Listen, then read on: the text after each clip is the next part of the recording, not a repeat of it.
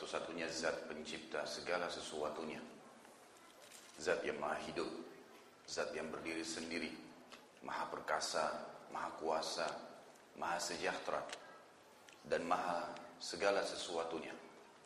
Ialah yang telah menciptakan semua yang di langit, yang di bumi, dan yang kedalaman lautan, baik kelihatan atau tidak kelihatan oleh mata manusia.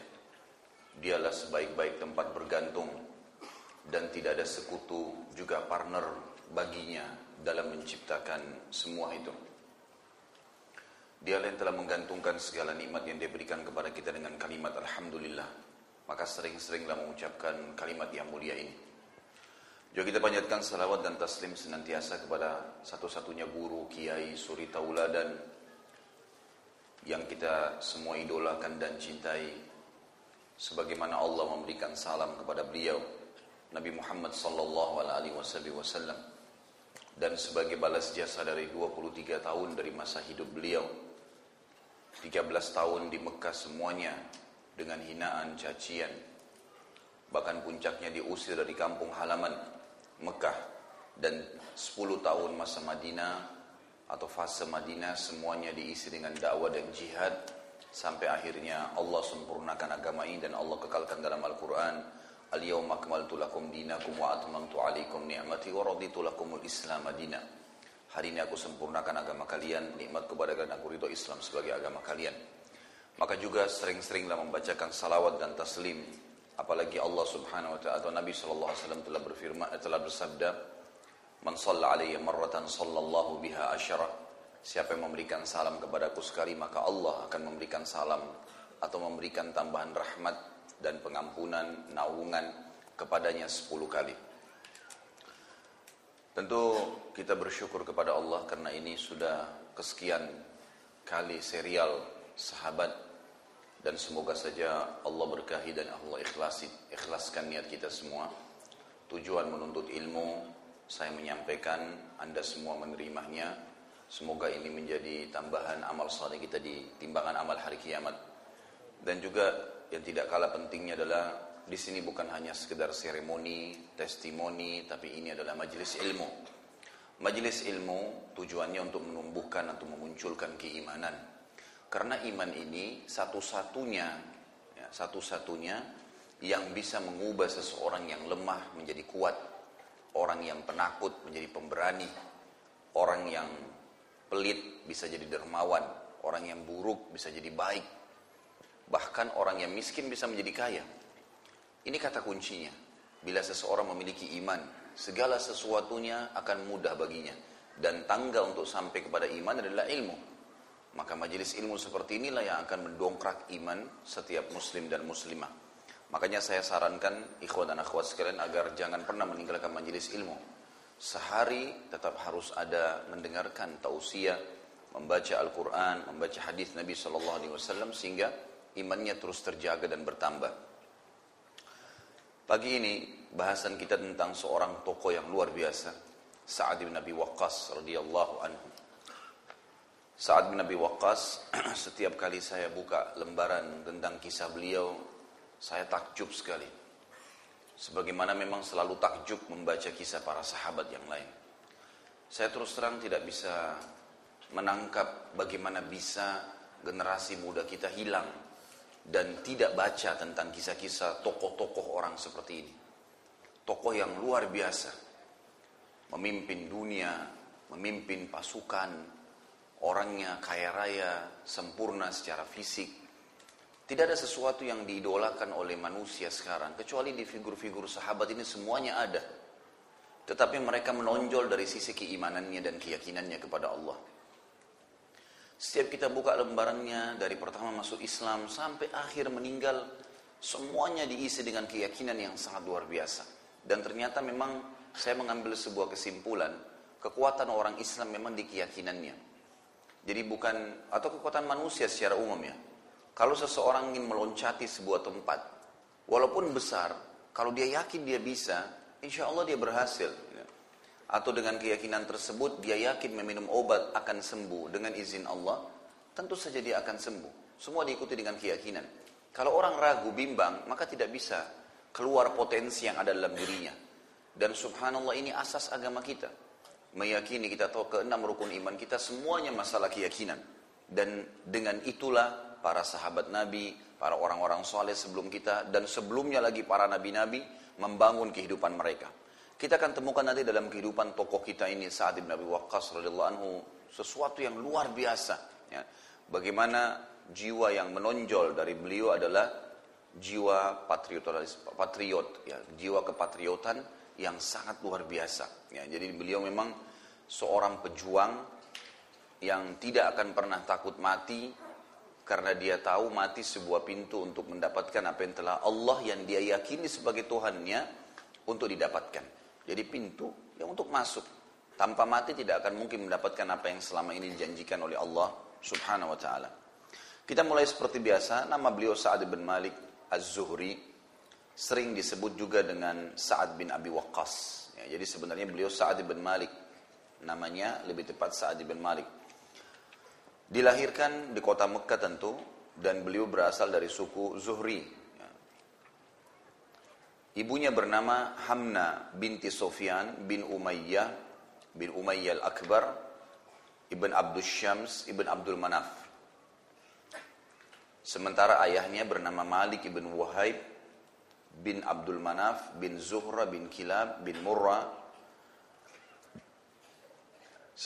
Dan Malik ini ayahnya Sa'ad bin Abi Waqqas sepupu dengan Aminah, ibu Nabi Muhammad shallallahu alaihi wasallam. Makanya Nabi shallallahu alaihi wasallam sering menyebutkan atau pernah menyebutkan, pada saat Sa'ad bin Abi Waqqas sedang lewat di hadapan para sahabat, maka beliau mengatakan, "Hadza khali falyurini imra'un khalah." Ini paman saya nih, dari ibu saya, dari ayah saya maksudnya, ya, dari ibunya, dari ma, ini pak ini paman saya dari ibu saya, karena Malik ayahnya Sa'ad sepupu dengan ibunya Nabi shallallahu alaihi wasallam. Maka beliau mengatakan, inilah paman saya dari ibu saya. Maka siapapun yang mau memperkenalkan tentang paman dari ibunya, maka sampaikanlah kepadaku. Artinya ini bahasa sederhana, tapi Nabi shallallahu alaihi wasallam memberikan kesaksian kalau Sa'ad punya hubungan kerabat dengan beliau shallallahu alaihi wasallam. Beliau masuk Islam di tangan Abu Bakar, dan pada saat itu umurnya tujuh belas tahun. Waktu masuk Islam, umurnya tujuh belas tahun. Dan ada yang kisah, ada kisah unik dari masuk Islamnya Sa'ad nih. Ada dua hal. Yang pertama, beliau mimpi. Beliau sempat mimpi sebelum mengucapkan syahadat, beliau mengatakan, Aku bermimpi, aku aku berada di sebuah kegelapan yang saling tindih menindih. Gelap sekali. Setiap saya membuka mata, berusaha lebih membuka mata lagi, lebih gelap keadaannya. Kegelapan yang luar biasa. Dalam kondisi saya ketakutan pada saat itu karena gelapnya, maka tiba-tiba saya melihat ada cahaya rembulan yang sangat terang. Dan saya mengikuti rembulan itu. Makin saya ikutin, maka makin terang jalan saya. Akhirnya pada saat saya sudah dekat dengan rembulan tersebut, saya menemukan ada tiga orang yang sudah mendahului saya tiba di rembulan itu. Dan saya menemukan di sana Zaid bin Harithah, kemudian Ali bin Abi Thalib, dan Abu Bakar radhiyallahu anhum ajma'in. Lalu saya bertanya kepada mereka, "Sejak kapan kalian di sini?" Mereka semua berkata, "Kami baru saja di sini."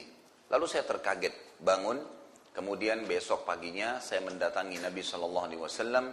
Saya mendengarkan Nabi shallallahu alaihi wasallam mendakwakan Islam, lalu kemudian saya pun menganut Islam pada saat itu.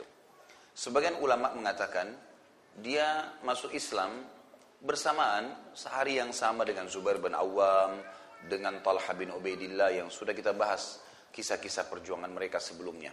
Dan ada juga yang mengatakan dia masuk Islam setelah tiga orang tadi, Zaid bin Harithah, Abu Bakar, dan Ali bin Abi Thalib, lalu yang keempatnya Sa'ad bin Abi Waqqas. Jadi keempat orang ini, atau dia termasuk yang keempat, ada juga yang mengatakan tadi bersama dengan sahabat-sahabat yang termasuk Uthman bin Affan. Karena ada statement yang disampaikan oleh Sa'ad bin Abi Waqqas yang mengatakan, aku sempat menjadi sepertiga Islam di tujuh hari pertama Nabi shallallahu alaihi wasallam mendakwakan Islamnya. Maksudnya sepertiga Islam ini masih sedikit yang masuk Islam.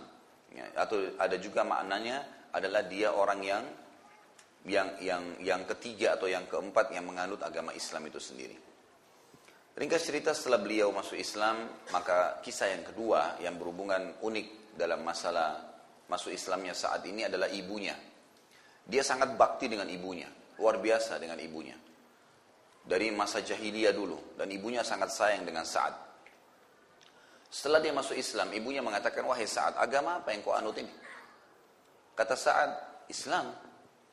Ini mengajak kepada agama tauhid, menyembah Allah yang menciptakan semua termasuk berhala-berhala ini. Maka saya berharap ibu pun bisa ikut dengan saya." Kata ibunya, "Wahai Sa'ad, yang kau ambil ini adalah agama baru. Tidak pernah ayah-ayah dan kakek-kakek kita menyampaikannya. Tidak mungkin mereka semua tidak tahu tentang agama seperti ini. Maka saya mau kau keluar dari agama ini." Kata Sa'ad, "Tidak mungkin wahai ibuku." Di umur tujuh belas tahun ya. Maka kata ibunya, "Kalau kau tidak mau meninggalkan agama baru ini, maka saya akan boikot makan. Saya nggak mau makan, saya nggak mau minum. Sampai kamu meninggalkan agama itu. Dan biar nanti kalaupun saya mati, orang-orang akan mengatakan Sa'ad membunuh ibunya." Dan itu satu hal yang aib sekali, gitu kan. Maka Sa'ad pun diam, dia tidak pedulikan. Maksudnya dia tidak, dia pertimbangkan masalah ibunya nanti ini mau makan atau tidak. Dia berusaha menggunakan cara lain dengan merayunya nantinya. Tapi ternyata betul, satu hari satu malam ibunya nggak makan. Hari kedua sudah lemas kelihatan. Kemudian ibunya pun kelihatan lemas, mau dikasih air oleh Sa'ad, gak mau, mau dikasih makan, gak mau. Lalu Sa'ad dekatin sambil berkata, membisikkan ibunya, kalimat yang luar biasa. Di umur tujuh belas tahun, orang baru masuk Islam berapa hari nih. Inilah yang saya bilang tadi, asas keyakinan tuh.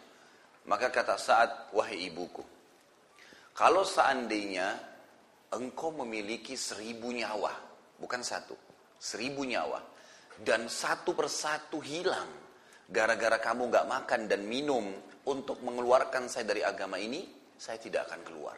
Percuma aja. Biar biar Anda melakukan ini sampai seribu nyawa ada ada cadangan, tetap saya tidak akan tinggalkan." Lalu Sa'ad pun berdiri dan meninggalkan ibunya. Bukan niat durhaka ya, tapi menunjukkan bahwasanya Islam lebih dipilih daripada kekufuran walaupun orang tuanya. Maka setelah melihat keseriusan Sa'ad, ibunya pun akhirnya makan dan minum dan tidak jadi untuk melakukan apa yang dia inginkan tadi. Dan turunan firman Allah subhanahu wa ta'ala untuk Sa'ad pada saat itu. Surah Al-Ankabut ayat delapan. Ini yang turun ayatnya untuk Sa'ad radhiyallahu anhu. Allah berfirman, "A'udzubillahi minasyaitonirrajim wa in jahadaka litusyrika bi ma laisa laka bihi ilm fala tuti'huma." Yang artinya, kalau seandainya kedua orang tuamu memaksamu untuk mempersekutukan aku, kata Allah, dengan sesuatu yang engkau tidak mempunyai ilmu tentang itu, maka janganlah engkau patuh kepada keduanya. Jadi ini awal kisah masuk Islamnya Sa'ad.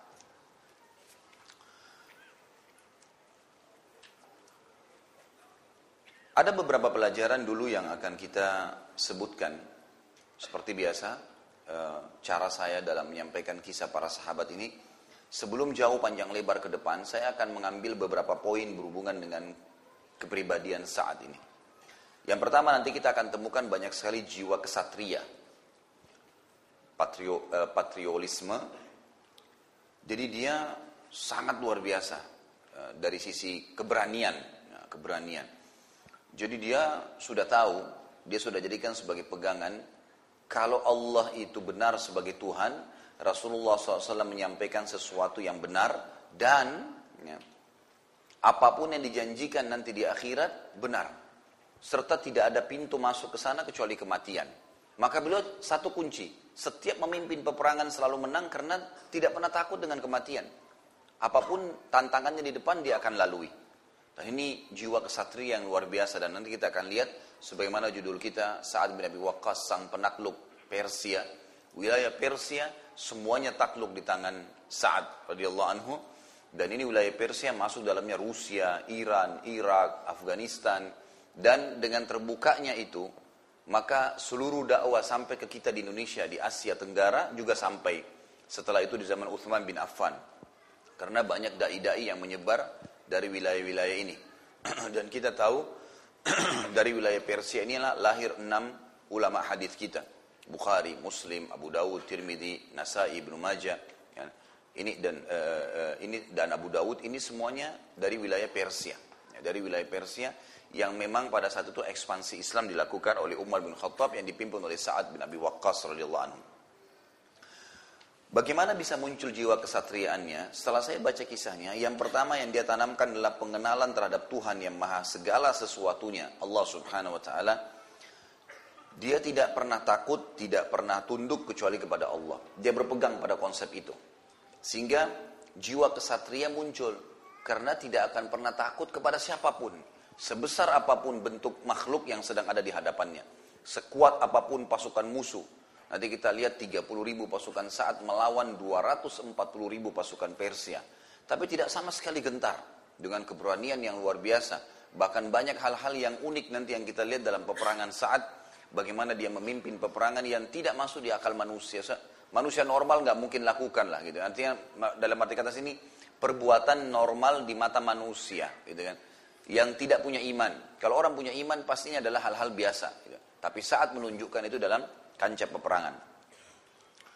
Kemudian keyakinan yang kedua tentang benarnya janji-janji Allah, terutama yang berhubungan dengan masalah akhirat. Ini sangat kental dalam jiwa Sa'ad radhiyallahu anhu, luar biasa kentalnya. Jadi dia tahu begitu mati ditusuk musuh masuk surga. Udah itu konsepnya. Jadi dia tidak pernah takut dengan masalah-masalah berhadapan dengan kematian. Kemudian juga kesadaran kalau akhirat tempat kita, dan ini sebuah poin juga yang Sa'ad tanamkan dan kita ambil itu. Kesadaran di dalam jiwa para sahabat, termasuk Sa'ad di sini, kalau akhirat adalah tempat orang-orang beriman, tempat manusia asalnya. Kita kan ini dari surga. Adam alaihissalam diciptakan oleh Allah, diletakkan di surga dengan istrinya Hawa, gitu kan. Kemudian karena ada satu dua hal yang kita tahu, Nabi Adam alaihissalam memakan khuldi dengan istrinya, kemudian Allah subhanahu wa taala turunkan di bumi, maka turun ini hanya sementara. Allah subhanahu wa ta'ala jadikan cobaan di muka bumi ini untuk kita kembali nanti ke akhirat sana dengan memperbaiki jabatan atau derajat kita. Jadi nanti di sana kita akan mendapatkan derajat-derajat yang lebih tinggi lagi dengan mengikuti perintah Allah, dan kita akan ya, dengan meninggalkan larangan juga akan mendapatkan derajat yang tinggi di surga. Serta orang-orang yang durhaka maka tempatnya sudah bukan masuk lagi ke surga, maka akan dilempar ke dalam api neraka. Kemudian ada dua, ada poin, itu poin pertama ya, bagaimana munculkan kesatria, jiwa kesatriaan, ya, keberanian, mau berperang, mau membela agama Allah, membela kebenaran, karena mengenal Tuhannya Allah dan tertanam dalam jiwanya masalah itu, keyakinan tentang benarnya janji-janji Allah dan juga mengetahui akhirat tempat kembali, jadi dunia hanya tempat mampir sementara. Yang kedua, yang saya lihat, bagaimana Sa'ad bisa terbentuk dengan sahabat-sahabat Nabi yang lain, terutama Sa'ad tokoh kita ini, karena ada pemaksimalan generasi muda. Dan ini yang saya lihat sekarang hilang dari kaum muslimin. Kebanyakan generasi muda kita ini hilang. Hilangnya ini dalam arti kata hilang, tidak mengenal Allah subhanahu wa ta'ala.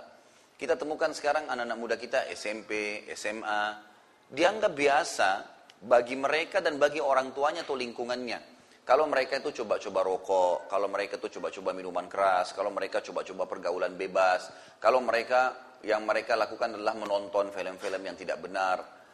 Ini yang salah nih. Di sini titik awal salahnya. Karena ternyata Sa'ad bin Abi Waqqas terbentuk kepribadiannya, nanti akan kita lihat perannya yang luar biasa dalam atau kiprahnya dalam menyebarkan Islam ini, justru karena di umur tujuh belas tahun itu dia menganut Islam, dan pada saat itu tidak ada sesuatu pun, tidak ada sesuatu yang merusak kejiwaannya. Tidak ada tontonan yang salah, yang bisa merusak akidahnya. Tidak ada, dia langsung berbaur dengan Nabi shallallahu alaihi wasallam dan sahabat-sahabat yang lebih tua dari dia. Kemudian dia langsung mengambil ilmunya, berpegang pada kebenaran itu. Sayang ya, generasi muda kita, saya yakin teman-teman juga di sini mungkin sudah sefaham dengan saya. Di Indonesia sudah satu hal yang biasa itu. Nanti aja tobat setelah S M A, gitu kan. Atau mungkin dianggap kuliah lah baru orang itu dewasa. Kalau S M P, S M A nggak masalah lah. Ya, mereka masih baru mau coba dulu biar tahu juga. Ini keliru. Tidak ada istilah biar tahu. Ya. Atau supaya tahu, itu nggak perlu. Tidak perlu tahu kemaksiatan. Tidak perlu tahu keburukan.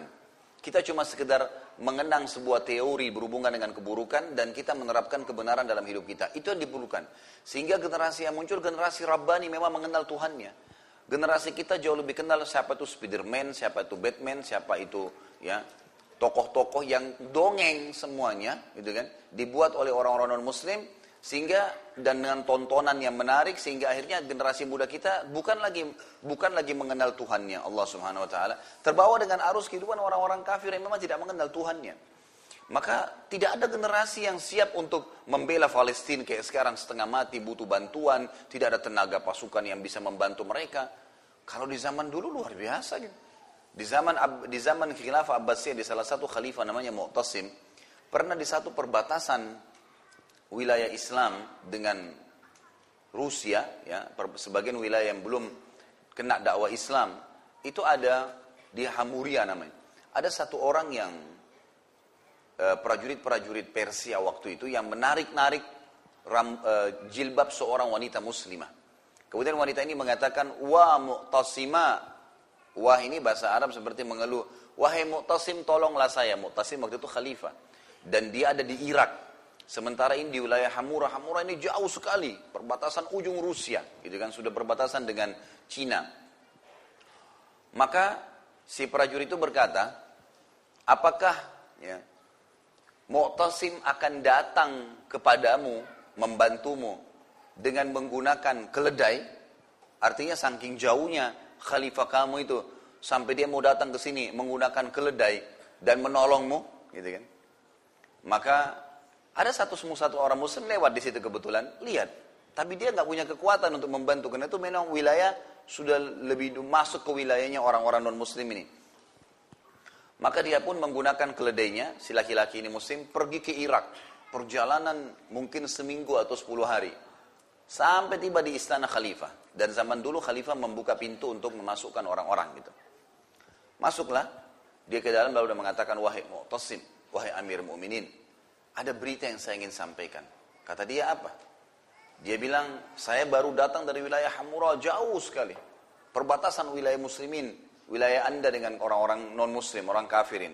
Dan saya temukan di sana ada seorang wanita muslimah yang ditarik jilbabnya. Ditarik jilbabnya saja. Cuma ditarik, kemudian perempuan itu pergi. Nggak diganggu, nggak diperkosa, nggak diapa. Tapi dia sempat mengatakan, "Wah Mu'tasimah, wahai Mu'tasim, tolong saya." Lalu apa yang terjadi? Kata prajurit-prajurit kafir itu, "Apakah kau memanggil rajamu Mu'tasim? Dan Mu'tasim akan datang menggunakan keledai untuk membantumu?" Jadi diolok gitu. Mu'tasim pada saat itu tahu si muslim ini, dia cari informasi dari orang-orang. Kalau orang ini memang seorang muslim, ada orang-orang di pejabat-pejabatnya dia di kerajaan ditanya, "Siapa orang ini?" Dipastikan dari suku ini, dari suku ini, orang ini ketahuan memang orang yang jujur. Maka Mu'tasim mengatakan, "Siapkan semua pasukan. Siapkan semua kekuatan. Khilafah Abbasiyah yang ada pada saat itu. Siapkan semuanya. Dan saya akan memimpin sendiri pasukan untuk menuju ke Hamura. Dan siapkan buat saya keledai. Saya akan tunggangi keledai seperti yang mereka katakan." Gitu kan? Dan sebelumnya dikirim surat, kata Mu'tasim tulis, kirim surat kepada raja kerajaan, rajanya mereka. "Telah sampai berita ke kuping saya, bahwasanya salah satu prajuritmu mengatakan mengganggu seorang wanita muslimah di perbatasanku denganmu, dan dia berkata, pada saat wanita itu minta tolong memanggil nama saya, apakah Mu'tasim akan datang dengan keledai? Maka pastikan saya akan datang sekarang dengan pasukan yang jumlahnya awalnya di tempat kamu, ujungnya di tempat saya." Jadi saking banyaknya. Mu'tasim datang sampai ke wilayah sana, Hamura. Dan pada saat itu musim salju. Dingin sekali. Orang-orang banyak memberikan saran, "Wahai Mu'tasim, tidak usah masuk ke sana. Tunggu aja musim semi. Lebih mudah pasukan berperang." Kata Mu'tasim, "Tidak mungkin saya membiarkan Islam dihina." Dan Mu'tasim waktu itu umurnya belum sampai tiga puluh tahun. Masih sangat muda memimpin jadi khalifah. Lalu kemudian yang terjadi, datang ke benteng sana. Orang-orang pada lihat pasukan muslimin datang, mereka ketakutan. Dan Mu'tasim mengatakan, "Kita tunggu sampai jebol temboknya ini. Baru kita selesai. Ya. Masukkan Islam mereka. Kalau enggak, kita perangin." Maka menunggu pun, mereka mengatakan, "Oh musim salju, muslimin tidak bisa menyerang." Ternyata Mu'tasim memberikan motivasi kepada pasukannya untuk menunggu sampai enam bulan di depan benteng tersebut. Dan akhirnya Allah subhanahu wa taala memenangkan. Dan Allah subhanahu wa taala memberikan kemenangan. Tapi kita lihat, bagaimana sih sebenarnya kiprah generasi muda muslim di awal-awal Islam itu, e, mereka yang tidak terkontaminasi pemahamannya, akidahnya, ya, atau alam khayalannya, kepada hal-hal yang merusak, menjauhkan dia dari agama Islam. Itu merusak sekali teman-teman sekalian. Wallahi menonton Superman, Spiderman merusak akhlak, merusak merusak keyakinan, merusak khayalan antum. Merusak itu. Karena kita secara tidak sadar akan mengatakan ada tokoh yang seperti itu. Atau paling tidak kita mengatakan bagus ya. Dan pasti dengan tontonan yang menarik, Apakah bisa ya atau jiwa kita masih bisa menerima untuk membaca kitab atau buku yang tidak ada gambar sama sekali setelah melihat tontonan seperti itu? Pastilah generasi mudanya tidak akan mau karena itu sudah menarik, gitu kan?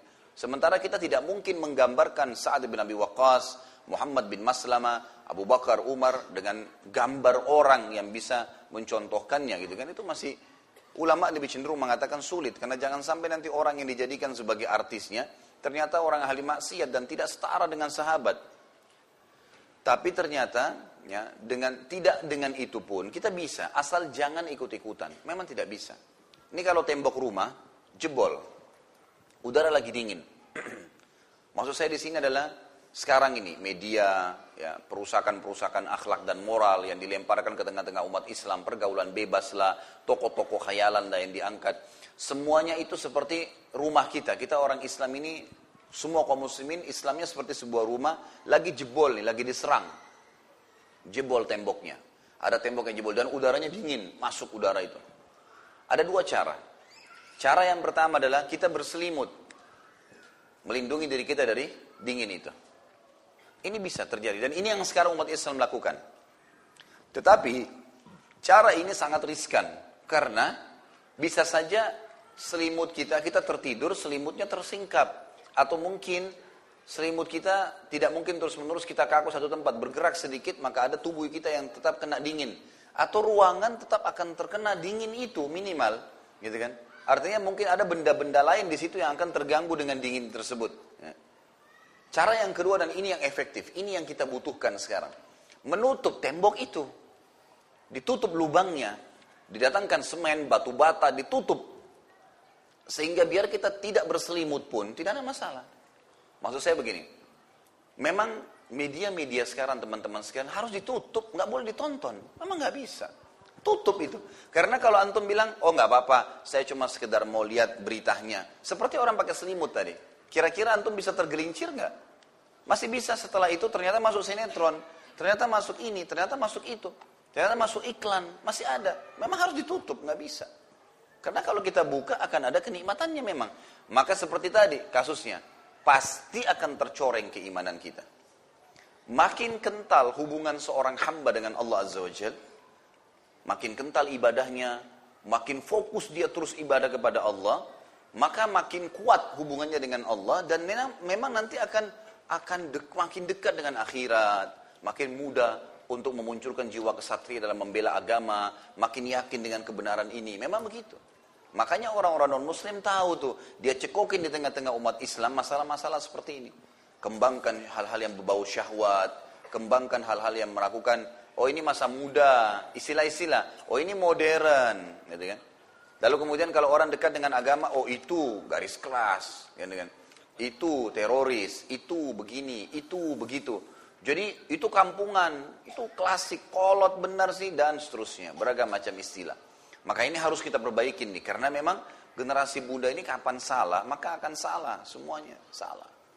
Saya melihat, kalau di Madinah misal contoh, ada beberapa teman-teman saya, Masya Allah anak-anaknya, itu kalau ketemu satu sama yang lain, yang paling pertama dia tanya, temannya, anaknya umur lima tahun, enam tahun, sudah selesai belum hafal Qur'annya?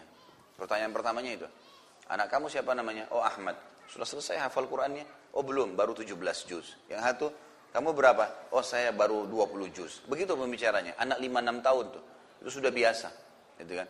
Saya kaget kemarin ada seorang anak kelas enam S D di Jeddah. Itu diwawancarain dan dia lagi ada di perpustakaan ayahnya. Dia menghafal, menghafal ya tiga puluh juz Al-Qur'an dan sembilan buku hadis. Hafal, kelas enam S D. Diwawancarain oleh orang tersebut, kamu bagaimana caranya hafal? Dia bilang, saya setiap pulang sekolah, saya duduk di perpustakaan. Saya nggak keluar-keluar, ikutin ayah saya. Karena ayah saya selalu baca buku, saya pun ikut baca buku. Dan ayah saya tuntun saya untuk hafal. Jadi ternyata potensi anak muda ini beda dengan orang yang sudah tua. Dia mau tahu semuanya, gitu kan? Dia mau tahu apa saja. Dan itu tergerak dengan ghirah, dengan semangat yang besar. Jadi mungkin hal-hal yang mustahil bagi kita, tidak mustahil bagi anak-anak yang masih S D, masih S M P. Semangatnya untuk ingin tahu. Bayangkan kalau ini dialihkan ke hal-hal yang lain yang negatif. Maka berbahaya sekali, gitu kan. Apalagi kalau bertemu antara potensi yang lagi berpuncaknya, lagi semangat yang besar dengan dengan mengkhayal, muncullah pemikiran-pemikiran yang buruk. Kita tahu dalam Al-Quran ada kisah Ashabul Kahfi, kisah anak-anak muda. Disebutkan sebagian uh, athar menyebutkan di bawah dua puluh lima tahun umur-umur mereka. Karena mereka beriman kepada Allah, berpegang pada keyakinannya, maka Allah pun selamatkan mereka di gua, gitu kan? Kita tahu hadis Nabi sallallahu alaihi wasallam, tujuh orang yang dinaungi Allah Subhanahu wa taala, salah satunya anak muda, gitu kan? Yang tumbuh dalam ketaatan Allah Subhanahu wa taala. Jadi memang ini generasi muda ini harus luar biasa. Jangan, ikhwah dan akhwat sekalian, garis bawahi kalimat ini. Jangan keburukan-keburukan yang dulu menimpa kita, karena kita dulu suka pernah mencuri mangganya tetangga, atau pernah memukul anak tetangga, atau pernah mencuri masuk ke toko orang. Saya sering soalnya dengar cerita seperti itu ya. Kemudian kesannya kalau anaknya melakukan, oh iya saya juga dulu pernah lakukan, artinya gak apa-apalah gitu. Ini satu hal yang negatif. Mestinya apa yang sudah mengganggu kita dulu yang salah, sekarang kita sudah tahu jangan, gitu kan. Jangan wariskan keburukan kepada anak-anak. Biarkan mereka tumbuh menjadi generasi yang memang mengenal Tuhannya. Karena ini satu-satunya cara sebenarnya untuk mengembalikan kejayaan Islam. Karena generasi muda dimaksimalkan. Kemudian juga pelajaran nanti, bagaimana di dalam Islam memberikan kepemimpinan itu diberikan kepada orang yang berhak untuk memimpin, walaupun muda. Karena kita lihat Nabi Muhammad shallallahu alaihi wasallam memberikan kepemimpinan-kepemimpinan itu sangat luar biasa. Seperti misalnya Usama bin Zaid. Waktu diberikan pemimpinan pasukan memerangi Musailam al-Kadzab. Orang yang mengaku sebagai Nabi Jazirah Arab. Pasukan Usama bin Zaid. Di dalam pasukan itu ada Abu Bakar, ada Umar, ada Uthman, ada Ali, ada sahabat-sahabat Nabi yang mulia. Tapi Usama bin Zaid dengan umur tujuh belas tahun, itu ditunjuk jadi pemimpin perang. Pemimpin perang artinya dia bilang perang-perang, dia bilang pulang-pulang. Wajib dipatuhi. tujuh belas tahun. Sekarang kalau kita lihat, jangankan anak-anak muda diberikan kesempatan memberikan saran dan masukan. Kalau duduk saja sama orang tuanya, sudahlah kamu pergi aja sana sama anak-anak. Kesannya jangan bergabung di sini. Padahal bisa saja saran-sarannya bagus, gitu kan? Mungkin malah dia tumbuh karena mendengarkan musyawarah-musyawarah yang terjadi, maka jadi baik. Nabi Sulaiman alaihissalam pada saat umurnya mencapai sekitar delapan belas tahun, ya, sempat ada dua orang ibu bertikai di kerajaan ayahnya Daud alaihissalam. Datanglah dua orang ibu, yang satu digendong bayi, yang satu datang ibu di sebelahnya menangis. Lalu kata Nabi Daud alaihissalam, kenapa? Ada apa dengan kalian? Kata ibu yang gendong bayi, ibu ini menuduh bahwasanya ini anaknya. Dia mengklaim anaknya. Memang dia menitip anaknya ke saya. Kemudian dia pergi ambil air di kali. Datang serigala, serigala makan anaknya. Kemudian dia waktu balik, dia tidak bisa terima anaknya dimakan serigala. Maka dia tunduh bahwasanya ini anak dia. Ini padahal anak saya. Kata Daud kepada ibu yang sedang menangis, bagaimana pendapatmu? Kata ibu tersebut, ya uh, wahai Raja Daud, saya tahu anak saya. Enggak ada ibu yang lupa wajah anaknya. Ini wajah anak saya. Lalu kata uh, si Nabi Daud kembali lagi kepada ibu yang tadi, apa buktinya kalau itu anak kamu? Dia bilang anak saya berselimut warna biru. Anaknya dia berselimut warna hijau. Ini selimutnya warna biru. Nabi Daud tanya lagi kepada ibu yang tadi yang satu yang sedang nangis, benarkah? Dia bilang benar. Tapi wajahnya ini wajah anak saya. Intinya adalah ribut mereka berdua. Nabi Daud alaihissalam sempat hampir mengambil keputusan waktu itu sebagai raja, sebagai nabi. Ijtihad pribadi, mau mengatakan memberikan anak itu kepada ibu yang sedang menggendong, karena dia sedang gendong, betul selimutnya warna biru, ya. Yang satu tidak punya saksi, nggak ada saksi. Maka Sulaiman alaihissalam di umur delapan belas tahun sempat angkat tangan mengatakan, sebentar ayah, bolehkah saya terlibat di dalam keputusan sebelum anda ambil keputusan dalam perkara ini? Kata Nabi Daud, silahkan. Belum jadi nabi, masih delapan belas tahun. Maka, Daud, eh, maka Sulaiman alaihissalam meminta kepada salah satu pengawal pedang, berikan saya pedangmu. Diberikan pedang. Lalu kata Nabi Sulaiman alaihissalam, bisakah saya minta, saya pegang anakmu sebentar wahai ibu, kepada ibu yang si tadi yang menggendong bayi. Dia bilang silakan, dipeganglah bayi tersebut. Lalu kata Sulaiman, begini saja, daripada kalian berdua bertikai, maka saya akan potong dua bayi ini. Diangkat pedang, saya akan potong dua bayi ini dan saya bagi dua, daripada kalian ribut, gitu kan. Maka ibu yang tadi menggendong bayi itu mengatakan, baiklah, Kalau memang itu keputusan Anda, wahai ya raja, dianggap raja juga Sulaiman alaihissalam. Terus tiba-tiba ibu yang satu ternyata sudah di dekat kaki Nabi Sulaiman dan menangis mengatakan, jangan wahai raja, berikanlah anak itu kepada dia. Tidak usah dipotong dua. Artinya kasih aja kepada ibu tadi. Maka Sulaiman pun berkata, baiklah. Lalu dia menghadap kepada, dia tidak jadi potong anak itu. Lalu kemudian dia hadap kepada ayahnya, dia mengatakan, sekarang saatnya raja mengambil keputusan. Nabi Daud sudah tangkap apa yang Nabi Sulaiman maksudkan. Umur delapan belas tahun bisa memecahkan sebuah perkara rumit seperti ini. Gak ada saksi. Ini memperebutkan anak, bukan memperebutkan sebuah benda. Maka yang terjadi pada saat itu apa? Sulaiman alis, eh, Nabi Daud alaihissalam mengatakan, saya memutuskan bayi ini diberikan kepada ibu itu, ibu yang tadi tidak pegang bayi. Semua orang bingung, pejabat-pejabat kerajaan semua bingung. Kok bisa, wahai Nabiullah, Anda memberikan keputusan? Ibu yang tadi juga yang gendong bayi mengatakan, kok bisa, bayi saya dikasih kepada dia? Kata Daud, seorang ibu tidak akan pernah mau membiarkan anaknya dibunuh. Ya. Sudah jelas ini ibunya sebenarnya, karena dia tidak mungkin waktu mau dipotong dia bilang kasih aja ke dia, nggak usah dipotong. Tidak mungkin anaknya dia mau biarkan dipotong. Yang satu bilang tidak apa-apa dipotong. Ternyata setelah itu Nabi Daud alaihissalam pun akhirnya membongkar kasus. Dan ibu yang tadi, Daud, Daud mengatakan kepada ibu tadi yang gendong bayi, sebelum saya hukum kamu, ada sesuatu yang kau mau ceritakan? Maka ibu pun akhirnya menangis mengatakan, memang benar sebenarnya keadilan ada di tangan Allah. Dan pastilah ya, Allah akan memberikan keadilan itu. Memang anak saya yang dimakan serigala, cuma saya tidak bisa terima, maka saya ganti selimut ibu itu agar dia agar saya tidak kehilangan anak dan dia yang kehilangan anak. Tapi kiprah di sini Nabi Daud alaihissalam yang diberikan kesempatan memberikan saran. Gitu kan. Jadi anak-anak muda ini sudah harus ya dicetak, dikader untuk jauh dari hal-hal yang buruk ini. Jadi tidak ada lagi kesan oh tujuh belas tahun itu memang saatnya untuk menikmati atau sekarang masih muda, oh nanti gampang taubat dan seterusnya, ini sudah tidak boleh ada kalau mau melahirkan generasi-generasi Rabbani. Baik, saya akan masuk, e, tentu Sa'ad bin Abi Waqqas punya beberapa orang istri yang berlalu dalam hidup beliau. Dan beliau yang saya dapat berita atau informasi adalah memiliki kurang lebih tiga puluh enam orang anak. Gitu kan. Dan yang menonjol sekali adalah Ishaq, Mus'ab, ada Aisyah, ada tiga orang ini yang sering atau masih ada disebutkan nama-nama mereka di dalam hadis atau di dalam kisah-kisah. Ya, di dalam kisah-kisah. Dan beliau diberikan julukan Abu Ishaq karena anaknya yang pertama bernama Ishak. Kita masuk ke manaqib. Manaqib itu kelebihan. Ya, apa sih kelebihan-kelebihan beliau secara pribadi yang akhirnya menonjol dan itu menjadi bagian hal yang harus diketahui oleh kaum muslimin. Yang pertama beliau termasuk sepuluh orang pertama masuk Islam dan ini sebuah kelebihan tersendiri. Ya, karena memang orang yang pertama masuk Islam itu adalah orang-orang yang menjadi pentolan-pentolan Islam tentunya ya. Karena mereka akhirnya menyebarkan Islam kemana-mana. Yang kedua, beliau termasuk sepuluh orang yang dijamin masuk surga.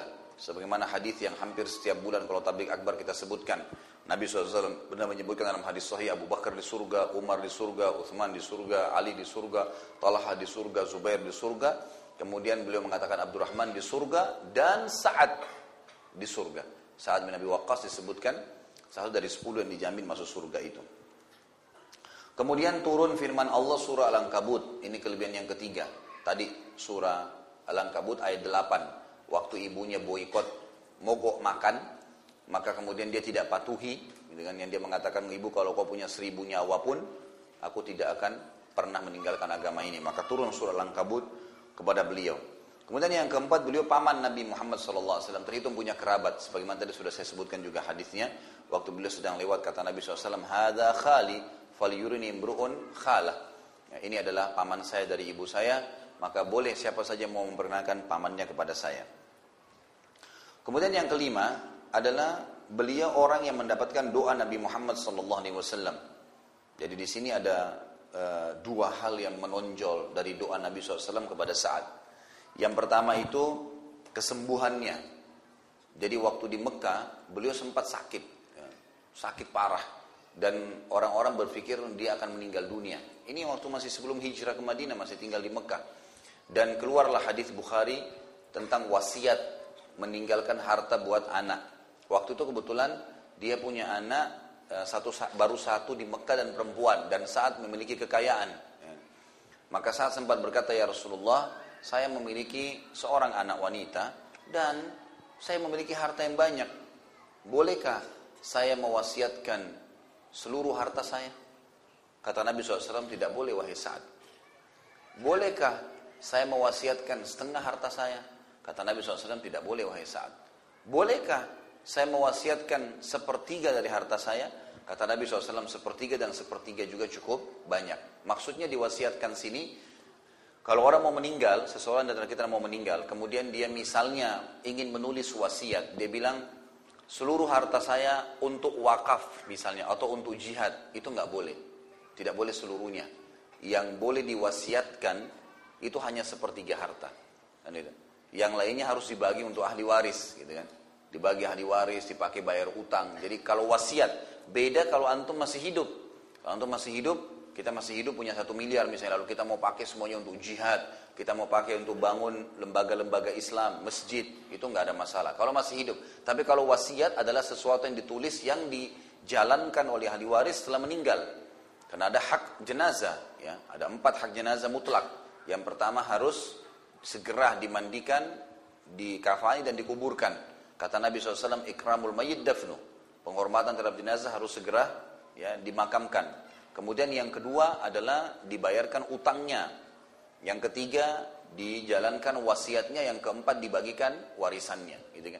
Jadi di sini termasuk wasiat, apa yang dia tulis. Nah, wasiat terhadap harta tidak boleh lebih daripada sepertiga. Tidak boleh lebih daripada sepertiga, ya. Selebihnya masih harus dibagi kepada ahli waris. Nah, hadis ini keluar daripada perilaku Sa'ad, yang akhirnya Nabi shallallahu alaihi wasallam waktu itu merasa gembira sekali dengan Sa'ad. Bagaimana dia mau dengan semangat imannya mensodok, mewasiatkan seluruh hartanya. Jadi ahli warisnya nggak ada yang dikasih sama dia.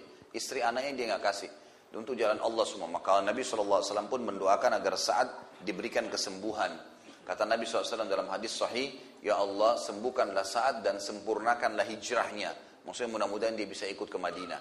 Maka akhirnya Allah subhanahu wa ta'ala menyembuhkan Sa'ad pada saat itu dan tidak, ya, apa namanya, tidak meninggal. Allah subhanahu wa ta'ala sembuhkan dia. Kemudian yang kedua adalah Nabi shallallahu alaihi wasallam berkata, ya Allah, selalulah ijabah doanya Sa'ad. Jadi salah satu yang menonjol dari Sa'ad ini, di kalangan sahabat dikenal orang yang mustajab doa.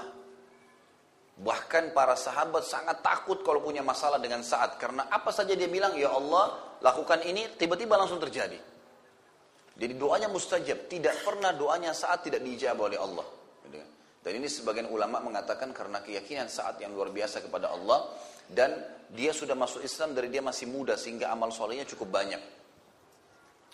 Di antaranya adalah kisah tentang Usama bin Qatadah. Ini ada satu orang dari suku Abs di Irak. Tentu ini saya tarik kisah yang ke depan. Saya coba susun e, kerangka fikirnya untuk ditangkap supaya sistematis saja, ya. Ini kisah sebenarnya nanti setelah Sa'ad bebaskan negeri Persia, kemudian dia dinobatkan menjadi gubernur oleh Umar bin Khattab. Ada orang-orang dari suku Abs namanya, suku yang baru masuk Islam pada saat itu, gitu kan. Kemudian rupanya dia ada rasa jengkel dengan e, Sa'ad ini, karena Sa'ad ternyata yang menembus, ya kan, gitu, wilayah tersebut. Tapi dia sudah muslim, ya. Bernama Usama bin Qatadah, ya. Dan orang ini diberikan julukan Abu Sa'adah. Jadi sempat suratnya sampai ke Umar bin Khattab, tapi tidak dijelaskan siapa, cuma mengatasnamakan seluruh masyarakat Irak. Umar bin Khattab pun akhirnya melihat surat tersebut. Umar ini cirinya radhiyallahu anhu, kalau terlihat ada satu pimpinannya yang dikeluhkan dan sudah banyak masyarakat yang menyampaikan keluhan, maka yang paling pertama dia mencopot dulu orang itu, digantikan dengan orang yang dianggap tidak punya masalah. Baru kemudian Umar bin Khattab menyelesaikan urusannya, karena zaman dulu tidak ada komunikasi kayak kita, gak ada pesawat bisa cepat datang. Zaman dulu tuh antara Irak dengan Madinah itu bisa jaraknya sampai sepuluh hari, dua minggu baru sampai, gitu kan. Itu cukup jauh. Maka Umar pun akhirnya mencopot Sa'ad radhiyallahu anhu, ditarik ke Madinah. Lalu keluhannya di situ adalah, sesungguhnya wahai Amir Mu'minin, Sa'ad ini tidak memperbaiki sholatnya. Sholatnya tidak benar nih, gitu kan. Maka Umar pun mengesal lalu berkata, wahai Sa'ad, apa benar? Kamu ini sholat gak benar. Kata Sa'ad, wahai Umar, engkau mengetahui benar siapa saya. Sama-sama kita masuk Islam di Mekah. Bahkan saya lebih dulu masuk Islam daripada kamu. Saya adalah orang yang mengikuti sholat Nabi shallallahu alaihi wasallam.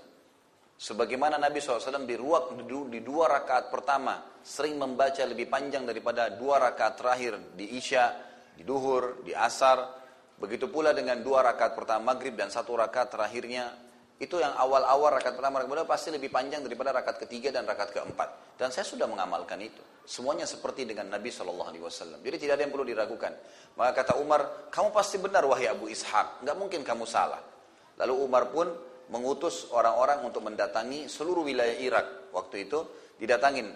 Tidak ada masjid kecuali dilewatin lalu ditanya tentang saat ini. Sampai akhirnya, ya sampai akhirnya, semua masjid menyebutkan tentang kebaikan saat. Sampai tiba di masjidnya Bani Abs ini, suku Abs tadi. Dan kebetulan ternyata ini orang adalah kepala sukunya yang bernama Usama bin Qatada ini. Maka pada saat itu bertanyalah utusan Umar, lalu dia mengatakan, sesungguhnya kalau kau tanya kepada kami, kata si Usama ini, sesungguhnya kalau kau bertanya kami tentang saat, maka saat itu tidak adil, saat itu tidak baik, saat itu begini, saat itu begitu. Semua keburukan yang disampaikan sama dia. Maka dibawalah informasi tersebut ke Madinah kepada Umar. Di sebelahnya Umar ada Sa'ad radhiyallahu anhu ajma'in.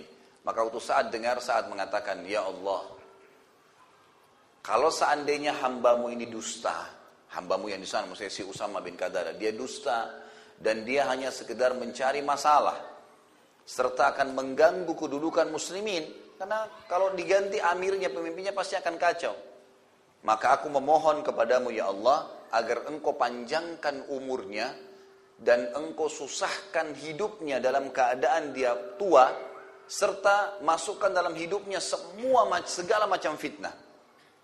Maka beberapa tabi'in mengatakan bahwasanya kami menyaksikan orang itu yang sudah didoakan oleh Sa'ad sampai umurnya sudah sangat tua, mendekati seratus tahun, sampai-sampai saking tuanya keningnya itu sudah turun dan menutupi matanya, belum meninggal juga. Dan orang itu dalam keadaan miskin, meminta-minta makanan di jalanan, tadinya dia kepala suku. Serta kerjanya setiap hari kalau ada perempuan lewat selalu digangguin sama dia, dalam kondisi umur begitu, kena fitnah. Maka kami melihat doa Sa'ad kena kepada orang tersebut. Dan orang itu sering kali mengucapkan kata-kata, saya telah kena doanya Sa'ad, saya telah kena doanya Sa'ad. Ini salah satu riwayat yang menjelaskan tentang doa dia yang mustajab. Pernah juga satu kali Sa'ad radhiyallahu anhu waktu sudah pindah ke Madinah dari Persia,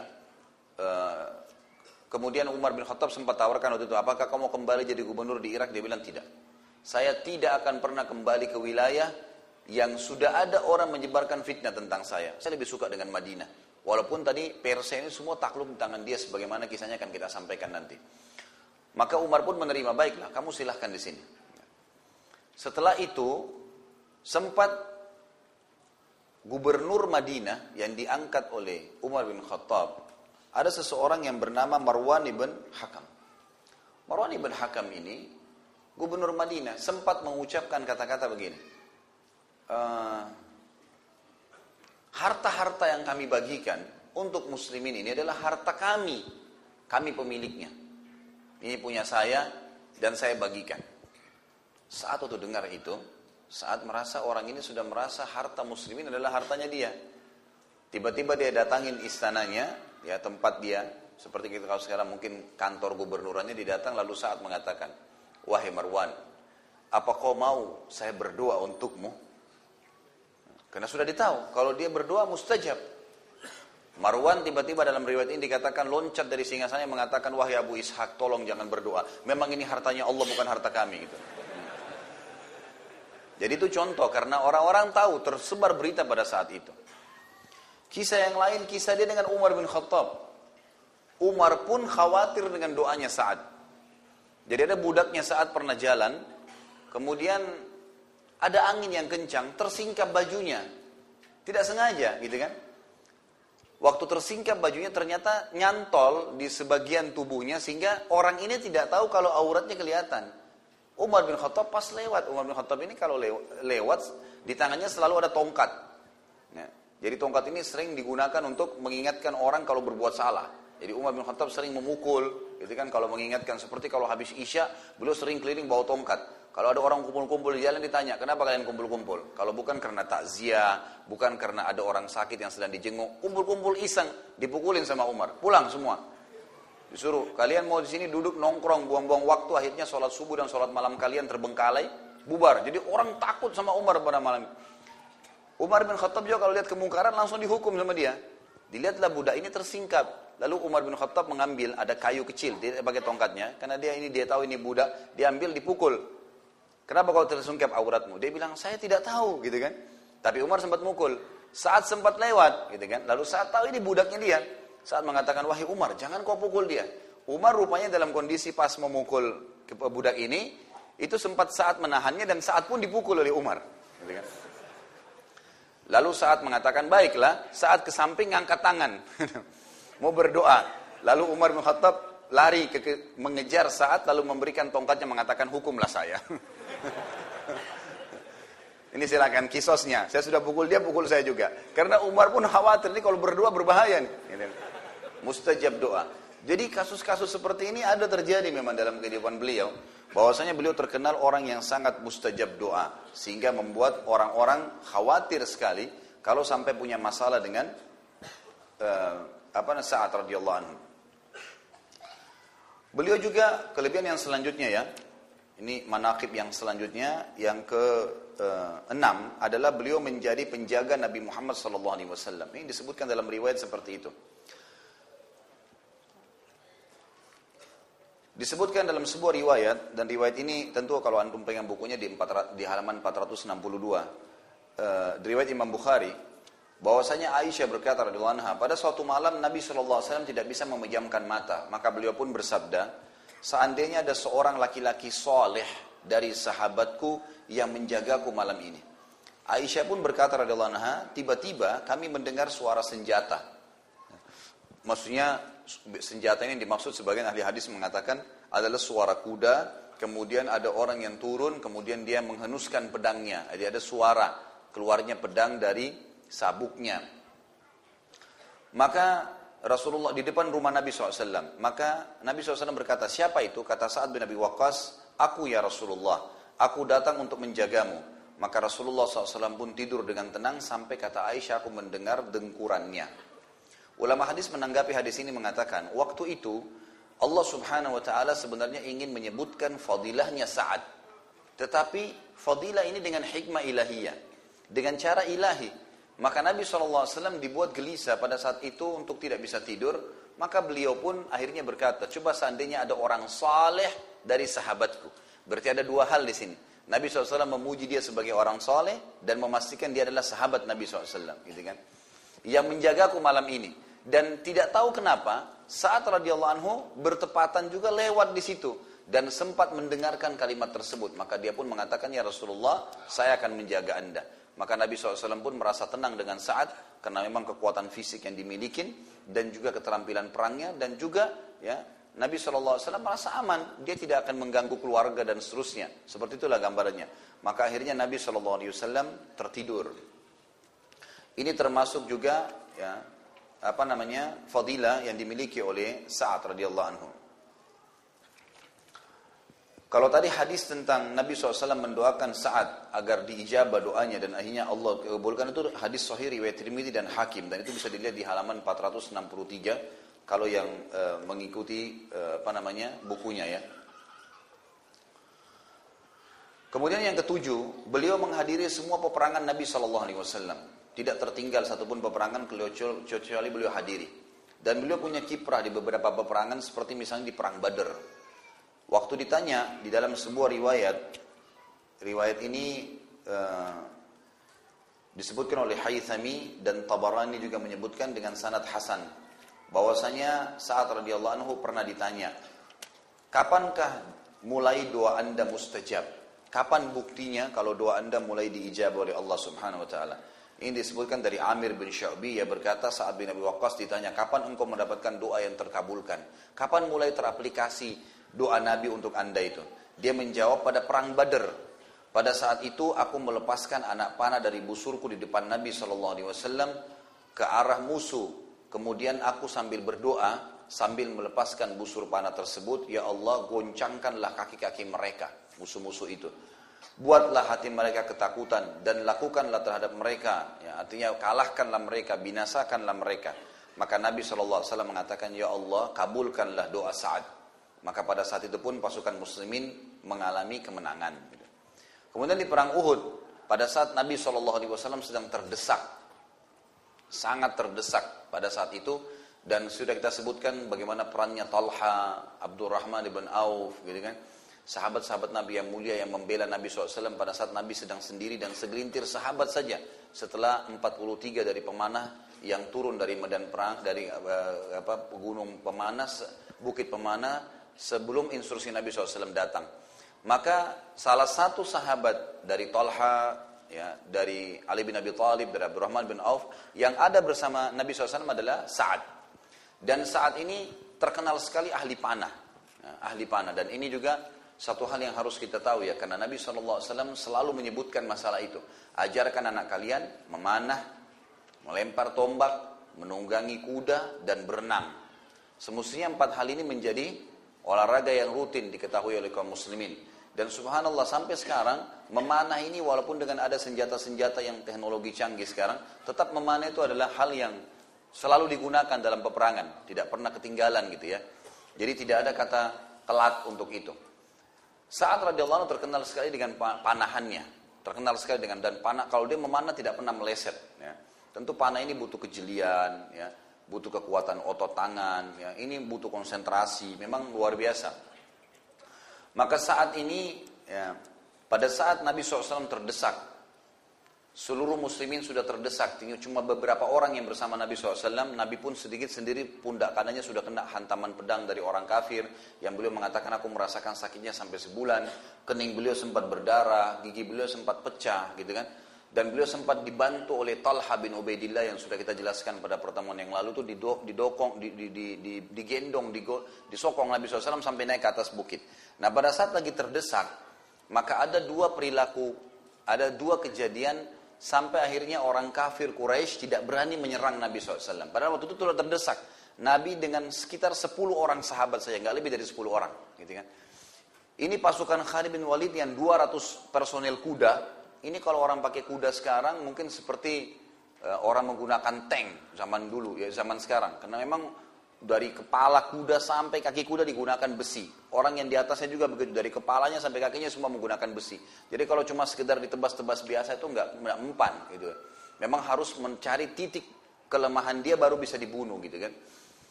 Maka dua ratus pasukan ini sama dengan dua ratus tank mendekati Nabi shallallahu alaihi wasallam. Kemudian ada juga pasukan-pasukan kafir Quraisy yang dua ribu lebih, itu kan dua ribu tujuh ratusan pada saat itu, itu mendekati Nabi shallallahu alaihi wasallam. Jadi terdesak sekali. Hamzah sudah terbunuh, beberapa tokoh-tokoh muslim banyak yang terbunuh, ada juga yang sudah meninggalkan wilayah kancah peperangan. Ini pada saat itu sangat terdesak. Jadi ini sudah akan menyerang, sekian ribu orang akan menyerang Nabi shallallahu alaihi wasallam.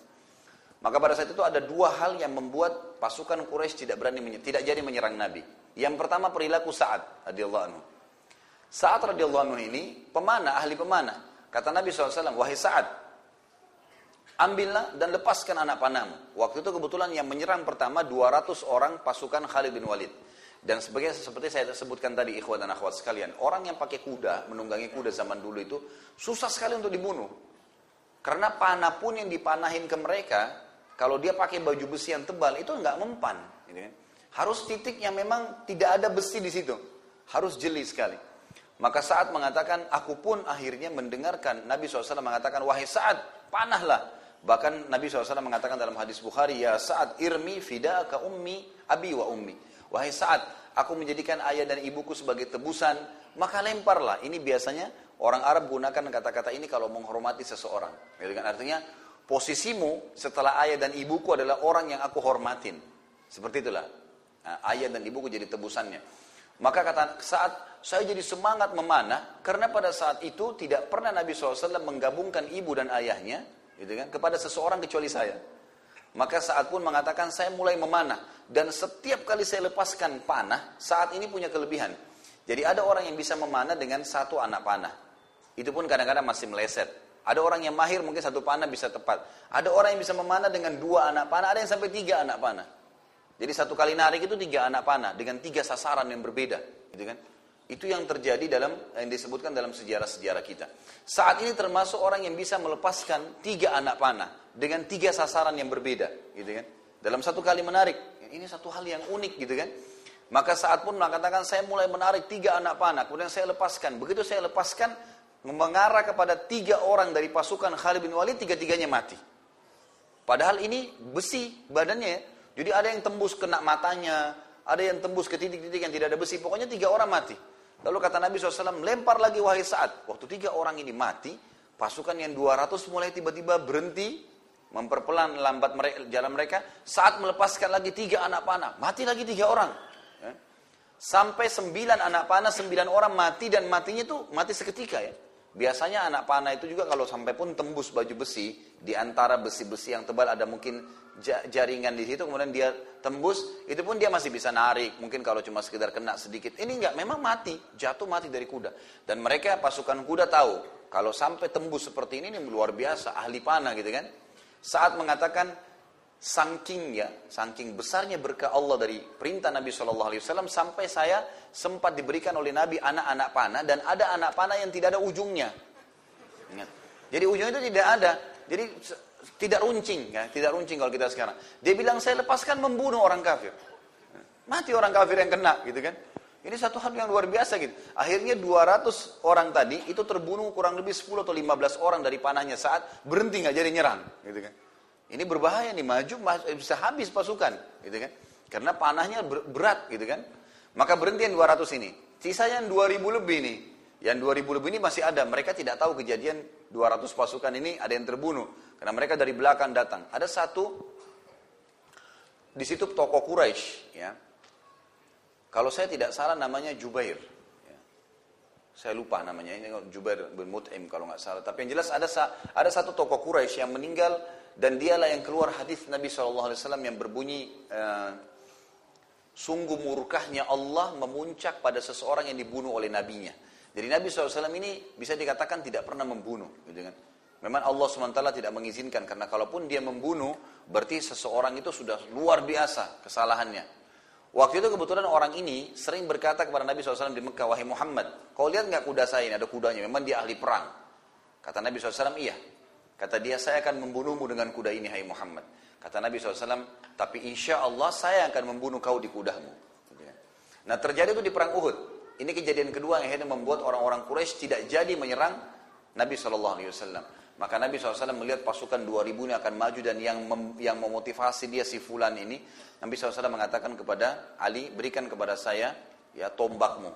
Diberikanlah tombak. Lalu Ali radhiyallahu anhu menyebutkan dalam hadis Bukhari, Nabi shallallahu alaihi wasallam pun mundur mengambil langkah, beberapa langkah ke belakang, kemudian melepaskan anak tombak tersebut yang membuat kami semua terpental karena kuatnya lemparan Nabi shallallahu alaihi wasallam. Jadi Ali bin Abi Thalib dan sahabat Nabi di sebelah Nabi itu terlempar, gitu kan? Melempar dan menuju ke orang tersebut. Dan orang itu dari kepala sampai kakinya semuanya besi. Dan subhanallah ada celah itu di leher dia. Di sebelah leher kiri kanannya yang dia taruh masukkan topi besinya, itu antara itu dengan baju pedang, baju perangnya itu ada jeda yang diikat, yang diisi, yang ditaruh dengan semacam karet ya, semacam kain itu di situ.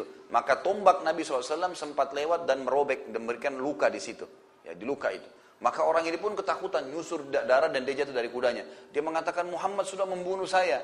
Teman-temannya datang mengatakan, kau tidak apa-apa, cuma luka sedikit di leher kamu. Maka dia bilang, tidak, kalau Muhammad datang sekarang meniup saya, saya sudah mati. Gitu kan. Ya, saking takutnya dengan Nabi shallallahu alaihi wasallam. Ini tentu antum bisa kembali ke sirah, sudah saya jelaskan, di YouTube juga sudah ada. Tapi yang jelas, waktu itu dia pulang ke Mekah dan ternyata lukanya memang membengkak dan dia mati gara-gara perbuatan tersebut. Karena perilaku terhadap lemparan tombak Nabi shallallahu alaihi wasallam membuat musuh orang-orang Quraisy tidak jadi untuk maju. Dan ini termasuk kiprah tadi yang saya sebutkan, Sa'ad radhiyallahu anhu, di mana beliau... Uh, apa namanya, di, e, sempat melempar dan menahan orang-orang Quraisy. Pernah juga dalam satu kejadian, di perang yang sama, di dalam riwayat yang lain disebutkan, ini disebutkan oleh Imam Muslim dalam kitab Fadhailus Sahabah, Sa'ad berkata, ada seorang musyrik yang memporak-porandakan pasukan kaum muslimin. Maka Nabi shallallahu alaihi wasallam bersabda kepadaku, lemparkan anak panahmu wahai Sa'ad, ayah dan ibuku sebagai tebusannya. Lalu aku mengambil sebuah anak panah yang tidak mempunyai ujung yang tajam. Tidak ada mata anak panahnya. Jadi zaman dulu tuh biasanya ditaruh, eh, apa, diruncingkan ujungnya. Ini tidak ada sama sekali, tidak ada runcingnya.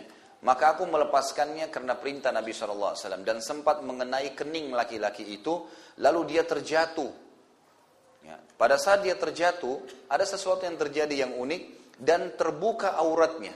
Keningnya yang kena, gitu kan? Dia mati, jatuh, auratnya bajunya terbuka, gitu. Maka pada saat terbuka auratnya, Nabi shallallahu alaihi wasallam tertawa sampai gigi geraham beliau terlihat. Artinya ini sesuatu yang unik terjadi di kancah peperangan. Karena tiba-tiba terjadi begitu, maka Nabi shallallahu alaihi wasallam tersenyum dan tertawa. Dan ini peran Sa'ad radhiyallahu anhu di perang Uhud. Juga Sa'ad radhiyallahu anhu melihat malaikat di perang Uhud. Disebutkan dalam sebuah riwayat yang sahih, riwayat Bukhari dalam Kitabul Maghazi dan Imam Muslim juga dalam Kitabul Fadhail, bahwasanya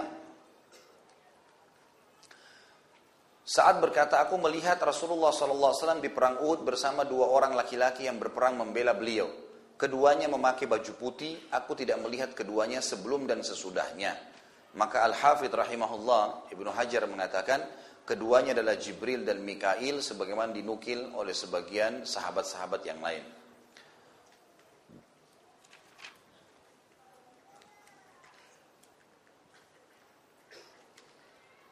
Kita masuk sekarang ke fadilah yang selanjutnya, yaitu fadilah yang kesepuluh tadi ya, saat melihat malaikat di Uhud.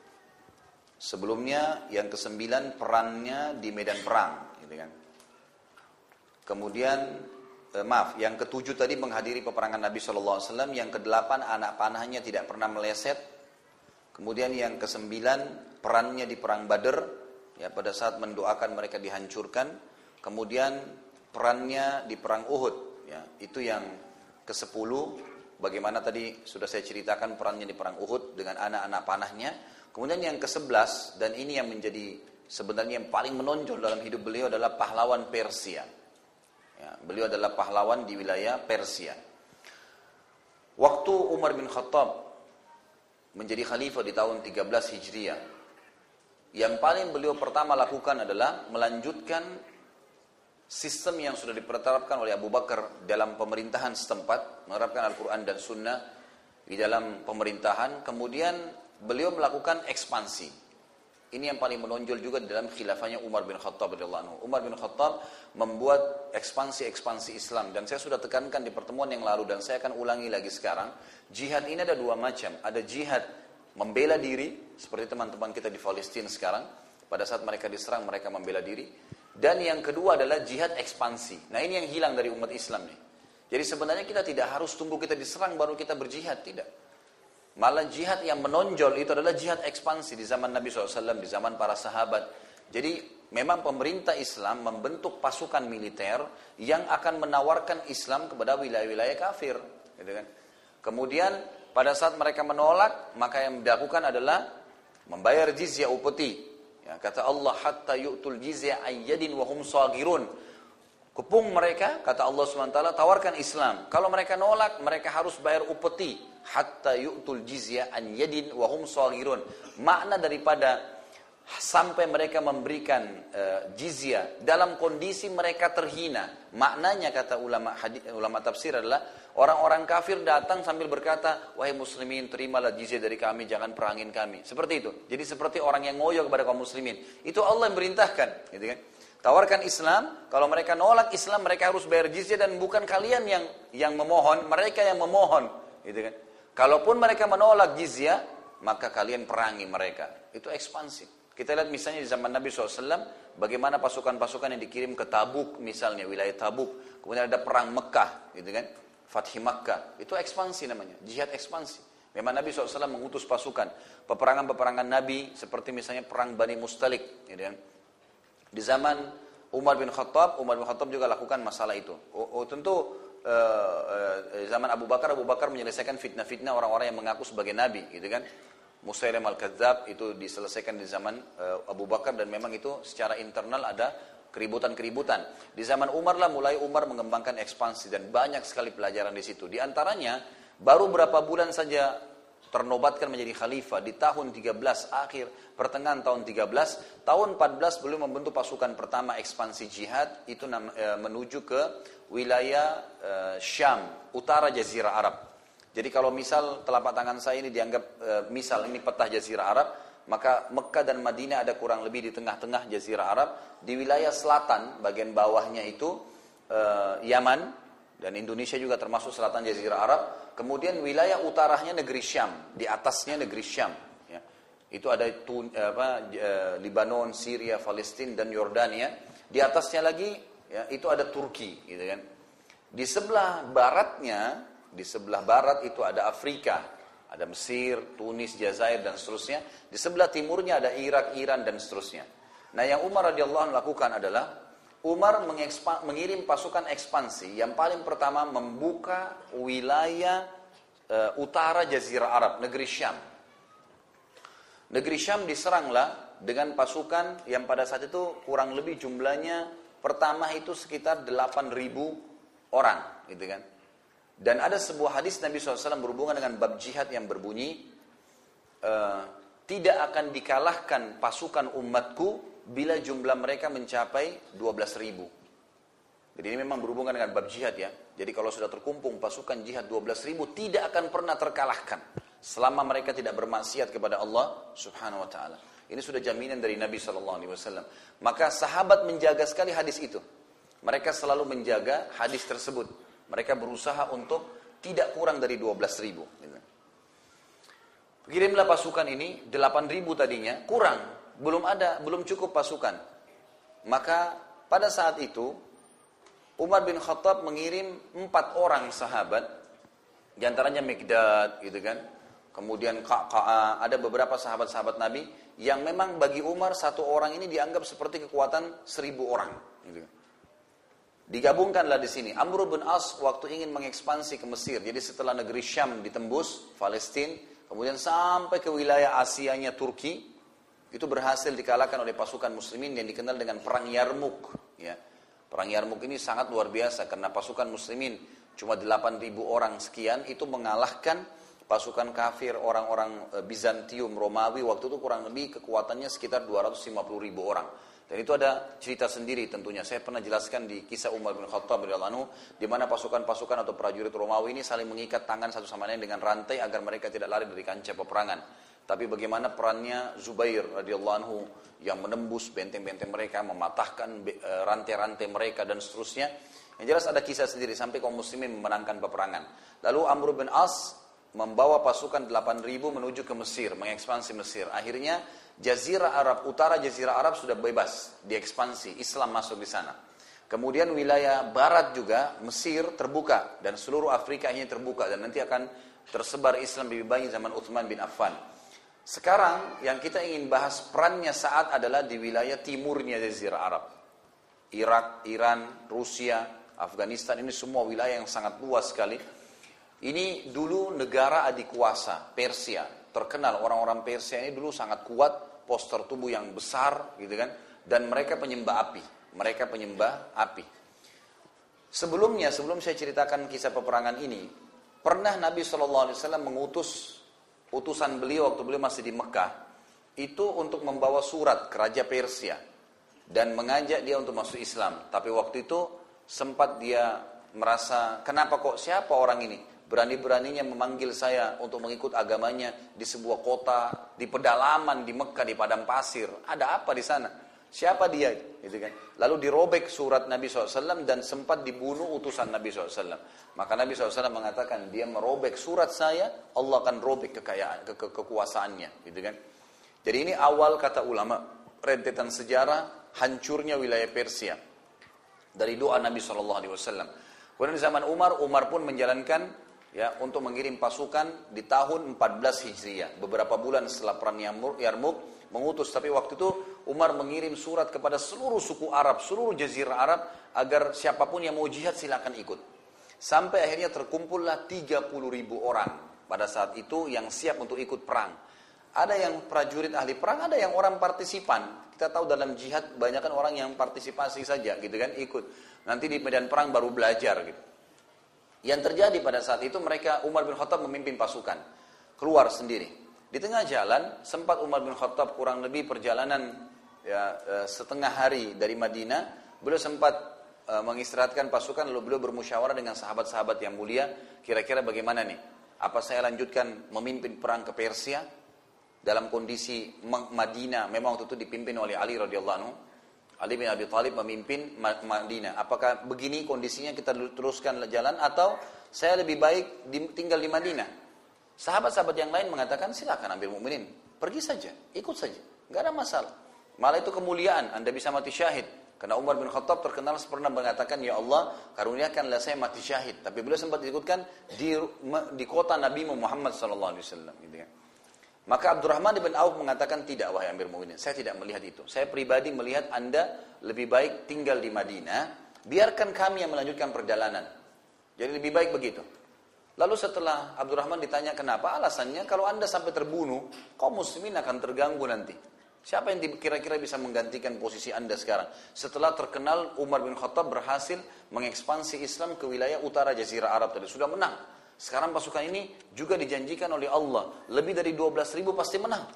Maka lebih baik Anda jangan ikut. Tinggal di Madinah. Gitu kan? Anda tetap memimpin kami dari jauh.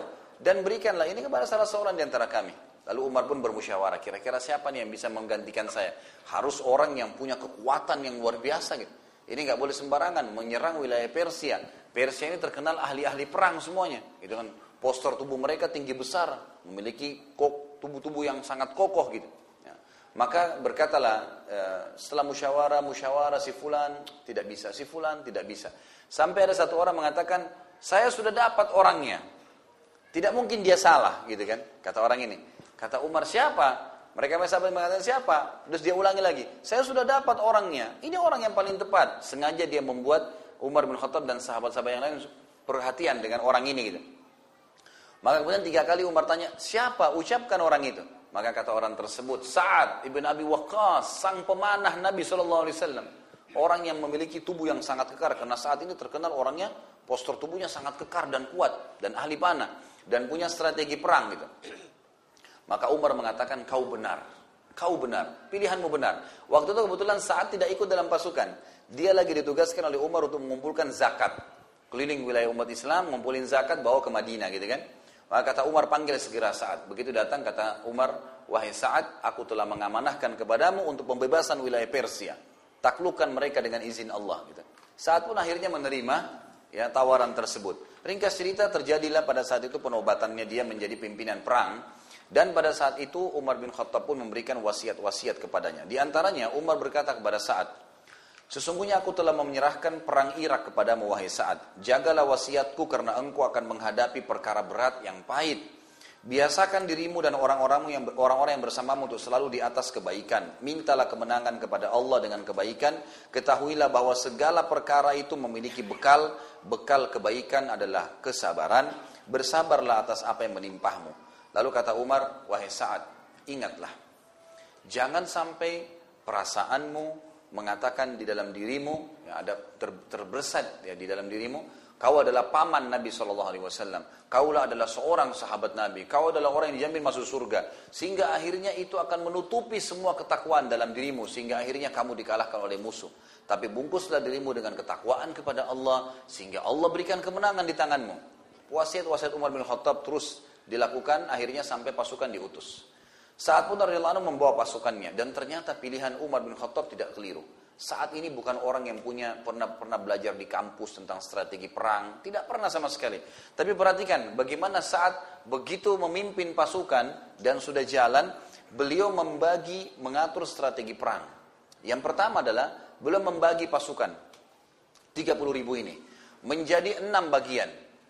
Kalau saya gambarkan di tulisan saya, saya coba tangkap dari hadis, dari riwayat tentang masalah itu, saya coba gambarkan.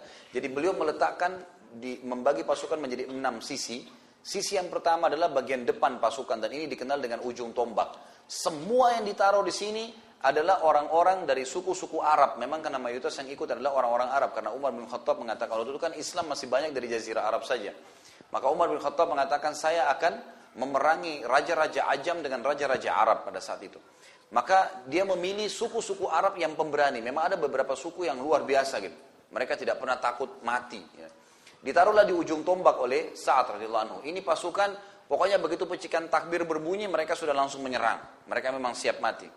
Kemudian ditaruhlah di sisi kanan dan sisi kiri, sayap kanan, sayap kiri. Ini pasukan-pasukan pilihan yang juga mereka rata-rata semuanya berkuda.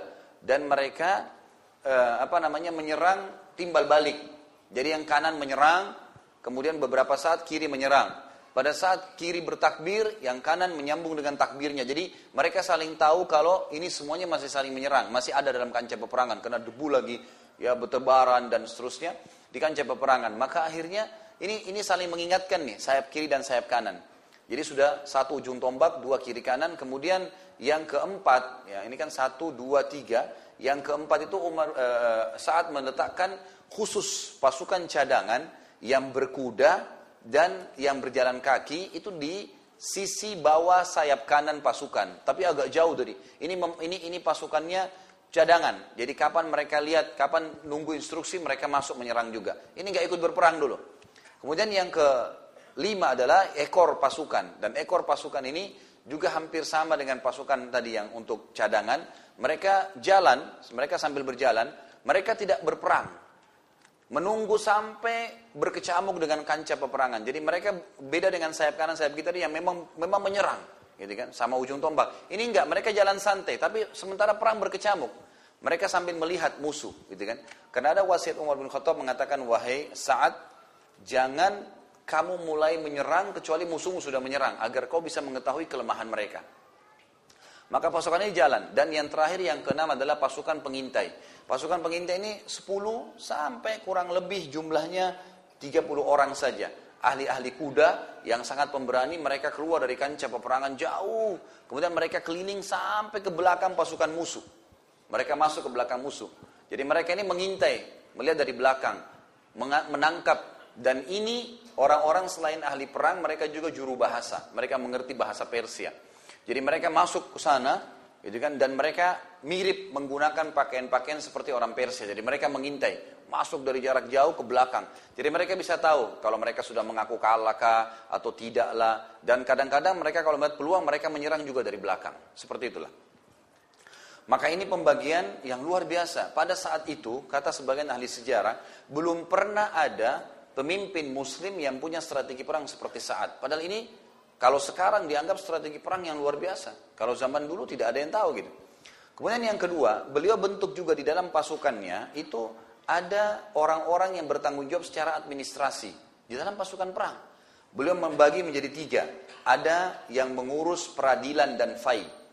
Jadi kalau misal ada musuh yang tertangkap jadi tawanan, atau ada eh, antara mujahid sama mujahid sempat ribut misalnya, maka ada orang-orang tertentu yang bertugas untuk mengadili itu. Kemudian yang kedua, ada juga tim khusus untuk menasihati dan memberi motivasi pasukan. Itu yang dilakukan.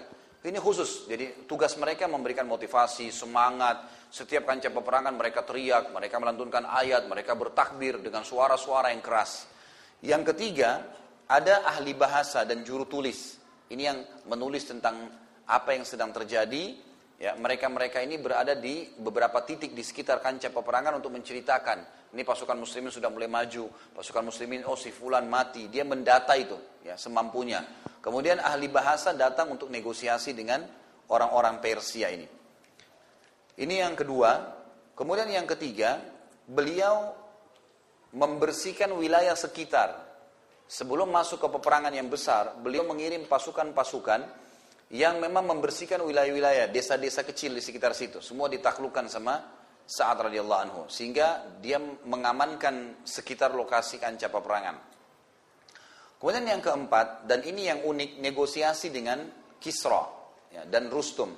Kisra ini Raja Persia, Rustum ini adalah uh, panglima perangnya. Gitu kan. Maka pada saat itu terjadilah negosiasi.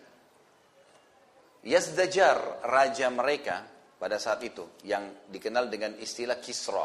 Seperti kalau Fir'aun, raja Mesir, gitu kan. Tapi nanti ada Ramsis, nama rajanya. Nah, istilah bagi raja besarnya Persia namanya Kisra. Tapi nama individunya Yazdajar. Yazdajar ini raja, dan dia dengar kalau pasukan muslimin sudah mulai masuk dengan tiga puluh ribu orang. Sudah masuk di wilayah perbatasan. Beberapa perkampungannya sudah berhasil ditaklukkan. Maka Yazdajar minta, mau negosiasi, tanya. Terjadilah dialog yang unik nih. Yazdajar begitu melihat mereka bertanya. Diutuslah oleh Sa'ad beberapa orang. Sa'ad juga ini orang yang jeli memilih orang-orang yang akan mendampingi eh, atau mewakili kaum muslimin. Diutuslah seseorang yang bernama Asim. Dan juga diikuti oleh Qais bin Zurara radhiyallahu anhu ini sahabat-sahabat Nabi semua ya. Maka sempat begitu ketemu dengan Kisra, kata Kisra, apa yang membuat kalian datang ke wilayah kami? Membawa pasukan kalian ke sini. Kata Asim, kami datang ke sini untuk menegakkan hukum Allah, dan di sini keluarlah sebuah hukum syar'i berhubungan dengan jihad. Dia mengatakan kami datang ke sini untuk menerapkan hukum Allah pencipta langit dan bumi. Kami akan datang menawarkan kepada kalian hukum Allah. Kalau kalian menerima hukum Allah itu, agama Allah itu, kami tinggalkan kalian dengan kerajaan kalian. Dan kami cuma meninggalkan kitabullah dan sunnah nabinya. Itu saja. Artinya kami tidak akan ganggu. Yazdajar, kau tidak akan jatuh dari jabatanmu. Karena memang begitu dalam Islam. Pemimpin perusahaan pun kalau masuk Islam, tetap dia dengan perusahaannya. Raja negara tetap jadi raja. Gitu kan? Presiden tetap jadi presiden. Tidak ada hubungannya. Tapi dia sudah mengubah prinsip hidupnya, pedoman hidupnya kepada Al-Quran dan sunnah. Maka ini prinsip dasar dalam jihad. Jadi kami datang untuk itu. Kalau kalian menerima, maka kami biarkan kalian dan kami tinggalkan kalian dengan kitabullah dan sunnahnya. Kata Yazdajar, kalau kami menolak, kata si Asim, kalian harus membayar jizyah. Dan dalam terjemahan, karena waktu itu pakai bahasa Persia, ada penerjemahan yang bahasa Arab. Kata Asim, kau bayar jizyah hatta yu'tul jizyah. An-saghir, an-saghir, uh, hatta yu'tul jizyah. Uh, an yadin wahum sagirun, gitu kan. Nah, ternyata kata-kata sagirun waktu itu dalam ahli sejarah ahli sejarah mengatakan orang Persia penterjemah ini enggak bisa terjemahkan. Dia enggak tahu tuh sagirun apa, gitu. Mau diterjemahkan kecil, enggak tepat karena bahasa Arabnya kecil sagir. Ternyata sagirun ini punya makna, ya, artinya terhina, gitu kan. Maka Yazdajar tanya, coba tanya ke dia, apa artinya itu? Suruh bayar upeti tapi sagir, gitu kan. Kata diterjemahkan oleh Asim, kau datang kepada kami wahai Yazdajar, membawa upetimu, kemudian kau memohon-mohon kepada kami, lalu kami terserah, kami mau terima atau enggak.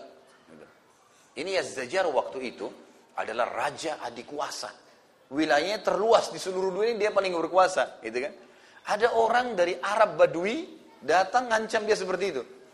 Yazdajar sempat marah. Ya. Lalu dia mengatakan, kalau kami menolak, kata Asim, kepalamu akan melayang dengan pedang-pedang kami, gitu kan. Kalimat yang tidak pernah Yazdajar dapat ancaman seperti itu.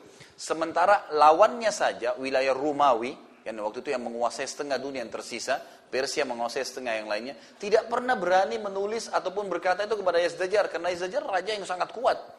Dalam beberapa e, buku juga disebutkan, dalam beberapa referensi disebutkan, Yazdajar ini orangnya tinggi besar, ya, orang-orang Persia tinggi besar. Dia kalau berdiri itu mendekati pohon-pohon yang ada di sekitar istananya. Jadi orangnya besar, sering digambarkan begitu. Maka Yazdajar ini pun marah sambil mengatakan, kalau bukan karena utusan tidak dibunuh, saya akan bunuh kalian. Lalu kata Yazdajar, terjemahkan ke orang-orang Arab ini. Terjemahkanlah oleh terjemahan. Dia bilang, kata-katanya begini, dia menghina. Dia bilang, saya tidak pernah menemukan di muka bumi kaum yang lebih hina, miskin, dan bodoh seperti kalian, orang-orang Arab maksudnya, gitu kan. Kami menyuruh pemimpin wilayah terendah kami, kalau ada wilayah kami di pelosok-pelosok yang kami anggap tidak perlu, kami menyuruh pemimpin-pemimpin wilayah kami yang terendah itu untuk mengatasi dan mengurusi masalah-masalah kalian. Dari dulu orang-orang Arab butuh bantuan dikasih saja oleh Persia ini. Jadi tidak pernah berpikir untuk datang menyeranglah.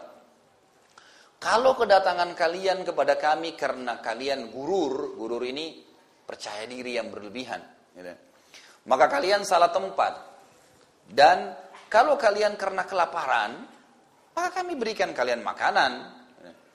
Dan menunjuk salah satu dari kalian untuk menjadi raja kalian, lalu kemudian kami berikan kepada kalian pakaian, makanan, sudahlah pulang aja, gitu. Seperti itu bahasanya. Jadi menghina sekali dia, gitu kan. Maka Qais bin Zurarah radhiyallahu anhu, sahabat Nabi, enggak bisa tahan. Penghinaan ini luar biasa, gitu. Maka dia mengatakan, "Wahai Yazdajar, apa yang kau ucapkan tadi? Benar. Kami adalah kaum yang sangat terhina. Kami kaum yang sangat rendah sebelum diutusnya Nabi Allah kepada kami. Tapi sekarang setelah Nabi Allah datang, Allah muliakan kami dengan agamanya. Kami mulia hidup di atas ajarannya. Dan kami akan menerapkan agama ini. Sampai kami mati atau kalian yang mati." Dijawab seperti itu.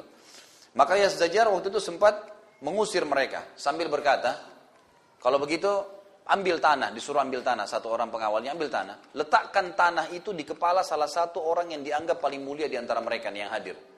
Asim radhiyallahu anhu, sahabat Nabi, berkata, Asim bin Amr ya, dia bilang, sudah kalau gitu letakkan di kepala saya saja, karena saya orang yang paling mulia di antara mereka nih.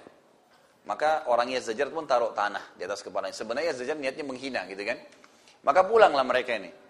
Asim, eh, Qais, eh, Asim tadi bin Amr radhiyallahu anhu ini pulang menuju ke Sa'ad lalu berkata, wahai Sa'ad, berita gembira, Yazdajjar sudah menyerahkan tanahnya kepada saya. Ini buktinya.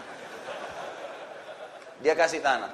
Jadi sebenarnya tadi penghinaan, tapi oleh Asim dianggap itu adalah satu hal, dia sudah menyerahkan tanahnya gitu kan. Tapi Sa'ad faham maksudnya. Lalu kemudian Yazdajjar ini penasaran. Dia kirim surat, dia sampaikan kepada Rustum. Rustum ini panglima perangnya dia. Rustum ini ahli perang, bertahun-tahun, sudah puluhan tahun, itu selalu memenangkan peperangan melawan Rum. Pasukan yang sangat kuat pada saat itu. Lalu dia tahu strategi dan dia tahu orang perang. Orang yang perang itu su- sangat sulit dikalahkan kalau penuh dengan semangat. Rustum mempelajari pribadi-pribadi orang-orang Muslim ini, itu penuh dengan semangat perang, memang mau mengalahkan. Dan ini pasukan yang sulit untuk dikalahkan. Rustum awalnya sempat mengatakan, coba kita berikanlah waktu buat mereka. Satu bulan saat nunggu, tidak datang pasukan Rustum. Saat ini belum dapat instruksi dari Umar. Kan Umar bilang, jangan serang sampai mereka menyerang. Itu instruksinya. Satu bulan saat nunggu, nggak datang-datang. Gitu kan? Lalu Sa'ad pun menerima surat dari Rustum, minta kirim orang kepada saya. Sa'ad kirim Mughirah bin Syu'bah radhiyallahu anhu, sahabat Nabi yang mulia, Mughirah datang. Negosiasi, Rustum mau tahu nih, apakah semua orang Muslim sama, tawarkan Islam, atau tidak jizyah, kalau tidak perang. Sama nggak semua prinsipnya? Datang Al-Mughirah sama aja, gitu kan? Rustum penasaran, dikirim pulang. Baiklah, utus kepada kami orang lain lagi seminggu kemudian. Dan perlu teman-teman tahu ya, peperangan antara Muslimin saat melawan Rustum nanti ini terjadi setelah empat bulan. Ya. Jadi sengaja Rustum tunda-tunda nih, supaya semangat perangnya kaum muslimin hilang dulu gitu kan. Maka pada saat itu dikirimlah satu sahabat Nabi yang unik. Ini yang saya ingin titik beratkan kisahnya. Rub'i ibn Amir radhiyallahu anhu. Ini sahabat, saya kalau baca ceritanya luar biasa gitu. Ya. Sahabat ini, Rub'i ini adalah orang Badui dari padang pasir. Ciri-cirinya begini, disebutkan ciri-cirinya. Rub'i ini seorang Badui yang mengenakan baju dari kain yang kasar. Tidak punya baju besi, nggak ada baju besinya. Senjatanya sederhana, orangnya pendek, kudanya kecil. Imamahnya yang dia pakai di kepalanya tali lilitan yang digunakan untuk tali ikat unta atau ikat-ikat keledainya. Dia pakai keledai bukan pakai kuda ya. Kemudian dikatakan rambutnya ikal panjang gitu kan, keriting. Jadi orang Arab Badui asli gitu. Sebagian athar menyebutkan, dia meletakkan di kepalanya panci yang dia pakai masak. Jadi, ini sebagai tameng istilahnya gitu. Ini unik sekali gitu. Tapi apa alasannya kenapa saat kirim Rub'i? Ada apa dengan Rub'i ini? Ternyata kasusnya adalah satu lagi, karena masalah keyakinannya. Jadi saat mengirim ini, bukan orang-orang yang gampang negosiasi, gampang terpengaruh dengan harta, atau wanita. Dan subhanallah, Allah berikan taufik saat memilih Rub'i tepat setelah Al-Mughirah. Jadi ternyata pada saat Al-Mughirah pulang tadi, Ibn Syu'bah, Rustum memerintahkan, dia bilang saya akan undang satu orang lagi di antara mereka untuk memastikan apakah sama konsepnya. Tapi saat ini agak berbeda. Semua pasukan, semua dayang-dayang harus pakai baju yang paling mewah, yang warnanya keemas-emasan. Bahkan ada riwayat mengatakan pakai emas. Semua singgasana, ada singgasana khusus Rustum ini, emas semua. Kuda yang dia pakai untuk mengantarnya ke singgasana, lapisan pelananya emas. Semuanya serba emas. Karpet ditebar dari pintu gerbang sampai ke pintu masuk. Gitu kan? Semua emas. Diletakkan dayang-dayang yang paling cantik. Semuanya begitu. Lalu setelah selesai persiapan ini, ini memakan waktu sekitar sepuluh hari untuk menyelesaikannya. Maka Rustum kirim surat lagi pada Sa'ad. Kirim kepada saya satu orang lagi. Sa'ad mengirim Rub'i. Datanglah Rub'i ini. Orangnya pendek, dikeledai, bajunya biasa. Ya. Kepalanya diikat dengan tali ke kanannya tadi. Pegang tombak. Gitu kan, jalan. Begitu Rub'i tiba, Pengawal-pengawal Rasul tidak percaya. Ini utusannya gitu. Artinya ini utusan itu pasti kalaupun diserang dia siap melawan segala gitu. Kata mereka begitu Rubai datang, ditanya, "Kau utusan?" Dia bilang, "Iya, saya utusan." Kata mereka pertama kali adalah, "Kau harus sujud dulu, ruku atau sujud, tundukkan kepala kamu kepada Rustum sebelum masuk ke istana. Semua orang masuk ke istana ini harus sujud, ruku." Rubai tersenyum.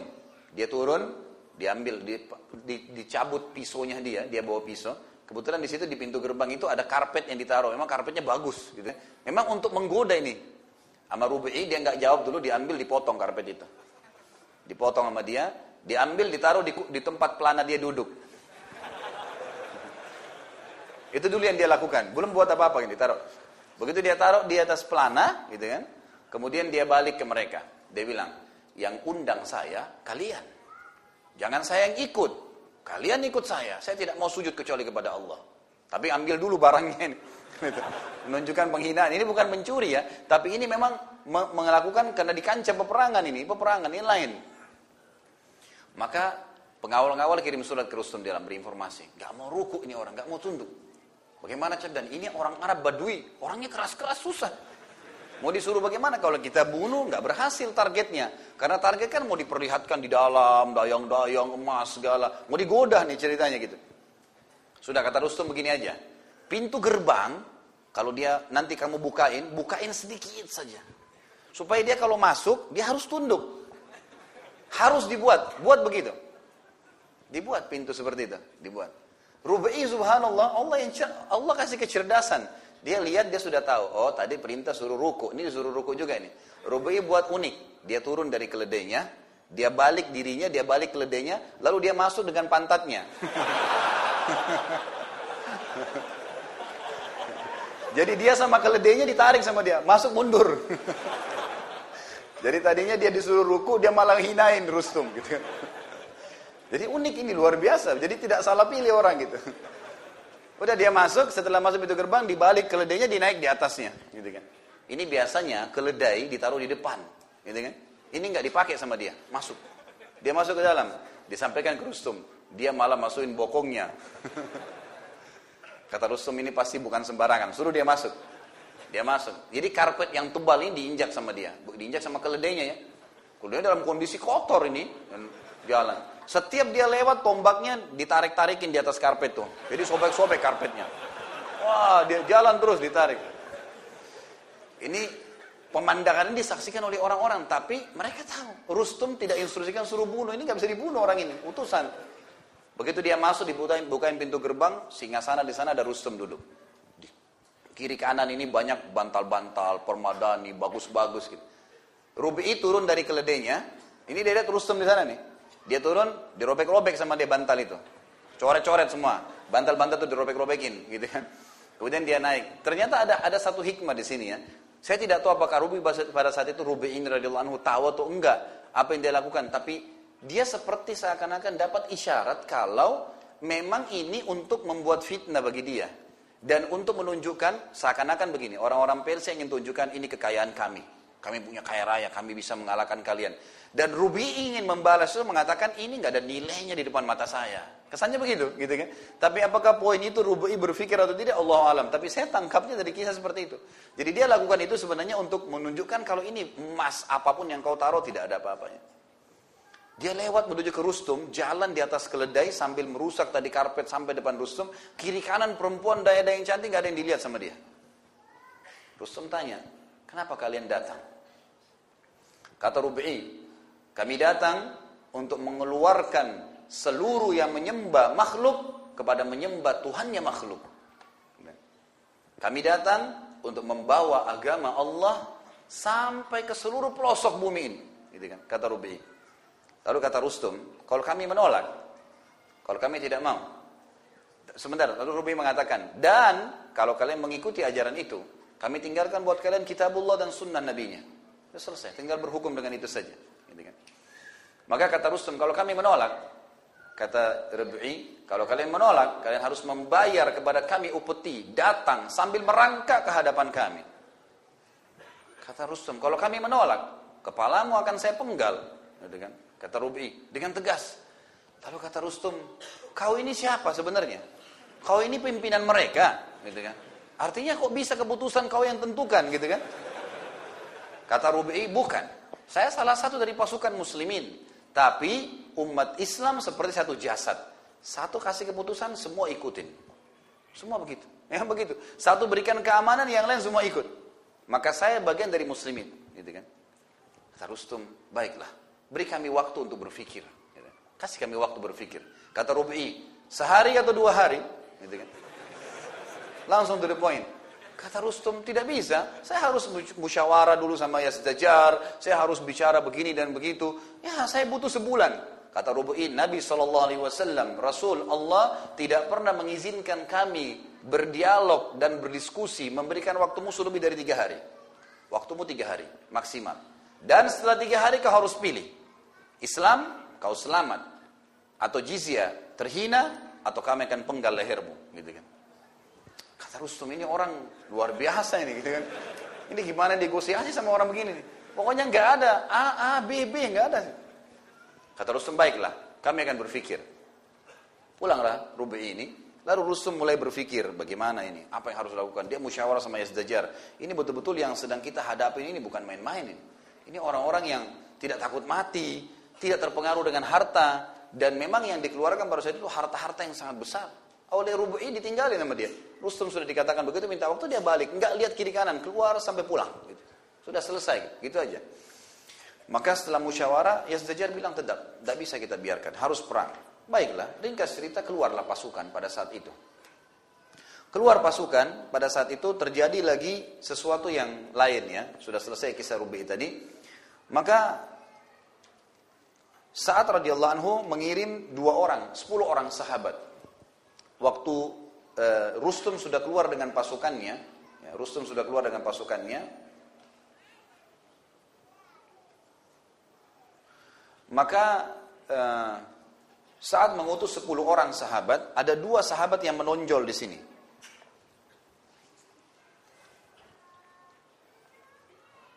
Sahabat ini bernama Amr bin Karibit bin Zubair, bin Zubaydi, ya, dan Tulaiha bin Khuwailid al-Uzdi. Dua sahabat ini juga punya kisah unik nih, berhubungan dengan masalah tadi. Ini masih berhubungan dengan masalah negosiasi atau peperangan ya. Maka pada saat itu pun sepuluh orang ini pergi. Rupanya Rustum mengatakan, menerima instruksi dari Yazdajar, kita harus kerahkan pasukan kita yang terkuat, yang selama ini belum pernah dikerahkan sebanyak itu. dua ratus empat puluh ribu orang. dua ratus empat puluh ribu orang ini dibagi menjadi tiga bagian. Bagian ujung tombak terdiri dari tujuh puluh ribu orang. Bagian jantung dari pasukan tengah itu seratus ribu orang. Dengan ekor pasukan tujuh puluh ribu orang. Jadi tujuh puluh ribu ujung ekor sama ujung tombak tujuh puluh ribu, seratus empat puluh. Tambah seratus ribu di tengah-tengah berarti dua ratus empat puluh ribu. Kita bayangkan kalau dua ratus empat puluh ribu pasukan lagi jalan, suara kakinya aja sudah ribut gitu kan.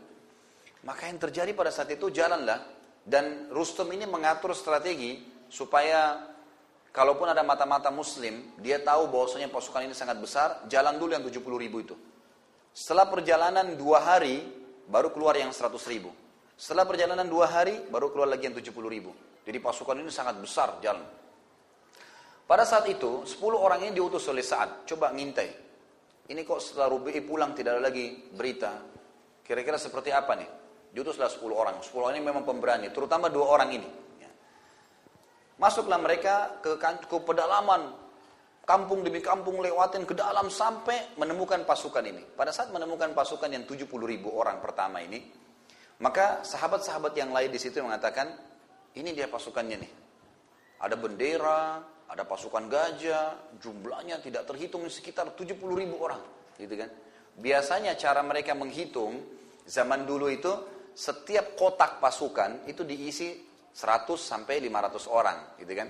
Maka dilihatlah kotak-kotaknya pasukan itu. Kotak ada pemimpin depannya, kotak ada pemimpin depannya, maka dihitung dari situ. Oh, jumlahnya sekian. Dari situ mereka tahu itu sekitar tujuh puluh ribu orang, gitu.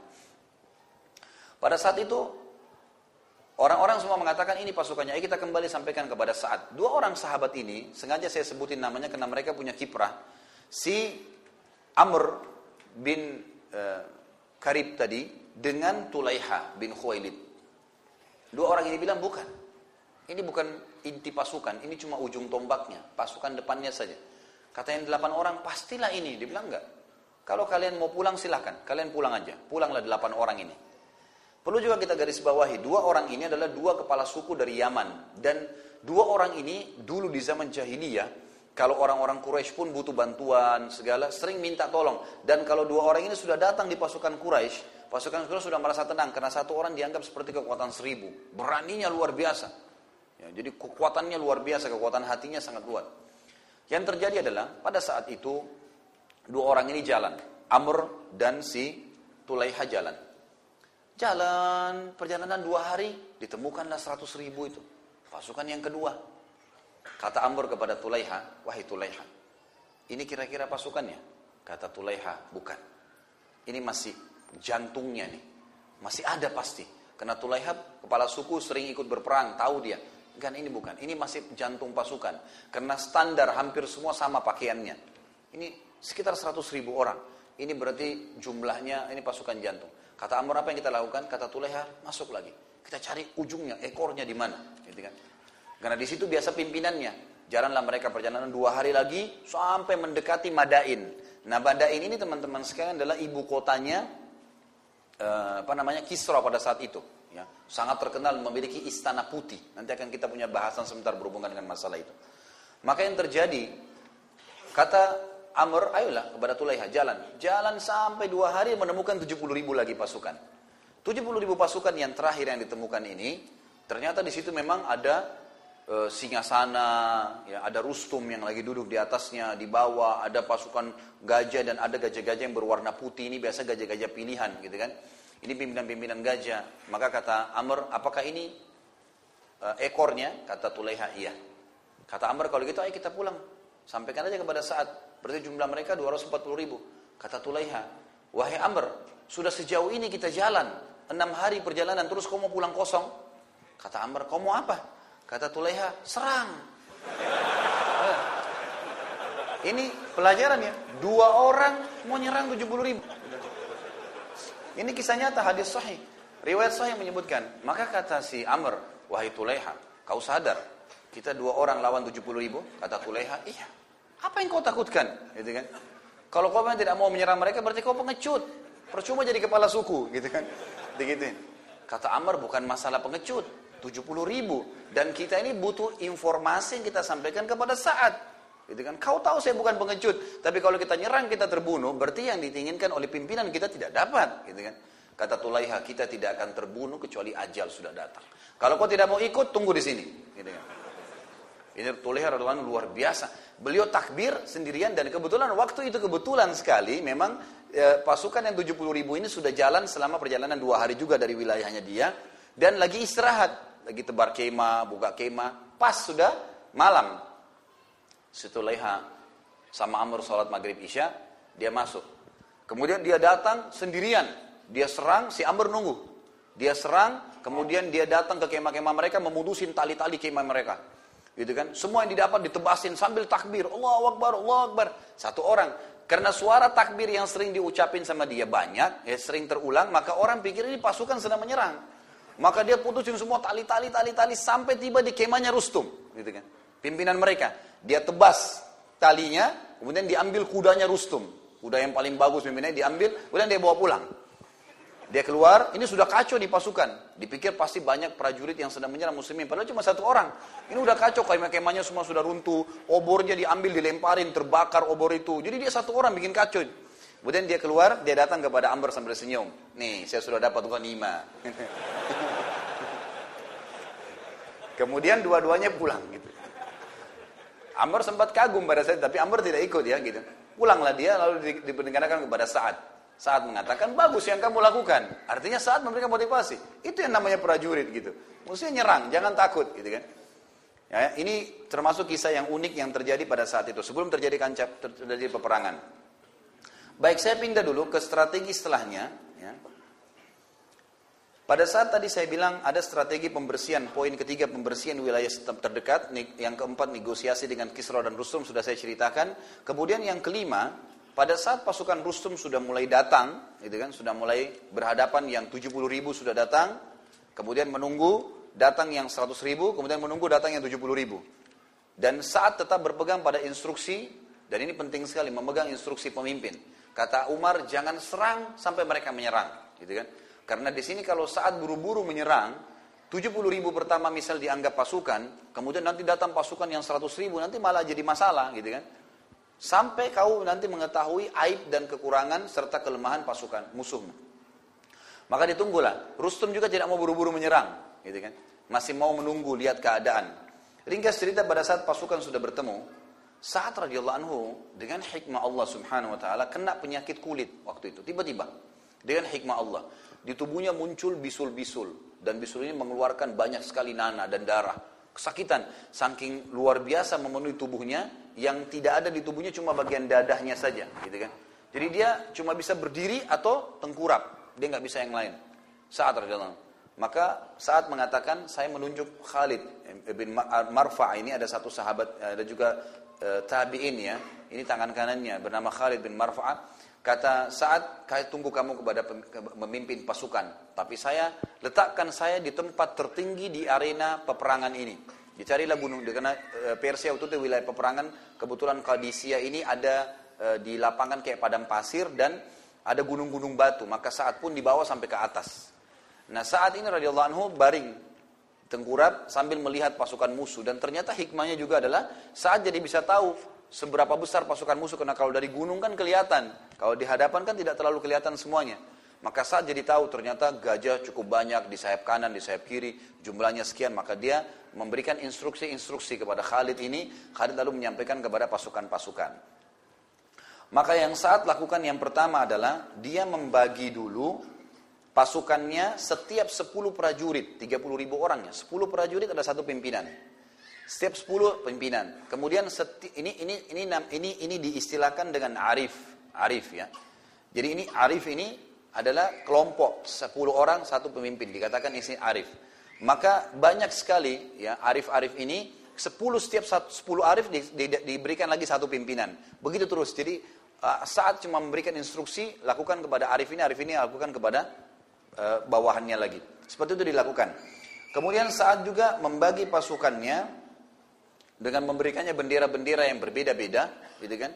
Sehingga dia tahu mana yang ditunjuk, mana yang sayap kanan, mana yang sayap kiri, mana yang ekor, mana yang tengah, mana yang ujung tombak, dan mana yang pasukan pengintai. Kemudian uh, Sa'ad juga radhiyallahu anhu menyuruh agar para khutaba, khutaba ini ini strategi setelahnya ya. Jadi strategi tadi membagi yang kelima.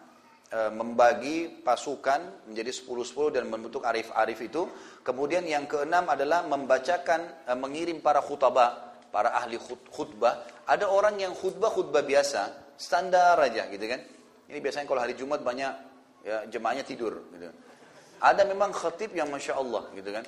Dari awal dia khutbah sampai akhir kita nggak tahu kalau sudah selesai gitu kan.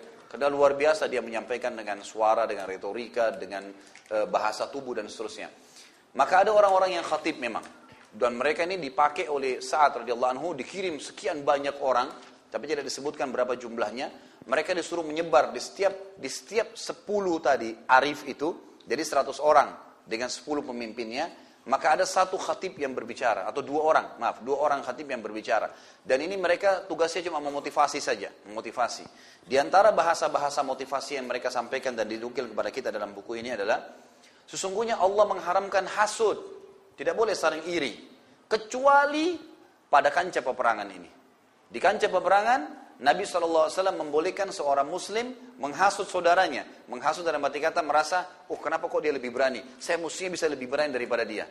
Maka di sini tempatnya saling berhasutlah untuk berperang di jalan Allah. Gitu kan? Karena ini sesuai dengan ya, perintah Nabi shallallahu alaihi wasallam. Maka itu diantara kata-kata motivasinya. Dan juga yang dilakukan setelahnya, yang ketujuh adalah bagaimana e, Sa'ad juga mengirim setelah para khutbah ini berbicara, mengirim para qurra, para penghafal Al-Quran, dan orang-orang yang memiliki suara yang sangat indah. Lalu menyebar kepada arif-arif tadi ini, semuanya menyebar, ini pasukan sudah saling berhadapan nih. Maka dilakukan oleh Sa'ad seperti itu, dikirim suara-suara indah dan disuruh membaca surah Al-Anfal lengkap. Gitu kan? Surah Al-Anfal, surah memang untuk peperangan gitu kan. Janji-janji Allah, kemenangan-kemenangan, malaikat yang turun di perang Badar, semua berbicara tentang surga, orang yang mati syahid, fadilahnya, dan seterusnya. Maka dibacakanlah surah-surah Al-Anfal. Pada saat dibaca surah Al-Anfal, dalam beberapa riwayat dikatakan, dalam beberapa atsar disebutkan, maka seluruh jiwa-jiwa mujahidin mulai lunak, mereka merindukan akhirat, mereka akhirnya melihat musuh-musuh mereka kecil, dan seterusnya. Lahirlah perasaan-perasaan seperti itu. Kemudian yang dilakukan setelah itu, Sa'ad mengirim lagi para khutaba. Setelah para qurra membacakan surah Al-Anfal, banyak diantara mujahidin yang menangis mendengar ayat-ayat tersebut. Kemudian beliau juga menginstruksikan agar mengirim Khalid tadi, si wakilnya, dan menyampaikan kepada para pimpin-pimpinan arif untuk men, e, di, diyakinkan dirinya dan pasukannya dengan janji-janji Allah. Disampaikan lagi para khutaba tentang surga, terus begitu. Dan disampaikan tentang sabda Nabi shallallahu alaihi wasallam berhubungan dengan Kisra ini. Ternyata ada hadis Nabi yang mulia, dan hadis ini diriwayatkan oleh uh, uh, Imam Muslim dan Imam Ahmad, yang berbunyi, kata Nabi shallallahu alaihi wasallam, usbatun min ummati yaftahunal baital abyad, baita Kisra. Nanti akan ada sekelompok dari umatku yang akan menaklukkan istana putih, istananya Kisra. Kisra ini kebetulan punya istana berwarna putih dan besar sekali, ya. Dan Kisra ini punya banyak sekali, apa namanya, e, banyak sekali harta, kaya raya, wilayahnya luas gitu kan. Saking kayanya sampai dia punya singgasana yang kalau dia duduk, padahal dia orangnya besar, kalau dia duduk di tengah-tengah singgasana itu dia kelihatan seperti kecil, karena besarnya singgasana itu. Sebagian atsar menyebutkan seperti sebuah kapal yang orang duduk sendiri di dalamnya gitu kan. Jadi saking besarnya singgasana itu. Dia punya mahkota, si Kisra ini, itu bukan mahkota yang kayak biasa raja pakai ditaruh di kepala. Dibuat mahkota yang sangat besar, besar sekali, yang hampir mendekati besarnya singgasananya, yang diturunkan dengan rantai-rantai yang besar, diisi dengan permata-permata yang mengkilat. Dan kalau dia sudah duduk dengan pakaian kerajaannya, mahkotanya diturunkan pakai rantai. Jadi kesannya kayak masuk di kepalanya, tapi besar sekali.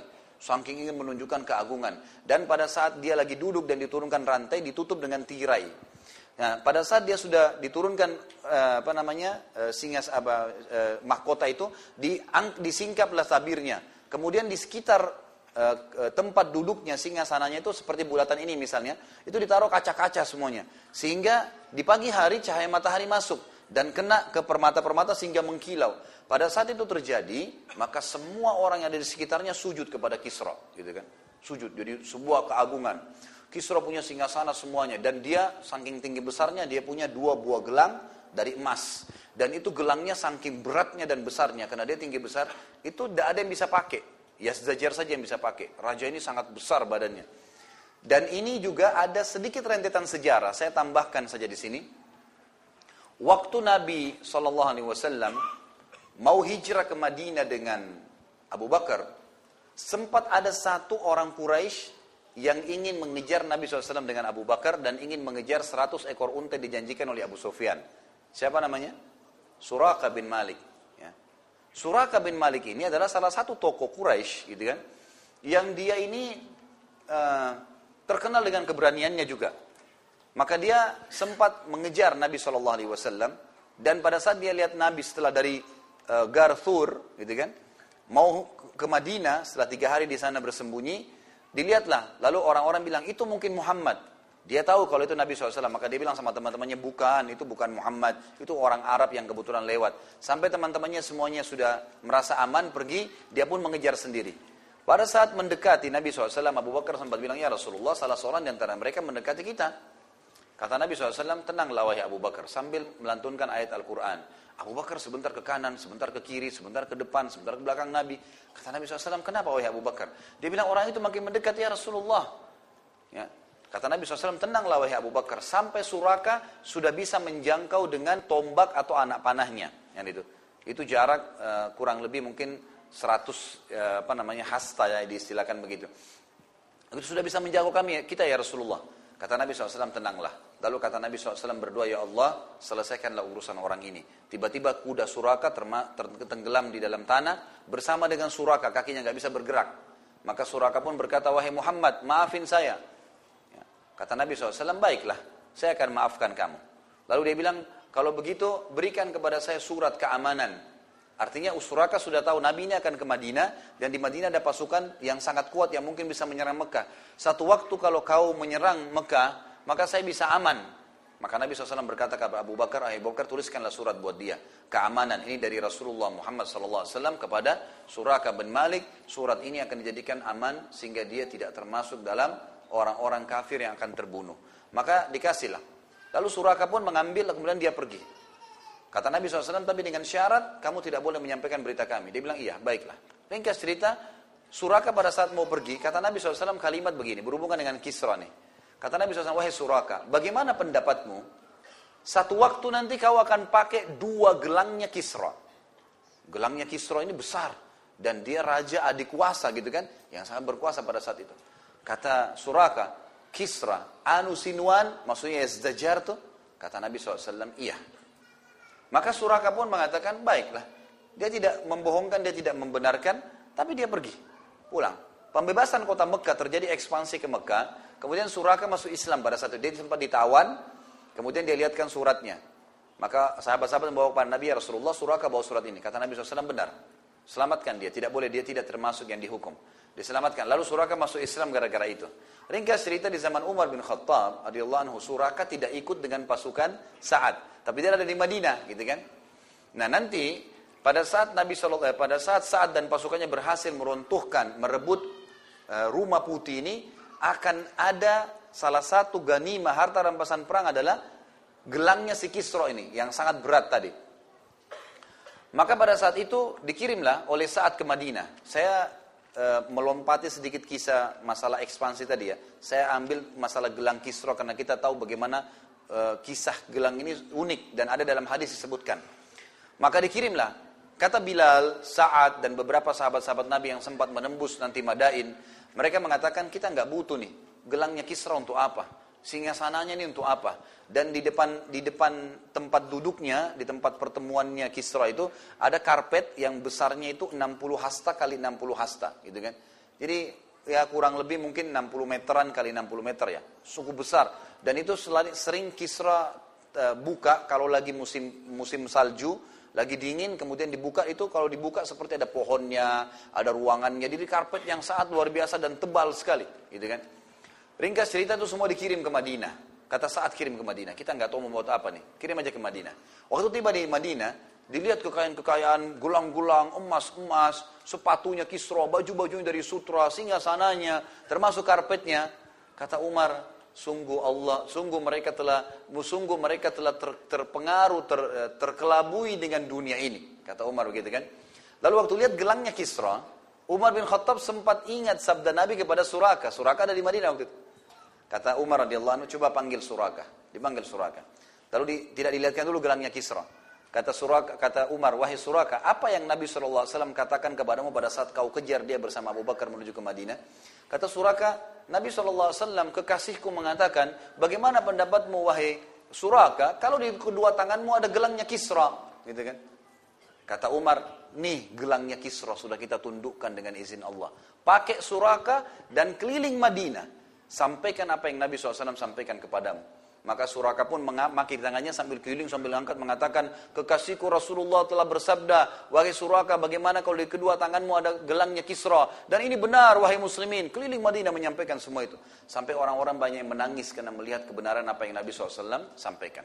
Tapi saya kembali tadi ke kisah kita. Kisra ini orang yang sangat e, diagungkan, gitu kan, punya kekayaan yang sangat banyak. Maka pada saat itu,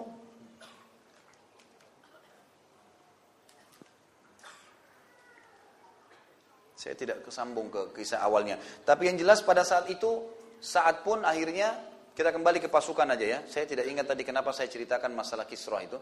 Tapi yang jelas, pada saat itu Sa'ad radhiyallahu anhu sudah menghadapi pasukan, menghadapkan pasukan, dan berusaha untuk ya menginstruksikan kepada pasukan. Oh, ada hadis Nabi, maaf.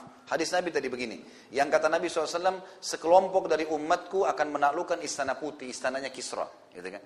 Ini tadi sebabnya kenapa saya ceritakan Kisra dengan gelangnya dan semuanya. Juga ada hadis lain yang berbunyi, hadis ini diriwayatkan oleh uh, Imam Muslim.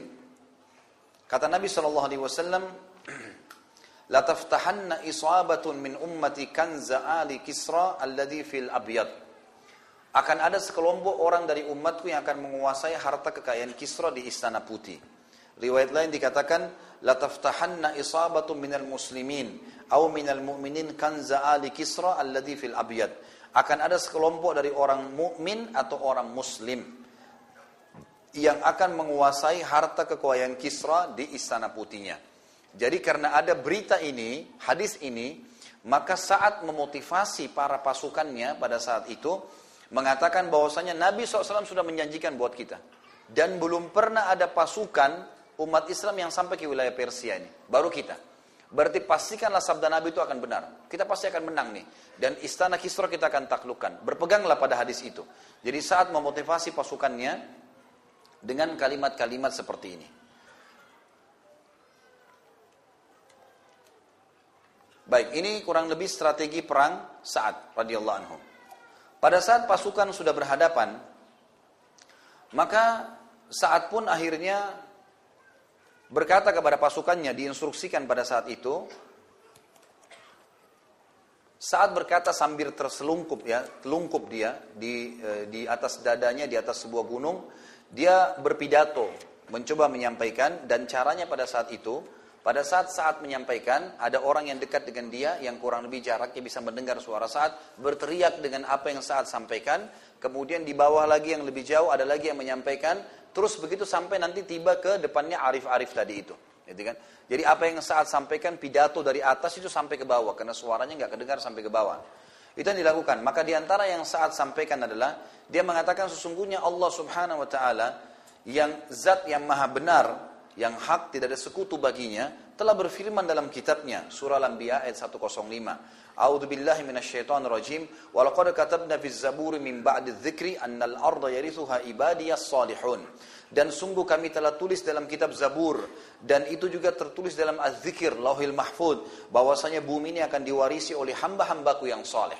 Maka yakinlah kalian adalah hamba-hamba Allah yang saleh, dan dikuatkan dengan hadis Nabi shallallahu alaihi wasallam kalian akan membebaskan, merebut kerajaan putihnya Kisra. Kemudian dia juga berkata, sesungguhnya ini adalah warisan kalian. Apa yang telah dijanjikan oleh Rabb kalian kepada kalian, tidak usah ragu dengan masalah itu.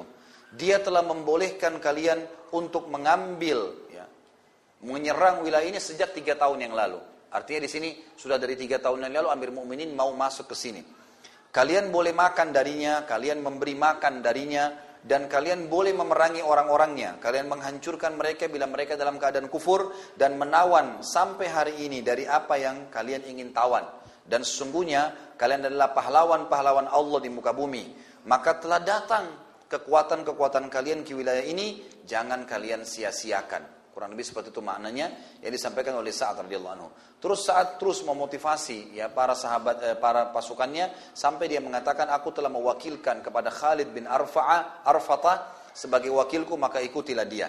Maka mereka pun akhirnya mengikuti Khalid bin Arfa'ah. Kata Sa'ad pada saat sudah selesai atau menjelang sholat duhur, jangan pernah menyerang sampai azan duhur dan kalian sholat duhur. Setelah sholat duhur maka dengarkanlah pecikan takbirku. Kalau aku takbir yang pertama, maka kalian juga ikut bertakbir. Saat takbir, orang yang dibawanya menyampaikan takbir, sana takbir, terdengar takbir, takbir semua serentak. tiga puluh ribu orang. Setelah itu, kalian tenang. Tunggu instruksi takbir saya yang kedua. Maka saat pun bertakbir setelah melihat pasukan musuh, sambil berdoa kepada Allah lalu berkata, ya Allahu Akbar yang kedua. Sampailah kepada orang yang kedua, orang yang dekat Sa'ad lalu menyampaikan sampai ke pasukan. Semuanya takbir yang kedua. Kemudian Sa'ad melihat lagi ke arah musuh sambil berdoa kepada Allah subhanahu wa ta'ala, akan mengucapkan takbir yang ketiga. Dia rupanya ini secara manusiawi ingin melihat reaksi takbir kepada pasukan-pasukan musuh. Dan Sa'ad bisa melihat dari jarak jauh, mereka saling melihat satu sama yang lain, gitu kan? Artinya ini ada pengaruh kejiwaan terhadap takbir tersebut, karena tiga puluh ribu orang semua takbir. Maka Sa'ad berkata, saya akan takbir yang ketiga. Dan pada saat selesai saya takbir yang ketiga, kuatkan tali-tali sendal kalian. Kuatkan pelana-pelana kuda kalian. Bertawakallah kepada Tuhan kalian. Dan seranglah musuh kalian dengan mengejar surga dari mereka. Maka takbirlah yang ketiga, Allahu Akbar, semuanya Allahu Akbar. Lalu pasukan semuanya memperbaiki sepatunya, sendalnya. Dan ini ternyata punya efek juga. Gitu kan? Musuh-musuh pada saat melihat tiga puluh ribu orang di hadapannya, walaupun jaraknya lumayan, gitu kan? Tapi ternyata mereka semua serentak dari kudanya itu melihat ke arah sepatunya, karena instruksi pemimpin begitu. Gitu kan? Jadi perbaikin sepatu kalian, gitu kan? Maka mereka semua tunduk. Yang lagi ini, musuh-musuh rupanya menangkap lain.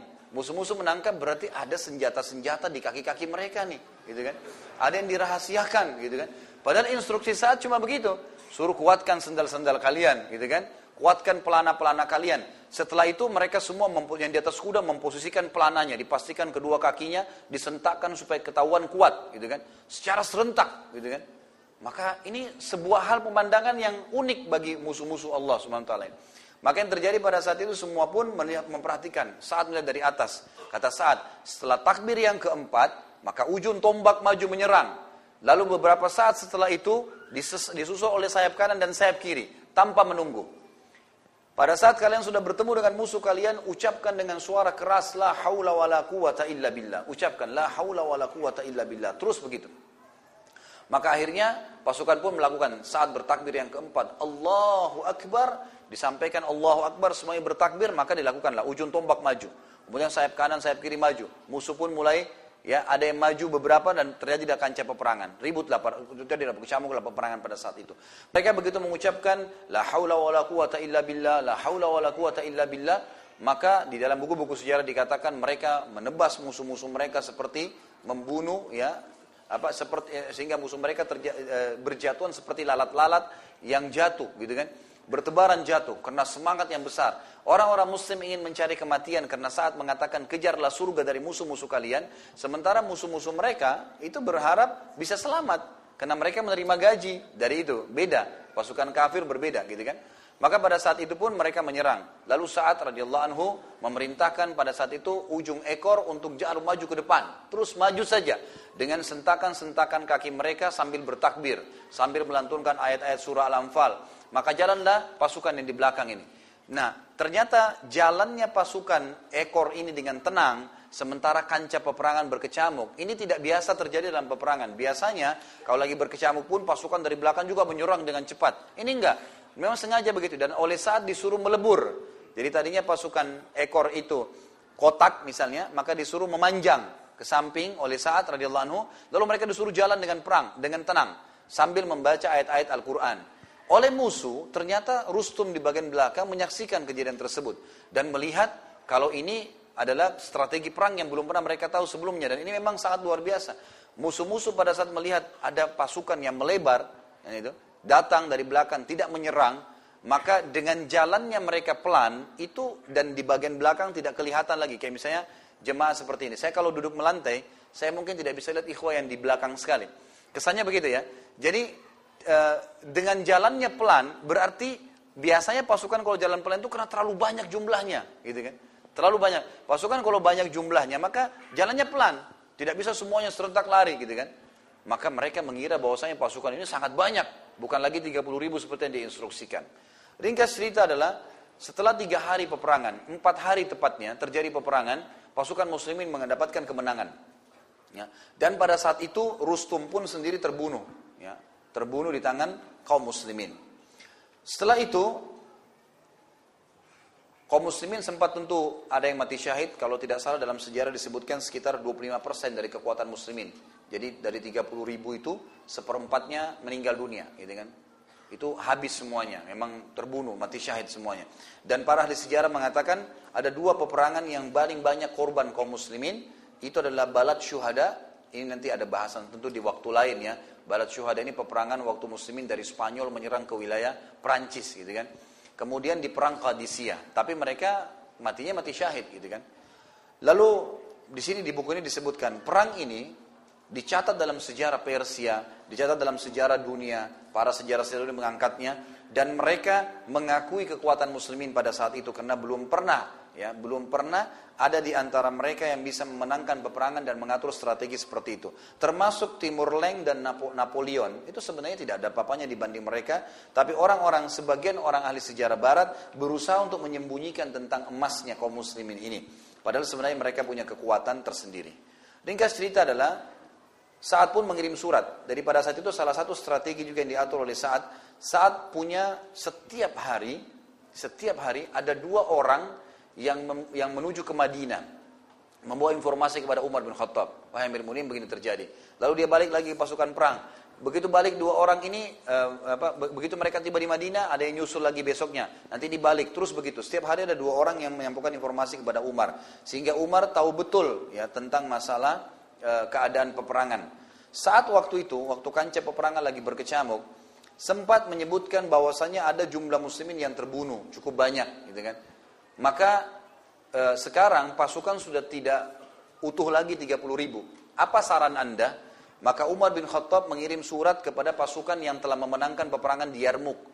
Ya, pasukan tadi ada Khalid bin Walid, ada Amr bin As di sana yang sudah memenangkan e, wilayah Syam.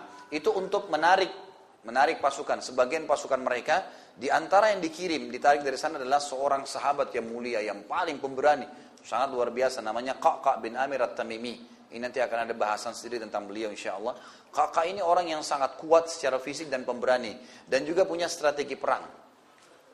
Salah satu salah satu strategi perang yang dipasang oleh Qa'qa' ini, gitu kan, ternyata pasukan Persia, Qa'qa' ini sempat tiba sebelum pasukan Rustum dikalahkan. Salah satu yang Qa'qa' temukan adalah, ditanya waktu dia datang, apa yang mengal- apa yang mengganggu kalian? Kata pasukan muslimin, tiga hari kami berperang, empat hari. Hari keempat mereka kalah semua akhirnya. Di tiga hari pertama, unta-unta kami takut dengan gajah-gajah mereka. Jadi unta-unta di, dari Jazirah Arab ini tidak pernah lihat gajah. Dan gajah lebih besar. Dan gajah ini menyerang dengan uh, dengan gadingnya dan dengan mulutnya, gitu kan, dengan hidungnya. Maka ini, uh, apa namanya, kita tidak bisa kalahkan. Dan unta-unta kami lari. Kakak mengatur sebuah strategi yang unik. Dia bilang, kalau begitu, kita buat juga gajah-gajah mereka takut. Kata mereka, bagaimana caranya? Kakak bilang, saya akan buat unta memiliki dua kepala. Gitu kan. Maka dia mengambil e, sabuk-sabuk pedang, gitu kan, dibuat sama dia sabuk pedang, disuruh ikutin, kemudian di ujung sab, itu sabuk pedangnya diikat di kekangan mulutnya unta dari belakang, di atasnya diikat e, imama-imama mereka, gitu kan, yang dibuat sedemikian rupa seperti kepala. Jadi kesannya kayak ada dua kepala, unta itu kepala satu dan kepala di atas gitu kan. Orang-orang biasa, orang di medan perang pikir ini berhasil atau enggak ya, tapi dicoba. Lalu kakak mengatakan, coba majukan seratus ekor unta, diikutin dengan seratus ekor unta seterusnya. Dan khusus untuk mendekati pasukan-pasukan gajah saja. Ternyata betul, setelah unta-unta ini mendekat gitu kan, dengan model seperti itu, gajah-gajah mereka lari gitu kan. Gajah-gajah mereka ini disebutkan dalam riwayat. Maka gajah-gajah mereka bubar pada lari muncul ke belakang. Dan gajah ini rupanya e, punya satu. Jadi setiap pasukan gajah itu ada di depannya pimpinan gajah. Gajah ini biasa warnanya berwarna putih. Gajah ini kemana yang lainnya ikut. Dan ini memang dari kisah Abraha juga pernah seperti itu di pasukan Yaman. Memang begitu rupanya cara mengatur pasukan gajah. Ternyata yang gajah putih ini ketakutan. Maka dia balik me- mengarah ke pasukan Rustum. Gitu kan. Maka yang lainnya pun ikut. Gajah-gajah yang lain, maka banyak pasukan Persia yang terinjak-injak oleh gajah mereka sendiri. Pada saat itu terjadi begitu. Sampai akhirnya mereka berhasil tembus ke Rustum, dan akhirnya Rustum pun terbunuh pada saat itu. Setelah itu surat sampai ke Umar, dan e, Sa'ad minta saran, bagaimana kira-kira apa yang harus kita lakukan. Kata Umar, bertawakallah kepada Allah, seranglah Madain. Ibu kotanya taklukkan. Gitu kan? Nah kebetulan pada saat itu teman-teman sekalian, Madain ini wilayah yang antara wilayah yang sudah dikuasai oleh uh, Sa'ad dengan Madain ibu kota itu ada sebuah sungai yang besar. Sungai ini dalamnya sekitar enam meter, kalau dalam buku disebutkan seperti itu, sekitar enam meter. Lebarnya itu sangat lebar, mendekati semi seperti sebuah lautan, gitu kan, jadi sangat besar. Dan airnya sangat deras, saking derasnya sampai airnya berbusa-busa, dikatakan begitu, sangat deras. Maka Sa'ad pun bingung, harus bagaimana sekarang? Kapal-kapal, biasanya itu banyak kapal, sudah diambil semua oleh pasukan Persia yang sempat melarikan diri ke Madain, ke seberang, ke ibu kotanya, di istananya Kisra, istana putih itu, itu sudah membawa semua kapal-kapal. Sebagian mereka bakar, tidak ada lagi jalan untuk pindah. Saat sempat tinggal tiga hari di situ, apa yang harus dilakukan? Umar bin Khattab sudah suruh melangkah. Dia berdoa kepada Allah subhanahu wa taala, lalu Allah memberikan dia mimpi. Saat mimpi, dia membawa pasukannya menyeberangi sungai itu dengan kuda-kuda dan unta-unta mereka. Maka pada saat itu, saat pun bangun, habis sholat subuh, dia yakin dengan mimpinya. Dan ini kalau yang pegang buku bisa melihat ya, di halaman empat ratus tujuh puluh empat ya. Bagaimana di situ dikatakan penyeberangan sungai yang tidak tertandingi dalam sejarah. Maka saat pun mengatakan, wahai muslimin, ketahuilah janji Nabi shallallahu alaihi wasallam, janji Allah dan janji Nabi-Nya Muhammad shallallahu alaihi wasallam tidak mungkin salah. Kita akan memenangkan peperangan ini. Dan di belakang kalian sudah aman, nggak ada lagi serangan, kita sudah menang. Tinggal di depan kalian ini ibu kotanya, ini yang Nabi shallallahu alaihi wasallam janjikan. Maka saya sudah berazam untuk menurunkan pasukan kita kuda di sungai ini. Sungai itu airnya deras sekali, ya sampai berbusa-busa. Kalau jadi sudah jelas karena kerasnya air itu gitu. Maka mereka mengatakan silahkan. Kata Salman Al-Farisi, sahabat-sahabat Nabi yang mulia yang ikut pada saat itu, kami pun melihat Sa'ad pada saat itu dengan keberaniannya, lalu berkata, saya akan bertakbir dan semuanya turun serentak. Belum pernah dalam sejarah, sejarah unta, unta ini nggak bisa berenang, beda dengan kuda. Kuda mungkin masih bisa kadang-kadang melewati air. Kalau unta ini bisa dikatakan tidak pernah kena hewan di padang pasir. Tapi mayoritas pasukan Sa'ad dari pasukan unta, bukan kuda. Maka mereka pun akhirnya turun. Pada saat unta-unta ini turun, turunlah serentak pasukan tersebut dengan tiga puluh ribu orang tadi. Eh, maaf, sekitar dua puluh ribu sekian karena sudah mati bagian besar. Turun, maka mereka membentuk ya e, merapat satu sama yang lain dan mereka turun dan unta-unta ini mulai menggerakkan kakinya seperti berenang sampai akhirnya ke seluruh pasukan saat turun di sungai dan saking ramainya sungai tersebut sampai-sampai dikatakan bahwasannya penuh dengan pasukan dan dari benteng Madain ibu kota Persia waktu itu mereka bisa lihat jadi sungai itu di bawah gitu. Saat sambil berkata nasta'inu billah, kita harus meminta tolong kepada Allah, wa natawakkal alaih, dan kita bertawakal kepada Allah. Hasbunallah wa ni'mal wakil wa la haula wa la quwata illa billahil aliyil azim. Kami cukup Allah menjadi, Allah menjadi cukuplah Allah menjadi penolong kita dan juga sebaik-baik tempat bersandar. Tidak ada kekuatan, tidak ada daya kecuali milik Allah, Zat yang Maha Tinggi dan Maha Agung. Lalu disuruh pasukannya mengucapkan semua kalimat tersebut sehingga mereka sambil mengucapkan. Setelah mengucapkan kalimat tersebut, kata Sa'ad, santailah kalian, jalan saja seperti biasa. Maka mereka pun saling ngobrol-ngobrol satu sama yang lain. Jadi satu sama lain saling ngobrol sambil jalan. Jadi mereka tidak terbawa dengan ketegangan air yang sedang ma- masuk di arus. Semua mereka terbasahkan bagian kaki sampai ke paha mereka dan tidak tersentuh badannya. Sampai seseorang di antara mereka berbicara tentang bagaimana kalau dia pulang nanti ke Madinah. Gitu kan? Jadi sudah biasa saja. Ternyata sambil mereka bicara santai ini juga punya efek yang besar.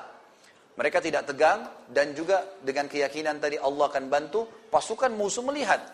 Maka orang-orang Persia sempat mengucapkan kalimat Diwan Amit. Yang dikatakan bahwasanya ini yang kalian lawan bukan manusia, tapi pasukan dari jin. Maka mereka pun akhirnya lari meninggalkan istana-istana tersebut. Karena ternyata seluruh pasukan tersebut semuanya berhasil lewat. Cuma ada satu orang yang dikatakan dalam buku ini dari, kari, dari kabilah Barik. Yang bernama Gargada, yang sempat kudanya karena basah, itu sempat mengepas kepalanya dan airnya kena ke wajah yang terpecik, dia sempat jatuh. Tapi Kakak sempat datang, kemudian menahan dengan satu tangan, lalu menaikkannya ke kudanya kembali, gitu kan.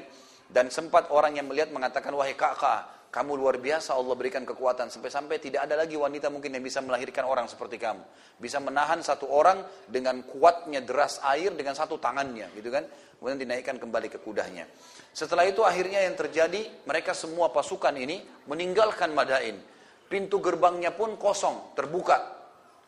Dan Yazdajar karena ketakutan waktu itu, antara pintu gerbang Madain dengan istananya Yazdajar, Istana Putih itu masih ada tiga kilometer sebenarnya. Tapi karena takutnya, dikatakan dalam beberapa riwayat, maka dia pun kabur dengan cara turun dari jendela belakang istananya, dan diikutin oleh seribu juru masak, seribu pawang singa, dan seribu pawang Raja Wali. Habis semua nih, gak ada gunanya sudah. Lari semuanya akhirnya. Dan pada saat mereka pergi meninggalkan, maka akhirnya pasukan muslimin masuk. Dan masuklah beberapa orang saja, segelintir dari sahabat Nabi, diantaranya Sa'ad, gitu kan? Salman, Bilal, radhiyallahu anhu sedikit dari mereka. Seperti sabda Nabi shallallahu alaihi wasallam, usbatun min ashabi, segelintir dari sahabatku. akan masuk menaklukkan Istana Putih. Maka saat pun masuk sambil membaca firman Allah Subhanahu wa taala. Namun sebelumnya saya baca dulu dalam Tarikh Tabari disebutkan, di sini disebutkan begitu ya. Ujung tombak pasukan kaum muslimin yang dipimpin oleh Al-Sim berhasil menyusul ekor-ekor kaum Majusi. Jadi sempat pada saat itu masuk ya, Sa'ad dan Salman serta Bilal masuk ke istana, pasukan muslimin sempat mengejar pasukan-pasukan yang lari dan sempat mengejar mereka. Di antara pasukan ya, Persia ada yang sempat berdiam di situ karena berusaha menahan muslimin supaya pasukan yang lain selamat gitu. Maka pada saat muslimin dekat, dia coba cambuk kudanya, nggak bisa. Dia sempat tarik kudanya nggak mau lari gitu kan. Kata dalam sejarah ini dikatakan sampai kuda-kuda Persia pun ketakutan melihat kaum muslimin. Sampai akhirnya datanglah seseorang dari kaum muslimin yang dari kabilah Thaqif yang bernama Adi bin Tarif yang akhirnya membunuh orang Persia tersebut, memenggal lehernya dan mengambil apa yang ada padanya. Saat masuk ke istana Kisra sambil membaca, waktu masuk di aula tempat pertemuannya yang ada singgasananya, yang ada karpetnya, ada perhiasan-perhiasan, membaca firman Allah Subhanahu wa taala yang disebutkan di dalam surah Ad-Dukhan ayat dua puluh lima sampai dua puluh delapan. Yang bunyinya a'udzubillahi minasyaitonir rajim, kam taraku min jannatin wa uyun wa zuru'in wa maqamin karim wa na'matin kanu fiha fakihin kadzalika wa awrathnaha qauman akharin. Yang kurang lebih artinya berapa banyak taman-taman dan mata-mata air yang mereka tinggalkan, juga kebun-kebun serta tempat-tempat kediaman yang indah dan kesenangan-kesenangan yang dapat mereka nikmatin di sana. Demikianlah kami wariskan semua itu kepada kaum yang lain. Lalu kemudian dikatakan saat pun masuk dan terus beliau mengekspansi wilayah Persia sampai tahun dua puluh Hijriah. Sudah masuk duhur? Ya? Satu menit lagi. Baik. Dikatakan di sini penaklukan Sa'ad radhiyallahu anhu terhadap negeri-negeri tersebut terus berkesinambungan sampai saat meruntuhkan semua wilayah-wilayah Irak secara keseluruhan, kemudian Azerbaijan, Al-Jazirah, kemudian Armenia, wilayah Turki yang berbatasan dengan Iran, semuanya ditaklukkan oleh Sa'ad radhiyallahu anhu. Sampai Umar pun bertanya, ya, mungkin habis duhur kita masih lanjutkan sebentar, ada beberapa poin yang belum selesai. Umar bin Khattab berkata, dan saya tutup dengan perkataan ini, kata Umar radhiyallahu anhu waktu menanyakan kepada salah satu kesatria Yaman tadi, Amr ibn Ma'di Karib ya, yang tadi bersama dengan Tulaiha yang pergi menyerang tujuh puluh ribu pasukan itu, bertanya tentang Sa'ad. Maka Amr berkata, seorang laki-laki yang tawadhu dalam tendahnya, seorang Arab dengan pakaiannya, seorang singa, seorang singa di dalam sarangnya, berlaku adil dalam menetapkan perkara, membagi dengan sama dan membawa pasukan sampai jauh menembus tempat-tempat musuh. Dia mengasihi kami layaknya seorang ibu yang baik, dia menyampaikan hak kami kepada kami dengan sangat teliti. Allahu alam. Insyaallah kita lanjut sebentar dengan beberapa fadilah atau manaqib saat yang belum selesai, kemudian kita buka sesi tanya jawab. Subhanakallahumma bihamdika asyhadu an la ilaha illallah astaghfirullah wa atubu ilaih. Wassalamualaikum warahmatullahi wabarakatuh. Assalamualaikum warahmatullahi wabarakatuh. Alhamdulillah wassalatu wassalamu ala Rasulillah. Saya ingatkan kembali tadi masalah manaqib Sa'ad radhiyallahu anhu. Beliau pertama sepuluh orang yang pertama masuk Islam, sepuluh orang yang dijamin masuk surga. Yang kedua, yang ketiga turunnya surah Al-Ankabut ayat delapan waktu ibunya mogok makan dan akhirnya dia tetap dalam Islamnya. Yang keempat, paman Nabi Muhammad sallallahu alaihi wasallam dari ibunya, karena ayah Sa'ad saudara dengan ibu Nabi sallallahu alaihi wasallam, artinya punya hubungan kerabat. Yang kelima, beliau termasuk orang yang didoakan oleh Nabi sallallahu alaihi wasallam dengan dua doa yang mulia.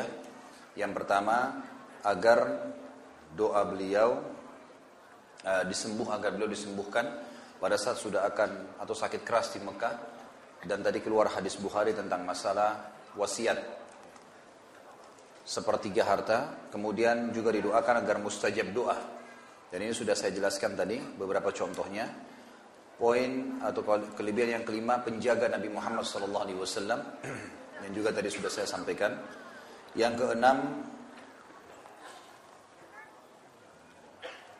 Yang keenam tadi itu penjaga Nabi ya. Yang ketujuh, menghadiri semua peperangan Nabi sallallahu alaihi wasallam. Yang kedelapan, anak panah beliau tidak pernah melesat atau meleset, maaf. E, kemudian yang kesembilan, perangnya, perannya di perang Badar, termasuk dalam mendoakan dan menghan, untuk mengentuk kehancuran musuh-musuh Allah. Juga perannya di perang Uhud pada saat melepaskan anak-anak panah ke arah musuh-musuh. Kemudian yang ke tadi yang kesembilan itu perannya di Badar, yang kesepuluh saat sempat melihat malaikat di perang Badar, eh, di perang Uhud. Kemudian kesebelas pahlawan di pembebasan Persia. Dan ini tadi terakhir yang kita bahas. Poin ke sebelas. Dan yang terakhir tadi bagaimana pasukan muslimin berhasil menyeberangi sungai dan juga akhirnya menembus Istana Putih Kisra. Salah satu yang menarik dari perkataan Sa'ad juga, pada saat pasukannya sedang menyeberangi sungai, dia mengatakan, cukuplah Allah bagi kami, hasbunallah wa ni'mal wakil, ni'mal maula wa ni'mal nasir, dia sebaik-baik penolong. Demi Allah, Allah akan menolong wali-walinya. Jadi sambil teriak dengan suara keras, beliau di atas tunggangannya, beliau pun berteriak memotivasi para sahabat yang sedang berjihad. Allah akan memenangkan agamanya, Allah akan mengalahkan musuhnya, selama dalam pasukan tidak ada dosa dan kezaliman, yang akan mengalahkan kebaikan-kebaikan.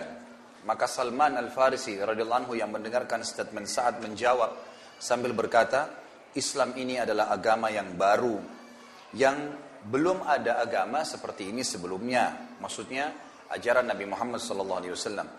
Tetapi sekalipun dia baru, demi Allah, lautan telah ditundukkan bagi kaum muslimin, sebagaimana daratan telah dimudahkan bagi mereka. Karena waktu itu Salman menyaksikan sendiri pasukan-pasukan muslimin sedang melewati sungai tadi.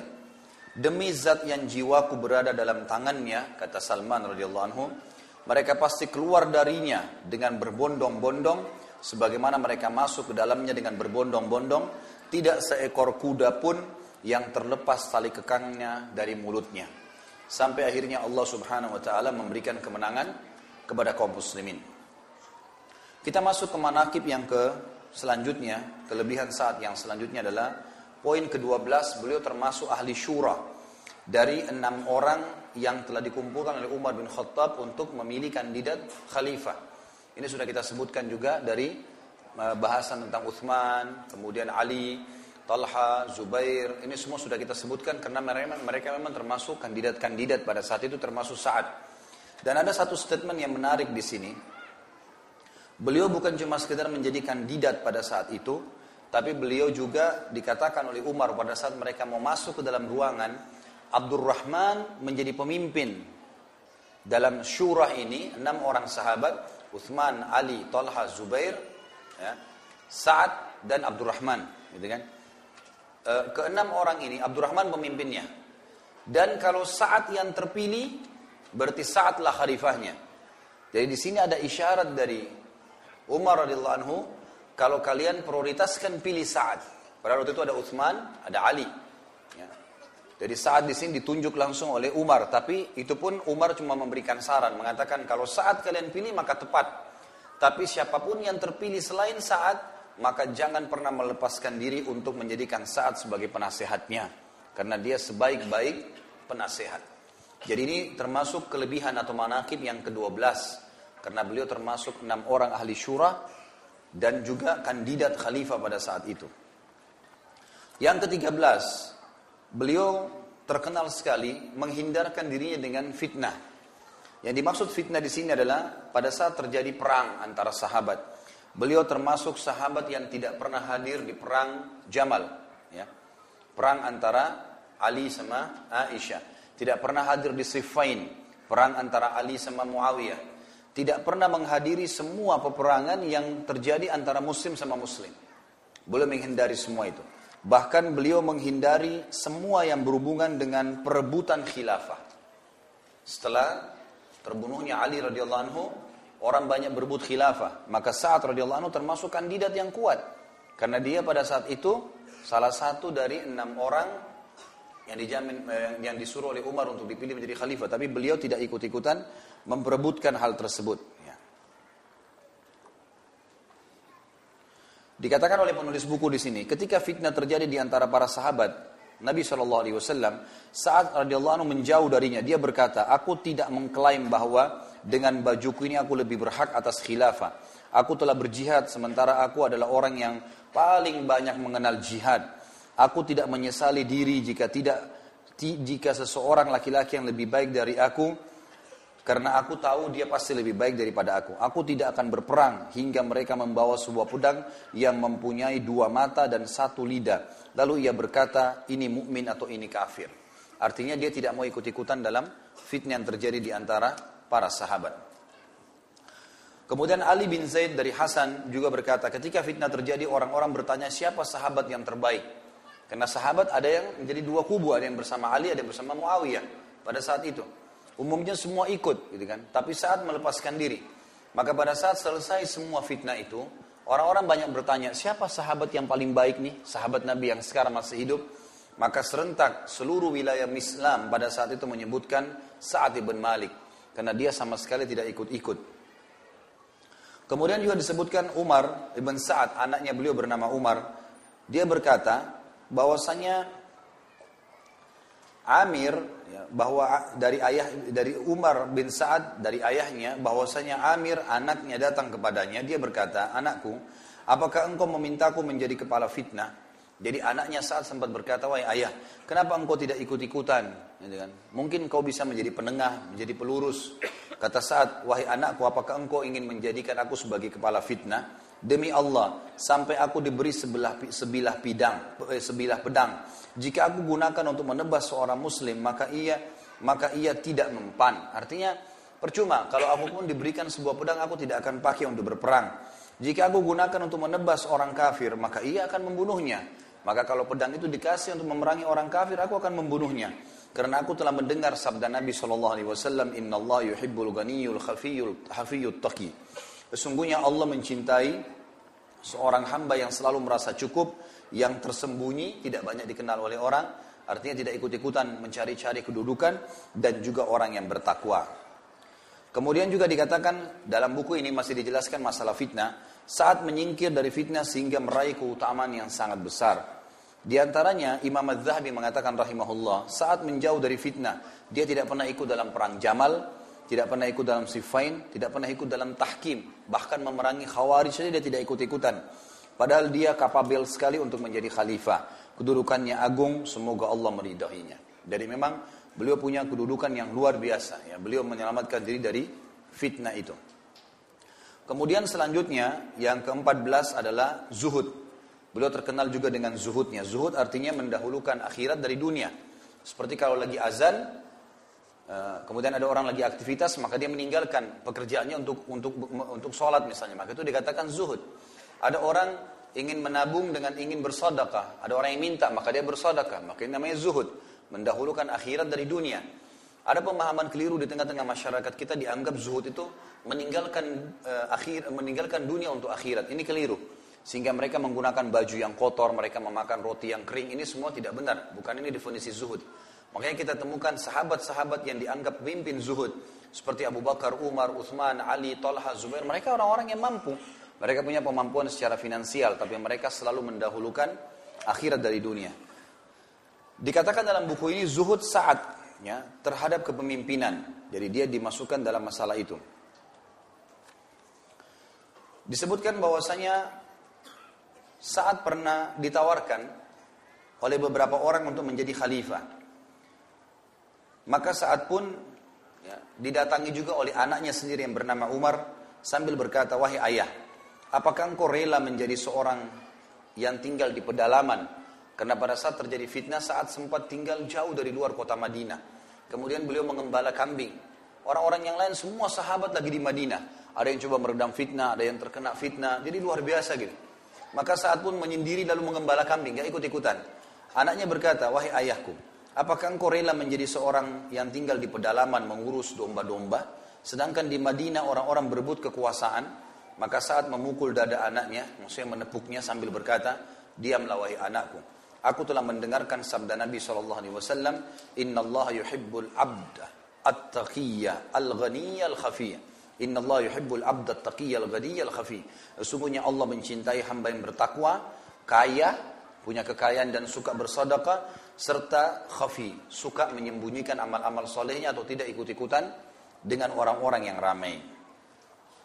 Ini termasuk mas- masuk dalam bab, dan hadis ini juga sering dipakai oleh para ulama. Hadis ini diriwayatkan oleh Imam Muslim tentunya, hadis sahih, masuk dalam bab zuhud, dan hadis ini selalu dipakai oleh para ulama-ulama untuk berpegang pentingnya menyatukan antara ketakwaan, patuh pada Allah, kekayaan yang suka disedekahkan, dan sukanya menyembunyikan amal soleh dan tidak ikut-ikut fitnah. Dan ini keluar diriwayatkan oleh Sa'ad radhiyallahu anhu dari Nabi sallallahu alaihi wasallam.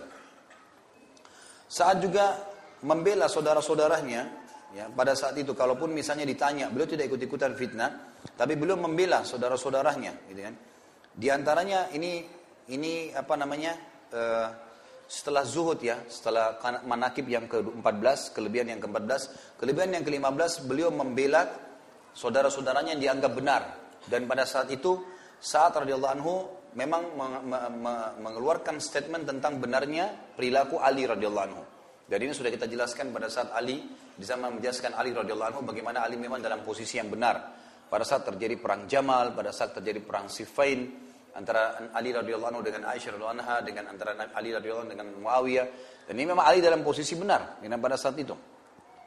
Dan sudah saya jelaskan panjang lebar riwayatnya. Tapi uh, Sa'ad termasuk orang yang membela Ali pada saat itu, cuma tidak ikut-ikutan perang.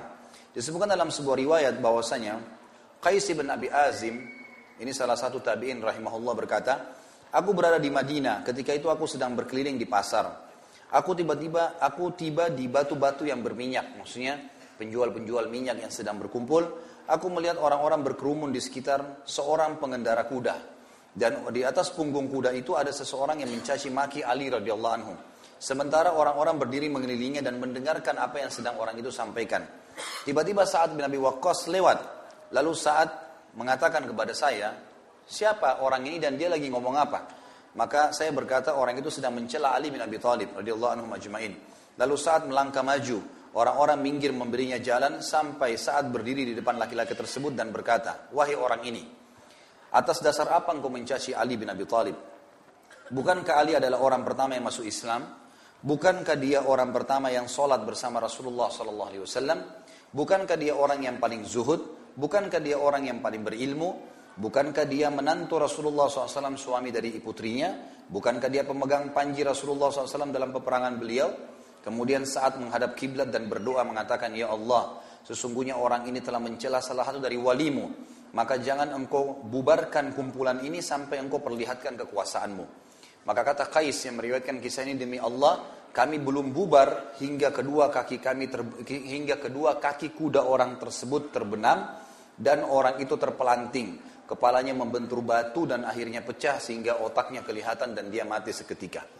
Jadi ini e, riwayat yang menjelaskan bagaimana perilaku Sa'ad yang membela e, sahabat yang dianggap benar oleh beliau pada saat itu. Juga ada poin selanjutnya, kesabaran Sa'ad. Bagaimana Sa'ad sangat sabar dalam menghadapi permasalahan-permasalahan dalam kehidupan ini. Di antaranya riwayat pada saat akhir hidup beliau, beliau sempat buta matanya di Mekah. Dan orang-orang pun banyak berbondong-bondong mendatangi di akhir hidupnya. Banyak minta didoakan dan Sa'ad doakan, dan kita sudah bilang Sa'ad adalah mustajab doa. Maka orang-orang pun pada datang minta didoain. Sampai akhirnya datang seseorang kepadanya berkata, wahai Sa'ad. Tepatnya ini Abdullah bin Sa'id rahimahullah, seorang tabi'in, berkata, aku mendatangi Sa'ad dan pada saat itu aku masih belia, masih belasan tahun, dan kebetulan dia hafal Quran, si uh, Abdullah bin Sa'id, dan suaranya bagus, termasuk qari' Mekah. Maka aku pun memperkenalkan diri kepadanya, lalu kemudian Sa'ad berkata, engkaukah orang uh, qari'nya orang-orang Mekah? Maka aku menjawab benar. Lalu dia menyebutkan kisah, dan akhirnya, maksudnya dia menceritakanlah kisahnya dia, bagaimana dia ha- hafal Quran dan seterusnya. Kemudian pada saat itu aku berkata kepadanya, Paman, jadi Abdullah, eh, Abdullah bin Sa'id ini berkata kepada Sa'ad, Paman, engkau mendoakan orang-orang, sampai orang-orang itu selesai dari permasalahannya. Mengapa engkau tidak berdoa untuk dirimu sendiri, sehingga Allah mengembalikan penglihatanmu? Maka Sa'ad tersenyum lalu berkata, anakku, ketetapan Allah atasku lebih baik daripada penglihatanku. Artinya, kalau Allah sudah tentukan yang seperti ini, ya sudah. Berarti ini pasti yang terbaik buat aku. Maka aku akan pasti menerimanya. Aku pasti akan menerimanya. Dan ini bentuk kesabaran dari Sa'ad radhiyallahu anhu. Kemudian yang terakhir adalah kematian beliau, ya, sebagai penutup seperti biasa. Maka di akhir hidup beliau, radhiyallahu anhu, beliau meninggal dunia dalam kondisi uh, buta matanya, dan ulama mengatakan beliau telah tersatukan di dalam dirinya beberapa poin. Yang pertama, beliau mati sebagai sahabat Nabi, kemudian juga sebagai mujahid yang cukup banyak ya, menghadapi kiprah di kancah peperangan. Kemudian juga beliau meninggal dalam kondisi buta matanya. Dan ada sebuah hadis Bukhari yang berbunyi, tidak ada seorang hamba yang aku ambil kedua matanya, penglihatannya, kemudian dia sabar, kecuali aku akan balas dengan dia surga. Jadi hampir semua permasalahan yang berhubungan dengan surga direbut oleh Sa'ad. Dia pernah ikut berjihad. Dan kata Nabi shallallahu alaihi wasallam, dua kaki, dua telapak kaki yang tersentuh dengan debu medan perang, dalam hadis riwayat Muslim, tidak akan pernah disentuh oleh api neraka. Dalam hadis yang lain dikatakan, orang kafir yang terbunuh oleh seorang mukmin di, di, di kancah peperangan tidak akan bersatu dengan mukmin yang membunuhnya. Artinya dia tidak akan masuk ke dalam neraka. Maka ini juga fadilah, ikut jihad. Dia sebagai sahabat Nabi, semua peperangan bersama Nabi diikutin sallallahu alaihi wasallam, dapat jaminan surga dan juga meninggal dalam kondisi buta, sementara buta ini adalah balasan surga juga bagi orang yang mengalaminya kalau dia bersabar. Mus'ab bin Sa'ad radhiyallahu eh, rahimahullah ini seorang tabi'in, anaknya Sa'ad ya, lahir di zaman Umar bin Khattab. Ia berkata, pada saat ayahku menghadapi kematian, kepalanya berada di pangkuanku. Aku menangis, lalu ayahku mengangkat kepalanya kepadaku. Dia berkata, anakku, apa yang membuatmu menangis? Aku menjawab, kedudukanmu dan apa yang aku lihat padamu. Artinya aku sangat mencintaimu, ayah, dan aku juga sedang melihat kamu dalam kondisi seperti ini, keadaanmu mau meninggal. Dia berkata, anakku, jangan kau menangis, karena Allah tidak akan menyiksaku. Sungguhnya aku termasuk penghuni surga. Maka Imam Az-Zahabi menanggapi statement ini mengatakan, Sa'ad benar, demi Allah, tentu keselamatan telah Allah berikan kepadanya. Az-Zuhri juga berkata bahwasanya Sa'ad bin Abi Waqqas menghadapi ajalnya, dia meminta jubah dari wol bekas. Jadi ada baju wol yang sudah sangat tua milik beliau. Beliau berkata, kafanilah aku dengan baju ini. Aku dulu memakainya pada saat menghadapi orang-orang musyrikin di perang Badr. Lalu aku menyimpannya untuk hari ini, maksudnya untuk kematian. Lalu kemudian Sa'ad pun meninggal seperti normalnya orang-orang meninggal, bukan di kancah peperangan. Dan Ummu Salamah radhiyallahu anha, istri Nabi shallallahu alaihi wasallam, sempat berkata pada saat Sa'ad meninggal, ketika Sa'ad wafat dan gerandanya dihadirkan, aku datang kepadanya, aku menangis dan berkata, sisa dari sahabat Rasulullah shallallahu alaihi wasallam yang terpilih. Sa'ad pun akhirnya wafat di gubuknya di wilayah Al-Aqiq yang berjarak sepuluh mil dari Madinah. Lalu dia dipikul di atas pundak-pundak kaum muslimin ke Madinah, dan Marwan ibn Hakam, gubernur Madinah pada saat itu, dan istri-istri Nabi shallallahu alaihi wasallam yang masih hidup ikut mensolatinya. Dan Sa'ad pun akhirnya dikuburkan di Baqi, dikuburkan di Baqi. Sebagai penutup teman-teman sekalian, yang yang kita penting adalah yang kita harus tahu, ini kisah Sa'ad dan sudah berlalu. Apa kira-kira yang kita ambil darinya? Yang pertama, saudara, keyakinan adalah asas segalanya bagi seorang muslim. Dan puncak daripada keyakinan adalah yakin kepada Allah subhanahu wa ta'ala. Allah itu ada, Allah maha benar, dan semua janjinya benar. Apa yang diceritakan tentang akhirat, orang kalau sholat, nih hadir majelis ilmu begini dapat ini, orang kalau sholat dapat ini, orang kalau puasa, orang kalau jihad, orang kalau bersedekah, itu semua panduan hidup, bukan dongeng, bukan sebuah teori biasa. Memang sebetulnya adalah janji, dan setiap muslim harus jalan di atas janji itu dengan keyakinan. Sa'ad dan beberapa sahabat Nabi yang sudah kita jelaskan, dan insya Allah juga yang akan kita jelaskan ke depannya, semoga Allah berkahi. Maka semua itu akan memberikan pelajaran kita, orang-orang yang mendahului kita dengan keyakinannya. Dan memang itu asasnya, yakin terhadap Allah dan yakin terhadap apa yang Allah janjikan. Kita semua yang hadir di sini teman-teman sekalian, saya jamin dengan izin Allah, kalau anda mempertahankan Islam anda dan anda meninggal sebagaimana Allah mengatakan, wala tamutunna illa wa antum muslimun, jangan kalian meninggal kecuali dalam keadaan Islam, pasti masuk surga. Dan surga itu bukan dongeng, bukan sebuah cerita kosong, oh ada istana, bukan cerita Cinderella, cerita khayalan, cerita yang biasa orang-orang non muslim buat. Kita ini punya wahyu.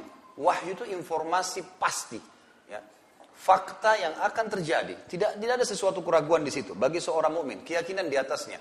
Maka kita harus tahu semua itu benar. Yang dijanjikan istananya, dayang-dayangnya, bajunya, kebun-kebunnya, makanannya, segala macam. Apapun yang akan dilaluin semuanya sama. Dan kisah Sa'ad serta orang-orang yang sebelum kita, yang saleh dan telah mendahului kita, dan Allah sekarang sampaikan kita di sini. Dengan dengan izinnya saya bisa menyampaikan, teman-teman mendengarkan. Ini peringatan dari Allah ke saya dan kepada anda sekalian. agar kita mengambil pelajaran dari mereka. Inilah orang yang sudah meyakini dan telah melalui hidupnya. Mereka sudah mendapatkan apa yang telah Allah Subhanahu Wa Taala janjikan. Jadi itu bukan dongeng. Itu asas bagi seorang Muslim. Yang kedua, berpegang pada kebenaran dan berdiri di atasnya adalah kendaraan seorang Muslim. Kalau tadi ya, dia meyakini semua, berpegang pada kebenaran itu sehingga kita siap mati untuknya, berkorban untuknya adalah kendaraan kita menuju ke akhirat. Itu harus juga dilakukan. Ada orang fakir miskin lewat, yakinlah, gitu kan? Yakin itu adalah perintah Allah, akan ada balasannya, dan jadikan itu sebagai kendaraan kita menuju akhirat. Kalau kita jadikan sebagai kendaraan, kita akan cari kendaraan yang terbaik. Jangan berikan yang pas-pasan, berikan yang paling baik dari kita. Itu juga pelajaran yang luar biasa, gitu kan? Berdiri di atas dua hal ini menjadikan sebagai pegangan hidup keyakinan itu, dan menjadikan ya, eh, kendaraan dalam kehidupan kita, akan membuat seorang muslim dan muslimah tidak pernah lagi ragu dalam menjalani apapun di muka bumi ini. Sampai pada tingkat Sa'ad radhiyallahu anhu menyeberangi sungai, memimpin pasukan. Dan pada saat itu mayoritas pasukan muslimin yang tiga puluh ribu, mayoritasnya kata ahli sejarah bukan ahli perang. Bukan orang yang biasa berperang. Orang yang keterampilannya sederhana sekali. Dibandingkan dengan dua ratus empat puluh ribu pasukan Rustum, yang semuanya itu adalah militer, pasukan militer. Memang pasukan perang, memang ahli, punya keterampilan, belajar. Tapi saudaraku, kelebihan yang ketiga, yang, yang poin yang saya ingin diberikan yang ketiga adalah poin bahwasanya kemenangan diberikan oleh Allah bukan karena jumlah, bukan karena keterampilan semata. Berapa banyak kisah yang kita dapatkan dari kisah para sahabat di Badr misalnya. Berapa banyak sahabat yang dinukil dalam riwayat Bukhari, mereka mengatakan ada orang kafir Quraisy yang saya pas mau tebas lehernya, lehernya sudah terbang duluan. Ditebas. Kata ahli sejarah mengatakan, dan ulama-ulama hadis menanggapi riwayat Bukhari itu mengatakan, malaikatlah yang menebas leher mereka. Ada di antara mereka yang baru mau ditusuk, sudah terput, tertusuk dengan sendirinya. Gitu kan? Ada yang tangannya terpotong. Lalu setelah perang, kata Nabi shallallahu alaihi wasallam, kalau maukah kalian tahu perbedaan antara korban kalian dan korban para malaikat? Kata para sahabat, tentu ya Rasulullah. Kata Nabi shallallahu alaihi wasallam, korban para malaikat, di setiap tebasan ya, di leher atau di tangan, di tempat yang sudah terpotong itu, karena akan temukan ada luka bakar, karena mereka memiliki pedang yang yang yang yang, yang terbawa dengan api ya, dari api neraka. Maka seperti itulah. Artinya gini, betul kita butuh, nanti di poin setelahnya yang keempat, kita butuh teman-teman sekalian, untuk berperang itu butuh keterampilan. Allah subhanahu wa taala sudah mengatakan dalam Al-Quran, A'udzubillahi minasyaitonirrajim wa'iddu lahum mastata'tum min quwwatin wa min ribatil khair tulhibuna biha aduwallahu wa aduwakum. Persiapkan dari diri kalian, gitu kan? Semua potensi ya, energi yang kalian bisa untuk ya menak, menakut-nakuti dan mengalahkan musuh-musuh Allah. Memang situ kita dianjurkan. Nabi shallallahu alaihi wasallam sudah suruh kita melempar ya, lompat, tombak, memanah, bisa yang tidak merusak ya, atau tidak melanggar agama dibolehkan. Para sahabiat kita tahu cerita-cerita mereka, mereka mahir dalam berperang, ya, menunggangi kuda. Seperti Nusaybah binti Ka'ab, Ummu Umarah yang sangat terkenal. Dan saya sampai memberikan nama anak saya yang pertama Nusaybah karena saya terkagum sekali dengan kisah beliau.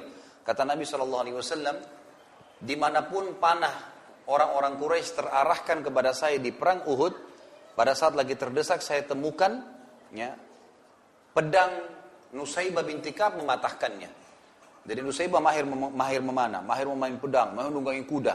Kita juga sudah ceritakan Sofia, ya, binti Huyai, eh, eh, bukan Sofia, maaf, eh, Sofia binti Abdul Muttalib, tante Nabi shallallahu alaihi wasallam yang terkenal dengan punya kemahiran. Dan insya Allah mudah-mudahan satu waktu nanti eh, kalau Allah mudahkan setelah kita bahas sahabat-sahabat laki-laki ini ada bahasan tentang sahabat-sahabat perempuan, itu bagaimana mereka punya kiprah-kiprah yang sangat besar di kancah peperangan dan tidak pernah kita temukan ada larangan kecuali memang kalau ada masalah-masalah yang haram, ya. Kalau sesama perempuan misalnya, insya Allah tidak ada masalah. Apalagi memanah, hadis memerintahkan memanah, melempar tombak, e, berenang dan menunggangi kuda ini, itu bukan untuk laki-laki saja, tapi untuk semuanya. Adakah metode olahraga memanah sesuai dengan sunnah? Tentu saja e, yang ada adalah disuruh memanah, gitu kan? Kalau metodenya saya belum pernah secara khusus dapatkan, kalau ada metode khusus ya. Tapi insya Allah sih saya, setahu saya ya, sepengetahuan sebatas saya tahu, memanah kan sama saja dari zaman dulu sampai sekarang, cuma perbedaan dengan bentuk alatnya saja, gitu kan? Intinya coba dijalankan karena itu adalah perintah Nabi shallallahu alaihi wasallam, diniatkan Untuk mendapatkan pahalanya insya Allah sudah bisa. Sa'ad bin Abi Waqqas mendoakan keburukan untuk Usama bin Qatadah. Apakah kita dibenarkan dibolehkan mendoakan keburukan untuk orang lain? Tentu saja boleh kalau dia zalim. Kan gitu. Karena dia zalim, Anda terzalimi, tidak ada hijab antara Anda dengan Allah Subhanahu wa taala. Kan kata Nabi shallallahu alaihi wasallam begitu kan? Hati-hati kepada Mu'adz bin Jabal waktu beliau diutus jadi dai ke Yaman. Dalam hadis Bukhari beliau mengatakan, "Ittaqi da'watal mazlum fa inna laysa baina wa baina Allah hijab." Ahli kitab di sana Yahudi dan Nasrani, yang pertama kau dakwain adalah la ilaha illallah Muhammad Rasulullah. Kalau mereka terima, maka perintahkan mereka sholat lima waktu. Kalau mereka terima, perintahkan mereka mengeluarkan zakat dari orang kaya diberikan ke orang miskin mereka. Kalau mereka terima, perintahkan mereka puasa setahun sekali dari Ramadan. Kalau mereka terima, suruh mereka haji bagi yang mampu. Setelah Nabi shallallahu alaihi wasallam jelaskan masalah, lalu Nabi mengatakan, dan hati-hati hai Mu'ad dengan harta-harta mereka, jangan sampai kau melakukan kezaliman, karena orang yang terzalimi tidak ada hijab antara dia dengan Allah Subhanahu wa taala, termasuk orang kafir ya. Jadi orang kafir tetangga kita, tetangga kita tidak ada tidak ada urusan sama kita, lalu kemudian kita tiba-tiba gangguin dia. Terzalimi, ah orang kafir enggak apa-apa diambil mobilnya misalnya. Dia terzalimi. Kalau dia berdoa sama Allah, khusus orang yang terzalimi, orang kafir pun diijabah sama Allah. Nah, saat di sini, waktu selesai pembebasan Persia, maka Umar bin Khattab menobatkan jadi gubernur. Dia yang pegang. Dan gubernur ini bukan kayak kita di Indonesia sekarang. Yang gubernur kan paling cuma mungkin D K I misalnya. Atau wilayah-wilayah tertentu saja kecil. Kalau gubernur zaman dulu itu besar. Wilayah kekuasaannya seluruh Persia, Irak, Iran, Rusia, semuanya di bawah Sa'ad. Jadi ini seperti kekuasaan kerajaan sendiri. Pada saat itu dia difitnah oleh Usama bin Qatadah tadi. Difitnah, dikatakan dia sholatnya tidak benar, gitu kan? Maka Umar bin Khattab tadi saya sudah sebutkan, tradisi beliau kalau beliau dapat laporan, maka beliau menarik dulu gubernurnya itu, karena tidak bisa komunikasi seperti sekarang mudah via telepon atau datang dengan cepat dengan pesawat, maka dipanggil ke Madinah baru di, baru di, diluruskan gitu. Ternyata tidak benar dan sempat Umar menawarkan kembali agar e, saat kembali, tapi saat sudah tidak mau. Dan saat sempat berkata, "Ya Allah, kalau seandainya hambamu itu, si Usama bin Qatadah, dia melakukannya itu karena ingin membuat fitnah, karena ria, ya, karena memang mau memecahkan kaum muslimin, maka susah, panjangkan umurnya, berikan dia kefakiran dan juga ya, sebarkan, berikan kepadanya berbagai macam fitnah." Jadi di sini saat terzalimi, sampai Umar bin Khattab mencopot dari jabatannya, maka dia pun mendoakan masalah itu. Jadi boleh saja, ya, itu bukan hal yang salah. Tadi dikatakan apabila kisah sejarah seperti ini dijadikan film, ditakli, eh, ditakutkan artis yang memerankan tidak setara dengan ahli dan ahli maksiat. Bagaimana kalau dija, dijadikan film animasi? Ini masih khilaf di antara ulama tentang masalah itu. Tentang boleh atau tidak. Kalau masuk dalam pendidikan. Seperti misalnya membuat buku. Gitu. Umumnya ulama mengatakan kalau dia tidak utuh dalam bentuk manusia. Tidak utuh dalam bentuk manusia. Misal, seperti teman-teman yang sudah faham sunnah tentunya, mereka kalau buat buku tentang kisah sahabat ini pasti daerah wajah gambar itu dihilangkan gitu kan. E, sementara yang lainnya pakaian, tangan itu biasa saja. Ini yang saya tahu dibolehkan. Gitu. Tapi kalau dia utuh dibuat alisnya, matanya, nanti kesannya seperti itu, maka itu tidak dibolehkan. Ini Allah alam yang saya tahu. Kerajaan atau wilayah manakah yang masuk ekspansi wilayah Islam yang menerima tawaran dengan damai dan tanpa peperangan? Kalau e, tidak semua wilayah tentu diekspansi dengan peperangan ya. Jadi seperti misalnya Taif, kalau di Saudi ya. E, kemudian Tabuk, wilayah Tabuk, perang Tabuk. Nabi shallallahu alaihi wasallam ke sana dan orang-orang Romawi tidak ada yang berani keluar. Wilayah itu ditinggalkan sama mereka. Gitu kan? Beberapa suku-suku Arab pada saat itu, itu juga termasuk. Kemudian setelah Amr bin As masuk ke Mesir, maka Tunis, Jazair, Maroko juga masuk dengan damai, ya, bukan dengan peperangan. Gitu kan. Ditawarin Islam, mereka masuk Islam kaumnya. Sampai kita tahu di sana berdiri kerajaan-kerajaan besar Islam seperti Murabitun, Muwahhidun, itu kan ada memang wilayah-wilayah yang akhirnya mereka mengekspansi Islam ke Spanyol, gitu kan. Jadi itu wilayah-wilayah yang kurang lebih yang uh, masuk damai. Termasuk Indonesia masuk dengan dakwah kan, dengan damai, bukan dengan peperangan. Pada saat berperang Rasulullah shallallahu alaihi wasallam masih ada di tengah sahabat. Firman Allah dan hadis Rasulullah belum selesai dan sempurna seperti saat ini. Kenapa pada saat ekspansi yang ditawarkan adalah kitabullah dan hadis Rasulullah? Pada saat itu pun belum dikumpulkan dan dibukukan. Maksudnya adalah Kami akan beritahukan kepada kalian apa itu hukum Islam berdasarkan Al-Quran dan Sunnah. Bukan berarti harus dalam bentuk buku dikasih, gitu kan? Itu yang dimaksud, artinya kami akan sampaikan kepada kalian hukum Allah Tuhan kami dan Rasul yang diutus oleh Allah subhanahu wa taala. Inilah hukum-hukumnya, kalian terapkan dalam kehidupan kalian. Dan itu pada zaman-zaman dulu memang sudah ada ahli-ahlinya, ya, ada ulama-ulama. Nanti maksudnya ulama akan ditaruh di wilayah-wilayah tersebut, akan mengajarkan kepada mereka. Mengapa Rasulullah shallallahu alaihi wasallam ikut berperang bila beliau tidak diizinkan membunuh? Ya, tentu sebagai pemimpin, sebagai contoh, gitu kan? Beliau bukan tidak diizinkan membunuh, ya. Artinya beliau menghindari masalah membunuh itu, dan Allah Subhanahu Wa Taala memang mendekankan kepada Nabi-Nya Muhammad shallallahu alaihi wasallam tidak membunuh kecuali memang orang yang diinstruksikan, gitu kan? Orang yang diinstruksikan. Makanya Nabi shallallahu alaihi wasallam tidak membunuh secara khusus, artinya tidak masuk, kemudian berperang melawan orang-orang khusus. Beliau mendoakan, ya, kemudian beliau e, memberikan memberikan instruksi-instruksi, itu yang beliau lakukan, ya, dan itu hikmah dari Allah Subhanahu Wa Taala. Ya. Jadi Nabi shallallahu alaihi wasallam pun kalau menemukan orang-orang yang harus dibunuh, beliau menyuruh sahabat-sahabatnya. Nabi shallallahu alaihi wasallam tidak melakukannya secara langsung. Apa hikmah, kenapa, ya Allahu alam. Ya, saya tidak bisa bahas terlalu jauh masalah itu, tapi jelas begitulah perintah Allah kepada Nabi-Nya Muhammad shallallahu alaihi wasallam. Ya. Bagaimana pandangan Pak Ustadz terkait kalau bangsa yang kuat pasti akan mengalahkan bangsa yang lemah? Dan jika kita berkaca begitu kuat dan hebatnya kaum muslimin di masa lalu, kemudian jika kita kaitkan dengan kondisi bangsa Indonesia dan muslim khususnya saat ini sedang digempur dengan begitu dahsyatnya dan strategi uh, apa ini? Dengan strategi uh, apa sih ini? Ya, dengan strategi apa ini? Saya tidak. Namun pasti efek hancurnya. Dengan strategi pelan, namun pasti efek kehancurannya. Apa yang sedang ditanyakan? Maksudnya bagaimana mungkin, ya, ke, e, konsep ini, ya, bagaimana pandangan Ustaz terkait kalau bangsa yang kuat pasti akan mengalahkan bangsa yang lemah. Kalau saya e, menilai kuatnya, kuatnya itu karena adanya pegangan, ya. Tentu bangsa kuat akan mengalahkan bangsa-bangsa yang lemah. Dan kekuatan dalam Islam dibahasakan adalah kekuatan dari sisi pegangannya kepada Tuhannya Allah Subhanahu Wa Taala, berpegangnya pada hukum-hukum Allah. Dan saya sudah pernah bahasakan, kelemahan umat Islam sekarang justru kena jauh dari hukum Allah. Pada saat kita meninggalkan kitabullah, kita meninggalkan sunnah Nabi Sallallahu Alaihi Wasallam, kita tidak lagi berjihad, mengumandangkan Islam, menyebarkan Islam, sibuk dengan fitnah di dalam kita, maka seperti ini keadaannya. Saya melihat sekarang keadaan umat Islam di Indonesia dan seluruh dunia ini, karena kita sekarang sedang termakan dengan arus fitnah yang disebarkan oleh orang non-muslim. Ya, dan itu tujuan utamanya agar umat Islam tidak mengekspansi agamanya. Itu tujuannya sebenarnya. Kita disibukkanlah dengan apa tontonan-tontonan, dengan e, perlombaan-perlombaan yang dibuat, perlombaan musik lah, menjadi artis lah, menjadikan semua itu sebagai e, target hidup. Bahkan sampai anak kecil pun ditanya mau jadi apa, mau jadi artis, gitu kan. Jadi targetnya itu bukan menjadi orang yang saleh, hafal Quran, bukan lagi itu. Itu dianggap kolot semua. Kita tersibukkan dengan itu semua sehingga kita tidak lagi, ya, menerapkan hukum Allah Subhanahu Wa Taala. Ini kelemahan. Dan ini yang saya katakan tadi, kita harus kembali, men. Gak bisa enggak. Kembali kepada Al-Quran dan Sunnah, kembali kepada kisah para sahabat yang mulia.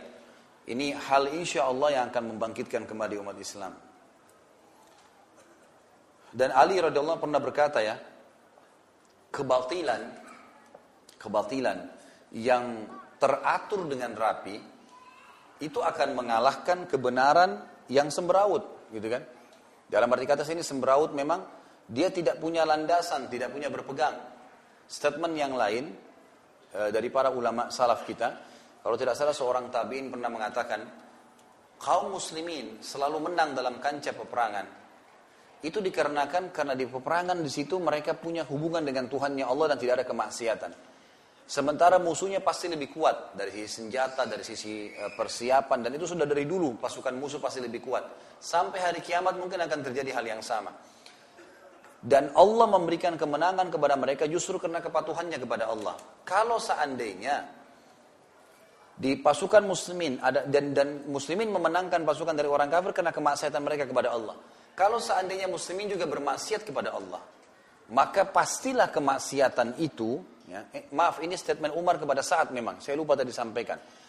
Jadi sempat Umar mengatakan, hati-hati wahai Sa'ad, karena pasukan muslimin diberikan kemenangan kepada Allah, oleh Allah karena dekatnya mereka kepada Allah, patuhnya kepada Allah, dan ke, karena maksiatnya musuhnya, ya, musuh mereka kepada Allah. Sementara jumlah mereka lebih banyak, kekuatan mereka lebih besar, ya, persiapan mereka lebih besar. Kalau seandainya di pasukan muslimin ada perbuatan dosa, janganlah, jangan sampai kau menganggap remeh dosa sekecil apapun, karena kalau ada maksiat di tengah-tengah umat Islam yang kalian mempertemukan dengan maksiatnya orang kafir, itu kekeliruan yang fatal. Karena maksiat yang kecil dari orang muslim sudah cukup untuk diimbangkan dengan dosa besarnya orang kafir. Karena mereka faham hukum. Jadi kan mereka faham hukum. Maka pastinya dengan kekuatan yang mereka miliki, persiapan yang mereka miliki, mereka akan mengalahkan kalian. Jadi memang seperti itu gambarannya, ya. Terinspirasi dari bahasan sahabat Sa'ad bin Waqqas tadi, bagaimana jihadnya para wanita saat ini menghadapi Uh, faham Syiah, ya. Tentu saja Syiah sudah saya sering bahasakan, ya. Syiah adalah pemahaman yang dibentuk oleh Abdullah bin Sabah, orang Yahudi, gitu kan. Kalau saya melihat Syiah ini sekarang lebih cenderung lebih cenderung seperti orang-orang munafik di zaman Nabi shallallahu alaihi wasallam, mengaku Islam tapi bukan Muslim, gitu kan. Karena mereka mengatakan Quran kurang, sahabat dikafirkan, cari masalah dengan kaum muslimin, di musim haji buat masalah, di Syria bantai orang, rusak masjid, bikin kacau semuanya, gitu kan. Dan saya sudah pernah bahasakan, tidak ada alasan orang-orang Syiah ini, betul mereka dibentuk oleh orang kafir dan kelihatan kok orang-orang pakai akal sehat.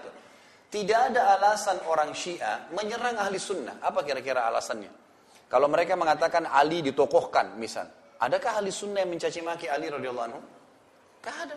Kita semua mengatakan Ali sahabat Nabi yang mulia, anak mantunya Nabi, kita hormatin, kita bahas sejarahnya. Dan pada saat saya bahas Ali bin Abi Thalib, panjang lebar saya bahas masalah itu.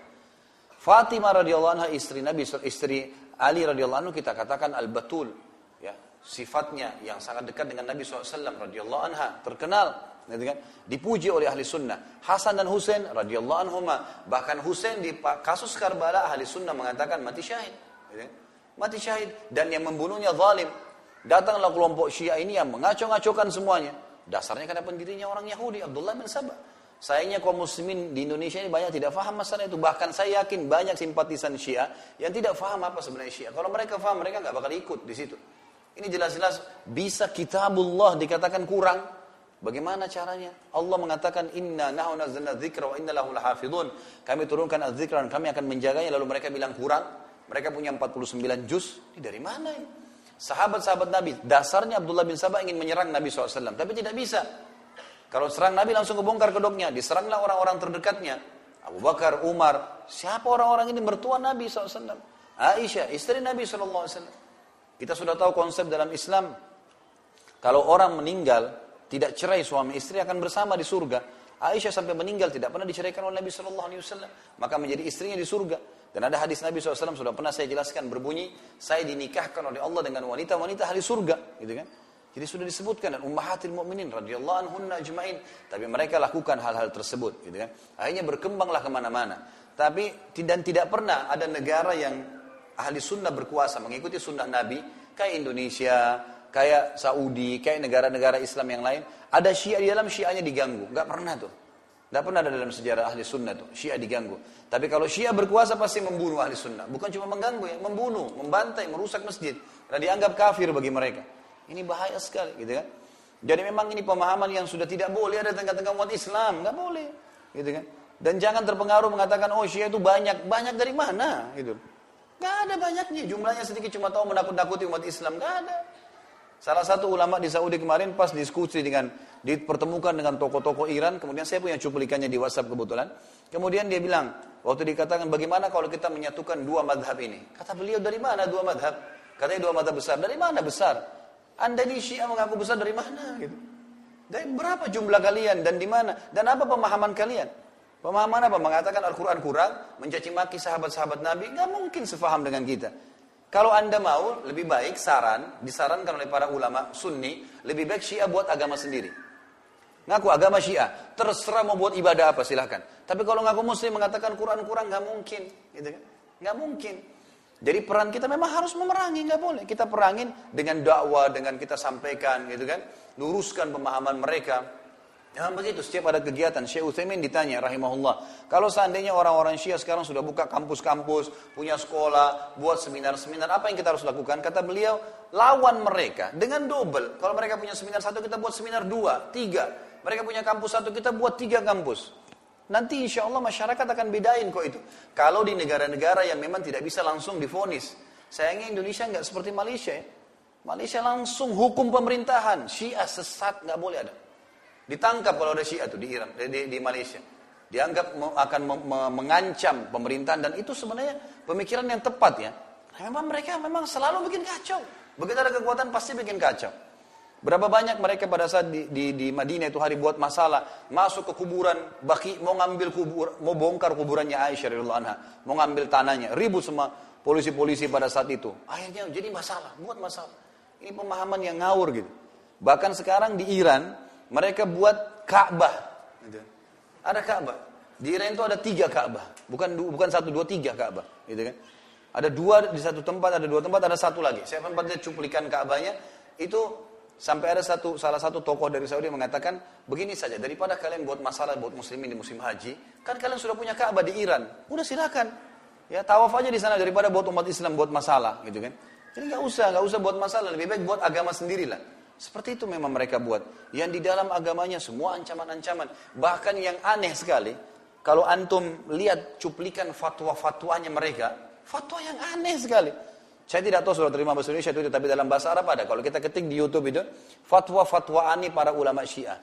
Itu, apa ya, kalau saya bahasakan fatwa lelucon. Gitu. Jadi musim haji, saya lihat salah satu tokohnya mereka mengatakan, kalau musim haji ditanya oleh jamaahnya, boleh nggak kita pakai H P?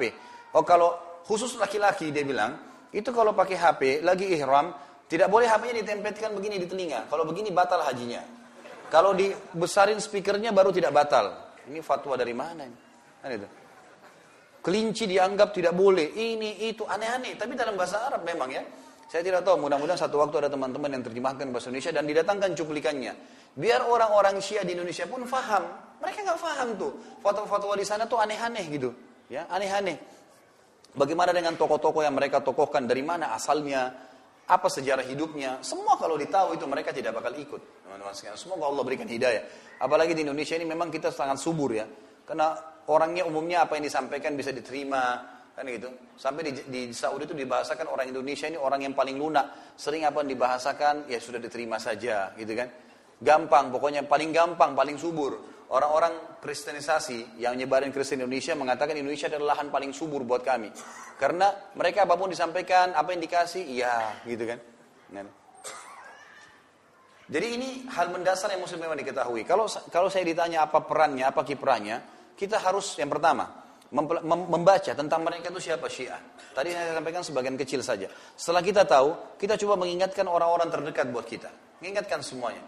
Yang bisa menjangkau instansi pemerintahan menyampaikan, sampaikan dan keadaan mereka. Ceritakan, sampaikan apapun. Dan ini bukan, bukan jangan bohong, tidak ada kebohongan. Fakta-fakta lapangan cukup banyak yang bisa ditemukan.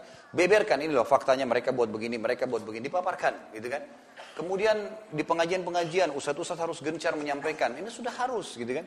Dan Anda juga jangan mudah terpengaruh dengan isu-isu yang disampaikan. Kalau Syiah itu begini, Syiah itu punya pasukan, Syiah itu punya apa, itu nggak ada. Semuanya itu cuman ngomong kosong yang, kalaupun misalnya ada, mereka mau buat apa? Mau bunuh umat Islam. Memang kita sudah tunggu kematian kok, gitu kan? Umat Islam tinggal, alhamdulillah kalau ada yang umat Islam yang dibunuh sama orang-orang yang mengaku Muslim seperti ini, atau misalnya orang-orang kafir, mati syahid, gitu kan? Tinggal tunggu satu tembakan kemudian mati, mati syahid, masuk surga tanpa hisab. Siapa yang takut dengan itu? Ahli sunnah tidak akan gencar dengan itu. Tapi kita tidak pernah buat masalah kepada siapapun. Dan ulama mengatakan, berperilaku dengan orang-orang Syiah ini sama persis perilaku Nabi shallallahu alaihi wasallam dengan orang munafikin di Madinah. Waktu Umar bin Khattab ingin menebas lehernya Abdullah bin Abi Salul, karena dia pimpinan munafikin, kata Nabi, kata Umar, ya Rasulullah izinkan saya tebas lehernya. Kata Nabi shallallahu alaihi wasallam, jangan. Karena jangan sampai nanti orang berbicara Muhammad membunuh sahabatnya. Artinya apa? Selama mereka mengaku Muslim, kita tidak akan ganggu, kita dakwain, luruskan. Tapi kalau mereka buat kekacauan, ya perlu pelajaran, gitu kan? Perlu pelajaran, gitu. Keliru kalau mereka menganggap ahli sunnah itu tidak punya kekuatan. Ngawur itu. Umat Islam itu, umat muslimin ahli sunnah tahu keyakinannya dengan Allah subhanahu wa ta'ala. Dan berapa banyak di kancah jihad terjadi. Mereka baru masuk, mereka baru belajar, mereka sudah banyak mendapatkan kemenangan-kemenangan. Itulah yang Allah perlihatkan. Jadi saya sarankan seperti itu. Apa hubungannya antara Syiah dengan penaklukan Persia? Ada sebagian ya, ahli sejarah yang mengatakan, kemungkinan karena Persia takluk pada saat itu, sebagian orang-orang yang Persia memang tidak menerima itu, mereka pura-pura masuk Islam, kemudian mereka akhirnya coba menyebarkan masalah, tapi ini cuma berita ya, saya tidak punya referensi tentang masalah itu. Kalau yang saya tahu sih tidak ada hubungannya. Memang Abdullah bin Saba yang mendirikan pemahaman Syiah sebagaimana saya jelaskan tadi. Mengapa saat tidak berdoa untuk kebaikan kaum muslimin pada saat fitnah antara Ali dan Muawiyah, malah memilih tinggal di pedalaman dan mengembala kambing? Saya tidak ada informasi masalah itu. Allahu alam, karena memang tidak dinukil kepada kita kisah, tidak mungkin dikarang-karang gitu kan. Jadi saya tidak pernah dapat riwayatnya, kenapa e, saat tidak berdoa agar fitnah kaum muslimin terangkat. Ada kemungkinan, bisa saja terjadi, karena e, Hudzaifah bin Yaman radhiyallahu anhu, sahabat Nabi yang terkenal sahibus sir, yang memang menyimpan rahasia Nabi shallallahu alaihi wasallam, itu pernah didatangi oleh Umar bin Khattab, dan Umar berkata, wahai Hudzaifah, apakah Nabi hitung saya termasuk orang munafik? Karena Hudzaifah tahu, gitu kan. Kata Hudzaifah, tidak ya Amir Mu'minin, tidak. Waktu itu jadi raja. Tidak, maaf. Kata Hudzaifah kepada Umar waktu itu, tidak wahai Umar, ya, sebelum jadi khalifah. Lalu kemudian kata Umar, kira-kira fitnah yang akan terjadi yang Nabi sudah sampaikan. Karena Nabi shallallahu alaihi wasallam, semua sahabat tahu masalah ini. Beliau pernah berdiri di sebuah batu di dekat masjid beliau, lalu beliau melihat dengan meletakkan tangan beliau di atas matanya, di keningnya sambil mengatakan, sungguh saya telah diperlihatkan fitnah-fitnah yang masuk di depan-depan rumah kalian, gitu kan? Maka artinya ini akan terjadi masalah nih di Madinah nanti, gitu kan? Seperti itulah. Tapi Allah subhanahu wa taala tidak izinkan Nabi shallallahu alaihi wasallam pada saat itu untuk itu kejadian nanti akan terjadi. Nabi shallallahu alaihi wasallam tidak punya wewenang untuk meluruskan atau memperbaikin atau mengingatkan masalah. Cuma mengatakan seperti itu. Lalu kata Nabi shallallahu alaihi wasallam, kalau kalian sedang menghadapi fitnah itu, maka tutuplah pintu-pintu rumah kalian. Patahkanlah pedang-pedang kalian, gitu kan? Seseorang di antara kalian lebih makin tertutup maka makin afdal, makin dia di rumahnya maka makin lebih baik, seperti itulah. Ya, jadi itu perintah dari Nabi shallallahu alaihi wasallam. Bukan mustahil hadis-hadis seperti ini sampai kepada saat dia tahu kalau itu memang Nabi sudah sampaikan dan tidak mungkin terangkat fitnah itu karena memang Allah sudah takdirkan, kan gitu.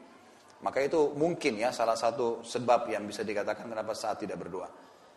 Apa penyebab fitnah yang terjadi antara Ali dan Muawiyah, Ali dan Aisyah, sampai-sampai Sa'ad bin Abi Waqqas e, berpihak tidak e, apa e, ya tidak ikut-ikutan dalam fitnah tersebut. Ini saya tidak bisa jawab sekarang, tapi saya sarankan teman yang bertanya kembali kepada kisah Ali.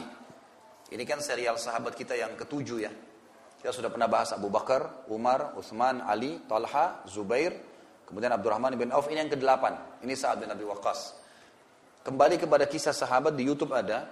Sama seperti ini, pertemuan di masjid ini juga, yang setiap bulan kita lakukan, kisah tentang Ali radhiyallahu anhu. Saya panjang lebar ceritakan, karena itu kalau saya ceritakan akan panjang lagi. Apa sebab-sebabnya, gitu kan. Bagaimana proses terjadi perang Jamal, bagaimana keterlibatan Zubair sama Talha. Dan saya jelaskan juga di zaman Talha, bahasan Talha dan Zubair. Kemudian bagaimana terja- bagaimana kondisi Aisyah radhiyallahu anha, bagaimana kondisi berkhianatnya masyarakat Irak. Itu panjang sekali kisahnya. Jadi bisa kembali ke situ. Seperti apa manaqib uh, Sa'ad radhiyallahu anhu di dalam menginfakkan hartanya di jalan Allah. Ini uh, tidak disebutkan secara khusus ya. Jadi yang menonjol dari beliau itu adalah jihadnya. Kalau kita temukan misalnya kisah sahabat-sahabat seperti Utsman bin Affan yang menonjol memang sedekahnya. Abdurrahman memang sedekahnya, gitu kan. Maka memang saat yang menonjol adalah jihadnya, perangnya. Tapi beliau adalah orang yang mampu. Makanya pada saat uh, beliau mau mewasiatkan tadi sepertiga hartanya, itu karena kekayaan yang cukup banyak. Tapi saya sendiri pribadi belum pernah menemukan bagaimana bentuk sedekahnya saat dalam masalah uh, jihad jalan Allah itu. Apakah saat termasuk sahabat yang memiliki kelebihan harta seperti Utsman dan Zubair? Saya tidak temukan itu. Saya tidak pribadi tidak belum temukan riwayat masalah itu. Hikmah kekalahan di perang Uhud apa Ustaz? Saya ini ini ada bahasan di sirah ya. Ini tidak tidak masuk ke sini, tapi karena ada kehadiran Sa'ad tadi, hikmahnya eh, apa penyebabnya salah satunya adalah karena turunnya empat puluh tiga pemanah dari bukit pemanah yang dilarang oleh Nabi shallallahu alaihi wasallam. Nabi shallallahu alaihi wasallam mengatakan, jangan turun sampai kalian mendapat instruksi dari saya menang atau kalah.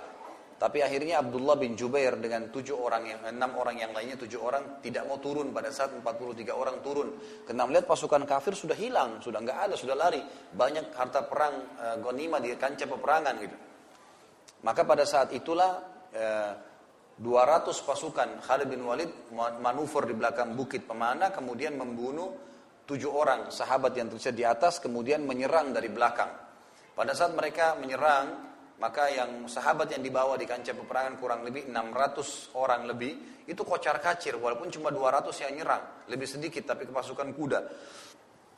Lalu mereka mengangkat ya syair-syair, menyebutkan syair-syair eh, perangnya orang-orang Quraisy. dua ribu orang yang lari dari kancah peperangan mendengarkan itu, kemudian mereka kembali. Itulah kurang lebih penyebab utamanya. Kalau hikmahnya, ulama menyebutkan yang paling pertama, tidak bolehnya melanggar instruksi pemimpin. Dan Allah subhanahu wa taala ingin berikan pelajaran kepada kaum muslimin, karena pemanah tadi dilarang oleh Nabi shallallahu alaihi wasallam. Kata Nabi, pentingnya pemimpin dalam Islam ini luar biasa, harus dipatuhi. Gitu kan? Sampai dalam keadaan safar saja, kata Nabi shallallahu alaihi wasallam, janganlah seseorang dari kalian safar dua atau tiga orang, kecuali dia sudah tunjuk satu orang jadi pemimpin. Dan harus dipatuhi, berhenti-berhenti. Gitu kan? Memang sudah begitu, namanya amir safar. Itu baru kecil. Masalah sholat ada pemimpin, di rumah tangga ada pemimpin. Harus dipatuhi semua, gitu kan? Imam tidak boleh dilanggar. Instruksi Allah Akbar, Allah Akbar, ruku, ruku, sujud, sujud, semuanya harus ikut. Tidak boleh ada yang langgar. Langgar berarti batal sholatnya, gitu kan? Dalam rumah tangga suami harus dipatuhi, gitu kan? Kemudian ruang lingkup pemerintahan juga begitu, pemimpin harus dipatuhi. Kata Nabi shallallahu alaihi wasallam, akan datang pemimpin yang kalian tidak suka sebagian keputusan dan kalian suka sebagian keputusannya, karena tidak sesuai dengan hukum Allah yang kalian tidak suka itu. Lalu kata para sahabat, ya Rasulullah, apakah kami boleh memberontak? Kata Nabi shallallahu alaihi wasallam, tidak boleh, selama mereka tidak melarang kalian sholat. Gitu kan? Jadi jelas sekali di sini, pemimpin penting dalam Islam. Termasuk di kancah peperangan, tidak boleh melanggar instruksi pemimpin. Makanya dipilih, dipilih pemimpin yang saleh. Seperti pemilihan Sa'ad tadi oleh Umar bin Khattab radhiyallahu anhu ajma'in. Itu eh, hikmah yang pertama yang bisa diambil karena melanggarnya instruksi pemimpin. Yang kedua, Allah subhanahu wa ta'ala ingin menguji kaum muslimin, gitu kan? Menguji kaum muslimin artinya tidak selamanya akan dilaluin, e, tidak ada cobaan, semuanya mulus-mulus saja. Ada cobaan, gitu kan? Ada cobaan. Tetapi bukan berarti orang kafir itu sudah menang atas segalanya, karena setelah mereka pulang pun dari kancah peperangan, ini Anda bisa ikutin di YouTube, saya panjang lebar sampaikan tentang sirah. Jadi pada saat kaum musyrikin meninggalkan kancah peperangan Uhud, pada saat itu mereka kan tadinya Uhud itu ada kurang lebih ya jaraknya sekitar dua tiga kilometer dari pintu gerbang Madinah pada zaman dulu. Jadi ada pintu gerbang benteng Madinah, itu Uhud di luarnya cuma dua tiga kilometer. Orang-orang musyrik itu tadinya datang mau menyerang Madinah. Tadinya mau Madinah, tapi karena Nabi shallallahu alaihi wasallam membentuk pasukan sekitar tujuh ratus orang, tadinya seribu tiga ratus orang munafik yang kembali, manuver di belakang kebun-kebun kurma di dekat uh, Gunung Uhud, kemudian tiba-tiba berada di belakang pasukan orang-orang musyrik. Maka orang-orang musyrik tidak jadi nyerang Madinah, berhadap menghadapan dengan pasukan muslimin, gitu kan? Pada saat mereka menang pun, mereka pulang, mereka tidak serang Madinah. Di tengah jalan mereka sempat berkata, "Loh, kita kayaknya belum dapat target nih, belum sempat masuk ke Madinah." Ya, pada saat mereka mau kembali, mereka kaget mendengar ternyata Nabi shallallahu alaihi wasallam waktu pulang dari Uhud memberikan instruksi, semua yang hadir di Uhud luka atau sehat, semua jangan masuk ke rumahnya, bahkan tidak boleh mandi pada saat itu. Tidak masuk ke rumah. Biasanya mereka habis jihad, mereka perang, pulang, mereka bersihkan badannya ini dalam kondisi seperti itu. Tidak masuk ke rumahnya, naik kendaraannya, kemudian mengejar orang-orang Quraisy yang sudah luka-luka nih. Semua mengejar sampai menuju ke sebuah tempat namanya Hamrat Asad. Hamrat Asad ini sebuah wilayah yang orang-orang Quraisy tahu tempat itu. Tiba pasukan muslimin di sana, orang-orang Quraisy kaget, kok bisa pasukan baru dikalahkan sudah bisa bentuk pasukan lagi, gitu kan? Maka mereka akhirnya jadi ragu untuk kembali. Jadi hikmah yang lain adalah Allah subhanahu wa taala ingin memberikan kepada kaum muslimin pelajaran, cobaan juga bisa terjadi dalam kehidupan, tapi mereka bukan kalah mutlak, karena setelah kejadian Hamrat Asad, Nabi shallallahu alaihi wasallam tinggal di sana sampai beberapa hari, dan orang Quraisy tidak berani kembali. Mereka pulang, akhirnya di Jazirah Arab tersebar berita pada saat itu, kalau muslimin sempat dikalahkan lalu kemudian mereka menang dan Quraisy tidak berani ketemu. Berarti Allah subhanahu wa taala menghibur juga para sahabat pada saat itu dengan kemenangan di Hamrat Asad, dan itu tidak bisa dipisahkan dengan perang Uhud.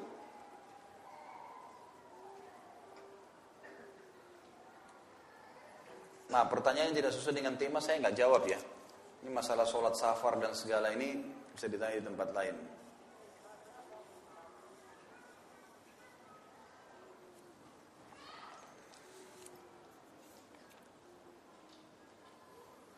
Bagaimana cara sholat dalam keadaan perang? Mohon dicontohkan. Bagaimana caranya contohkan? Kita bentuk pasukan dulu. Baru saya praktekin. Jadi jangan minta dicontohkan gitu kan. Ada namanya sholatul khauf. Sholatul khauf. Dan ini di YouTube juga sudah ada. Bab khusus saya bahas masalah sholatul khauf. Nabi shallallahu alaihi wasallam diperintahkan oleh Allah subhanahu wa ta'ala untuk memimpin sholatul khauf. Dengan cara imamnya sholat. Dan gitu. Misal kalau dia bukan jarak safar, bukan jarak safar. Misal di kota Jakarta tiba-tiba ini satu waktu, sebuah tempat diserang oleh musuh. Kita dalam kota kita, gitu kan? Maka sholatnya pada saat berhadapan dengan musuh, imamnya berdiri, gitu kan? Kemudian datanglah pasukan pertama yang sholat bersama imam, bersama imam. Begitu rakaat kedua, gitu kan? Imamnya duduk. Imamnya duduk, tetap tidak berdiri. Imamnya tahiyat, kemudian dia duduk. Lalu makmum yang ada di belakang menyempurnakan dua rakaat yang tersisa. Mereka bubar, datang makmum yang kedua yang belum sholat, yang tadinya berjaga-jaga ikut. Begitu mereka begitu mereka sudah susun saf, imamnya berdiri melanjutkan dua rakaat sisa lalu mereka ikut. Jadi semuanya ikut sholat berjamaah tapi cuma dapat dua rakaat. Setelah imam dua rakaat, gitu kan? Imamnya salam lalu yang baru datang melanjutkan dua rakaat yang tersisa. Ya, seperti itu. Dan dibolehkan dalam peperangan untuk memegang senjata. Boleh memegang senjata sambil ibadah, ya, sambil sholat. Tinggal bahasan para ulama bagaimana kalau seandainya perang sedang berkecamuk. Apakah mereka tunda sholatnya atau tidak. Salah satu yang boleh menjamak sholat di kancah peperangan. Ya, kan? Kalau dianggap memang peperangan itu bisa selesai. Tapi kalau peperangan tidak bisa selesai, maka mereka sholat dalam keadaan mereka. Keadaan mereka. Jadi misalnya di atas tunggangan, seperti orang kalau lagi safar, dia sholat, gitu kan. Dalam kondisi bagaimana keadaan mereka itu. Ustaz, apakah sahabat Sa'ad pernah memimpin pasukan dalam penaklukan Konstantinopel? Kalau pernah, bagaimana hasil usaha beliau dalam penyerangan tersebut? Saya belum tahu. Saya tidak pernah temukan riwayat masalah itu. Yang saya tahu itu ada Abu Ayyub al-Ansari, ya. Sahabat Nabi yang lain memang yang pernah ikut di kancah peperangan dan menuju Konstantinopel dan beliau sempat wafat sebelum sampai ke sana. Kalau saat saya belum tahu, Allahu a'lam. Bagaimana bisa Persia yang sudah dikuasai Islam bisa jadi negara Syiah? Ya ini karena fanatisme ya. Dari pemahaman itu diangkatlah apa namanya disebarkanlah di sana. Dan memang Iran itu atau wilayah Persia tidak semuanya Syiah. Wilayah Persia itu banyak ahli sunnah, mayoritasnya ahli sunnah ya. Wilayah Persia, ya. Seperti misalnya kita tahu uh, wilayah Rusia, Azerbaijan, gitu kan, Uzbekistan, itu negara-negara Sunni semua. Irak, kan itu. Iran pun di dalamnya itu ada, kalau saya tidak salah sekitar satu setengah juta ahli sunnah, gitu kan. Ada di dalamnya ahli sunnah. Jadi bukan semuanya Syiah. Jadi Syiah itu segelintir, memang ada dan banyaknya mereka di Iran, gitu kan? Banyaknya di Iran. Hanya itu, jadi tidak semua wilayah Persia. Pemahaman ini memang pasti menyebarlah karena semua pemahaman apapun yang sesat, yang menyimpan dari agama Islam pasti didukung oleh syaitan, pasti. Ya, syaitan akan kembangkan masalah-masalah seperti ini. Allahu a'lam. Ini yang baru ya. Baik, jangan ditambah lagi ya. Kita tutup dengan ini insyaallah. Bagaimana keyakinan Sa'ad e, begitu besar sampai mengatakan seribu nyawa yang dimiliki ibunya saja tidak berguming? Ya keyakinannya tentang kebenaran agama Islam ini, inilah yang tadi saya bilang pelajaran yang kita harus ambil, keyakinan yang harus tertanam dalam hati kita. Dan kisah Sa'ad sampai kepada kita untuk menjadi pelajaran. Bisa saja melalui lisan saya, saya pun dapat pelajaran dan Anda pun dapat pelajaran untuk mengambil pelajaran dari situ. Jadikan sebagai pegangan hidup. Memang keyakinan asas sebagai seorang muslim, yakin terhadap Allah itu ada, janji-janjinya Allah juga ada. Itu yang membuat Sa'ad sampai tidak e, terganggu dengan sumpah atau e, boikot ya, atau mogok makan daripada ibunya tadi. Apa alasan Nabi meminta doa Sa'ad mustajab? Saya tidak tahu soal itu. Itu rahasia Nabi shallallahu alaihi wasallam. beliau mendoakan agar saat diterima doanya itu Nabi shallallahu alaihi wasallam memang khususkan gitu, disebutkan.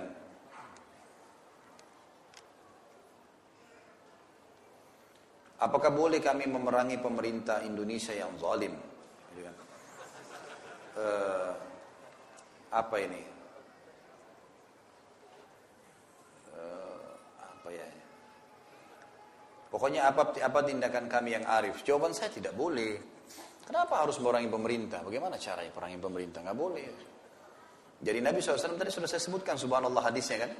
Hadis Nabi jelas, akan datang pemimpin-pemimpin setelahku, setelah aku meninggal, yang kalian suka sebagian keputusannya, karena sesuai dengan hukum Allah, dan ada yang kalian tidak suka, karena tidak sesuai dengan hukum Allah. Kata para sahabat apa? Boleh kami memberontak? Ya Rasulullah, Nabi, sahabat sudah tanya dulu. Kata Nabi shallallahu alaihi wasallam, tidak boleh, selama mereka tidak larang kalian sholat. Riwayat lain mengatakan selama mereka sholat, gitu kan? Kalau selama masjid masih dibolehkan, azan, sholat, apalagi kayak kita sekarang, Masya Allah, di Indonesia boleh pengajian, boleh muslim bebas pakai pakaiannya. Kalau Ramadan diiklankan, haji, pemerintah ikut-ikutan mengaturnya, gitu kan. Ada majelis ulama Indonesia, ada departemen agama, ada pengadilan agama. Nikah dengan cara Islam, cerai dengan cara Islam, warisan bisa dengan cara Islam, ada. Tapi ada memang orang-orang yang lain, ya itu terjadi. Tapi kan kita ada, umat Islam ada, nggak ada masalah sebenarnya. Kenapa harus memerangi, gitu kan. Jadi ini harus diperbaikin dulu. Kita lebih baik mendakwahi, meluruskan, gitu kan? Ya, kecuali kalau sudah sholat tidak boleh, masjid ditutup, nah itu lain. Ya. Itu lain, itu sudah masuk dalam sabda Nabi shallallahu alaihi wasallam tadi. Jika ada jihad ekspansi, maka bukankah ini semacam ungkapan oleh orang Islam pobiyah, ya, bahwa Islam dibawa dengan pedang, bukan Islam rahmatan alamin. Loh, Islam dibawa dengan pedang di sebagian eh, eh, apa namanya kegiatan memang benar. Bukan berarti pedang itu kita bawa berarti kita itu kejam, tidak. Karena pedang itu diayunkan setelah menolak Islam dulu. Kan ditawarin dulu Islam. Dan kata para ulama, apa sebabnya, apa hikmahnya, kenapa setelah tawarin Islam harus bayar jizyah. Kalau mereka tidak mau bayar upeti, maka mereka diperangin. Karena mereka menolak kebenaran. Orang yang mengatakan, oh berarti Islam itu disebarin dengan kekerasan atau ini, bukan kekerasan kok itu. Dan kita juga punya konsep kan dalam jihad, tidak boleh bunuh orang tua, nggak boleh bunuh orang perempuan, nggak boleh bunuh anak-anak, nggak boleh rusak fasilitas umum, nggak boleh rusak tempat ibadah, nggak boleh bunuh hewan-hewan, nggak boleh bunuh tumbuh-tumbuhan. Ada hadis Nabi yang menjelaskan masalah itu. Jadi kita punya konsep gitu kan. Mereka mau mengatakan seperti itu tuh terserah saja. Yang jelas memang Islam di sebagian wilayah tersebar dengan dakwah, sebagian dengan jihad. Memang. Dan jihad itu bagian daripada dakwah. Justru sekarang pada saat kita tinggalkan, ya kita lihat bagaimana kaum muslimin terpuruk, gitu kan. Kita selalu diterkebuhi, diterkemas, seakan-akan Islam ini keras, kalau sedikit menunjukkan kekuatan. Ini salah. Orang-orang kafir nunjukin kekuatan. Amerika masuk di Irak. Ya, beberapa orang negara-negara kafir main masuk. Israel masuk ke Palestina. Terus apa yang kita bisa lakukan? Coba kalau ada seperti pasukan Salahuddin Al-Ayyub, gitu kan? Pasukan-pasukan jihad yang memang siap ekspansi.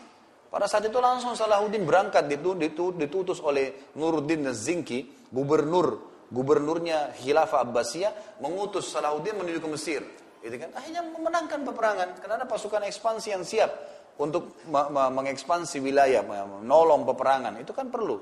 Sekarang tidak ada di umat Islam. Sekarang umat Islam di di uh, Arakan, ya, di Myanmar itu mereka diperjualbelikan.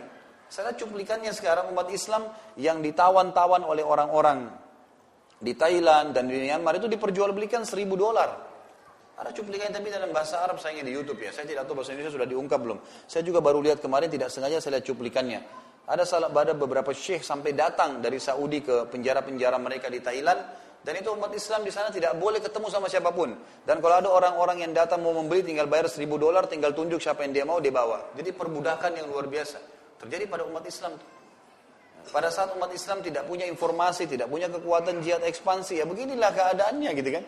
Tapi kita berada di tengah-tengah, bukan berarti ini, ayo kita memberontak, ayo kita buat pasukan, tidak, bukan itu maksudnya. Tapi punya persiapan, gitu kan? Kita punya persiapan untuk membela agama kita, kita bukan konyol, gitu kan? Seperti itu yang dimaksud. Di awal bahasan Ustadz bahas masalah apa ini? Perusak akidah, seperti tokoh-tokoh film Spiderman, Batman, Superman dan lain-lain. Pertanyaan saran. Kenapa umat Islam tidak membuat sebuah film tentang para nabi dan sahabat yang kisahnya luar biasa? Jika takut artisnya buruk akhlaknya di luar, pakai saja aktornya para ustadz. Di sini tulis lagi contohnya Ustadz Khalid gitu. Misal berperang sebagai Umar bin Khattab. Jadi umat Islam punya tontonan yang tidak merusak akidah. Yang saya mau tanya balik kepada penanya ini, kalau tidak pakai tontonan kenapa? Misal, baca buku kah? Hadir pengajian begini? Kan kita tidak butuh melihat ya. Jadi tidak harus apa yang dilakukan oleh orang-orang non-muslim, itu kita tarik kepada Islam. Kan gitu. Apalagi memang khawatir mudaratnya begitu. Karena banyak teman-teman kita di Mesir yang membuat kisah-kisah tentang orang-orang ini, sahabat-sahabat, ternyata di luar dia aktor-aktor yang luar biasa itu. Kemaksiatannya banyak. Orang-orang yang di, di sisi lain film-filmnya banyak gitu. Kalau Ustadz mau dijadikan sebagai artis ini nanti ketemu atau enggak, enggak tahu gitu. Dia bisa action enggak, dia bisa ini enggak, dia bisa itu enggak, terlalu banyak. Sementara kita dengan majelis ilmu begini, kira-kira antum sudah dapat informasi tentang saat enggak? Sudah kan? Ya sudah selesai, sudah cukup. Itulah ilmu seperti itu. Tidak selamanya harus ada visualnya gitu kan. Ini saya rasa sudah cukup gitu. Daripada kita harus masuk kepada pintu-pintu yang akhirnya kita seperti kesannya bersaing. Dan mau tidak mau nanti akan ada aktor perempuan, akan ada begini, akan ada begitu.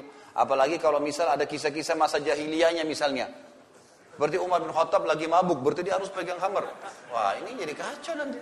Kalau enggak, enggak lengkap dong ceritanya kan gitu. Tapi kalau cuma di, seperti ini kita sampaikan dulu pernah begini kan tidak ada visual, tidak ada sesuatu yang jadi lebih besar mudaratnya kalau seperti itu. Ustaz, banyak di media sosial menyebutkan nama Rasulullah shallallahu alaihi wasallam dan para sahabat dengan diawali kalimat Sayyidina dan juga bersalawat menggunakan kalimat tersebut. Apakah diperbolehkan? Karena saya pernah dikatakan sesat gara-gara menasehati jangan bersalawat dengan tambahan kalimat tersebut. Tentu kalau di luar salawat ya, di luar salawat. Misal Uh, statement, saya misalnya mengatakan saya akan menceritakan tentang tuanku Sa'ad bin Abi Waqqas, saya bahasakan begini, itu nggak salah secara bahasa. Saya menghormati Sa'ad sebagai sahabat Nabi, saya mengatakan tuanku, tuanku ini, saya mengatakan guru saya, tuan saya, biasanya di bahasa Melayu ada juga tuan guru misalnya kan gitu. Itu semua hal biasa saja, tapi kalau dihubungkan dengan zikir, dihubungkan dengan doa, dihubungkan dengan ibadah. Nah ini saran ulama untuk tidak dilakukan. Karena memang lafad-lafad hadis datang, semua hadis tentang salawat, Ibrahim di Dahiyat bunyinya, Allahumma salli ala Muhammadin wa ala ali Muhammad. Tidak ada kata-kata Sayyidin dalam riwayat, tidak ada. Sama sekali, tidak ada satupun riwayat masalah itu. Gitu kan? Kalau ada orang menambahkan, oh karena saya menghormati Rasulullah. Betul Anda menghormati Rasulullah. Kita juga semua menghormatinya. Tapi kita pengikut beliau yang setia.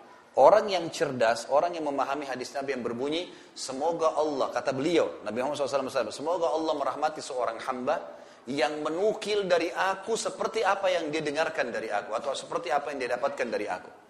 Memang begitu, Nabi shallallahu alaihi wasallam mengatakan, lafadz hadis misalnya, innamal a'malu binniyat, sudah innamal a'malu binniyat, seperti itulah. Misal, subhanallahi wa bihamdi, subhanallahil azim, ya itulah lafadz zikirnya. La ilaha illallah, ya seperti itulah. Jangan ditambah-tambah. Astagfirullah, ada lafadznya misalnya. Sudah, cukup dengan itu. Karena Nabi shallallahu alaihi wasallam diutus jadi sebagai Rasul, menyampaikan dari Allah. Tidak perlu kita tambahin, karena kita tidak lebih pintar dari Nabi shallallahu alaihi wasallam. Kan gitu. Jadi bukan berarti dengan kita menyebutkan nama Nabi shallallahu alaihi wasallam tanpa Sayyidina, berarti tidak menghormati. Enggak kok, sama sekali enggak gitu kan. Itu karena kita biasa di Indonesia masih menganggap kalau menyebutkan nama orang tua atau ini, tidak menyebutkan bapak atau apa, mungkin tidak hormat. Itu mungkin adab kita ya, tra- tradisi kita. Oke lah, itu bisa kita katakan oke, tapi jangan dipukul rata kepada semua hukum syar'i. Karena dalam agama kita enggak, memang tidak tidak seperti itu. Allah Subhanahu wa taala menyebutkan nama para nabi-nabinya. Kita boleh mengatakan Ibrahim alaihissalam. Tidak, itu bukan berarti tidak sopan. Kita boleh mengatakan Hud alaihissalam, Adam alaihissalam. Walaupun kita tidak mengatakan Nabi sebelumnya. Kita boleh mengatakan Muhammad sallallahu alaihi wasallam. Itu tidak aib dalam agama kita. Jadi kan para sahabat kalau menukil tentang Nabi shallallahu alaihi wasallam, mereka mengatakan, ya telah diutus Muhammad kepada kami. Tidak ada aib di situ. Bukan berarti mengurangi kadar penghormatan kepada Nabi sallallahu alaihi wasallam. Allahu a'lam. Mungkin sampai sini mudah-mudahan apa yang kita bahas hari ini bermanfaat semua dan menjadi tambahan amal soleh di timbangan amal kita hari kiamat. Semoga insya Allah semua yang sakit disembuhkan penyakitnya, yang terlilit utang dilunasi utangnya, yang belum dapat hidayah diberikan hidayah, yang sudah dapat hidayah dimudahkan untuk mengamalkan. Seluruh muslimin yang sedang tertindas di Palestina, di Syria, di Yaman, dimanapun mereka berada, Allah subhanahu wa taala berikan kemenangan serta kokohkan telapak kaki mereka, ikhlaskan niat mereka, terima para syuhada mereka, serta Allah partisipasikan kita bersama mereka di pahala baik dengan doa, dengan harta dan juga dengan jiwa kita. Dan semoga Allah dengan kemahamurahannya menyatukan kita semua di surga firdausnya tanpa hisab. Sebagaimana ia satukan kita di majelis ilmu yang mulia ini. Mungkin begitu, dan alhamdulillah kita ucapkan karena hari ini sudah selesai jilid pertama dari buku ini, dan insya Allah bulan depan kita akan lanjutkan di buku jilid keduanya. Dan saya sarankan teman-teman untuk memiliki buku ini dan bisa didapatkan dari panitia di depan sana. Dan insya Allah juga nantinya akan ada yang bisa ngikutin kembali di YouTube atau di teman-teman Wisal T V yang sekarang juga sedang meliputnya. Mudah-mudahan bisa bermanfaat dan silakan di-share ke orang-orang lain. Mungkin begitu, kalau ada benar dari Allah, kalau salah dari saya mohon dimaafkan. Subhanakallahumma bihamdika asyhadu an la ilaha illa anta astaghfiruka wa atubu ilaik. Wassalamualaikum warahmatullahi wabarakatuh.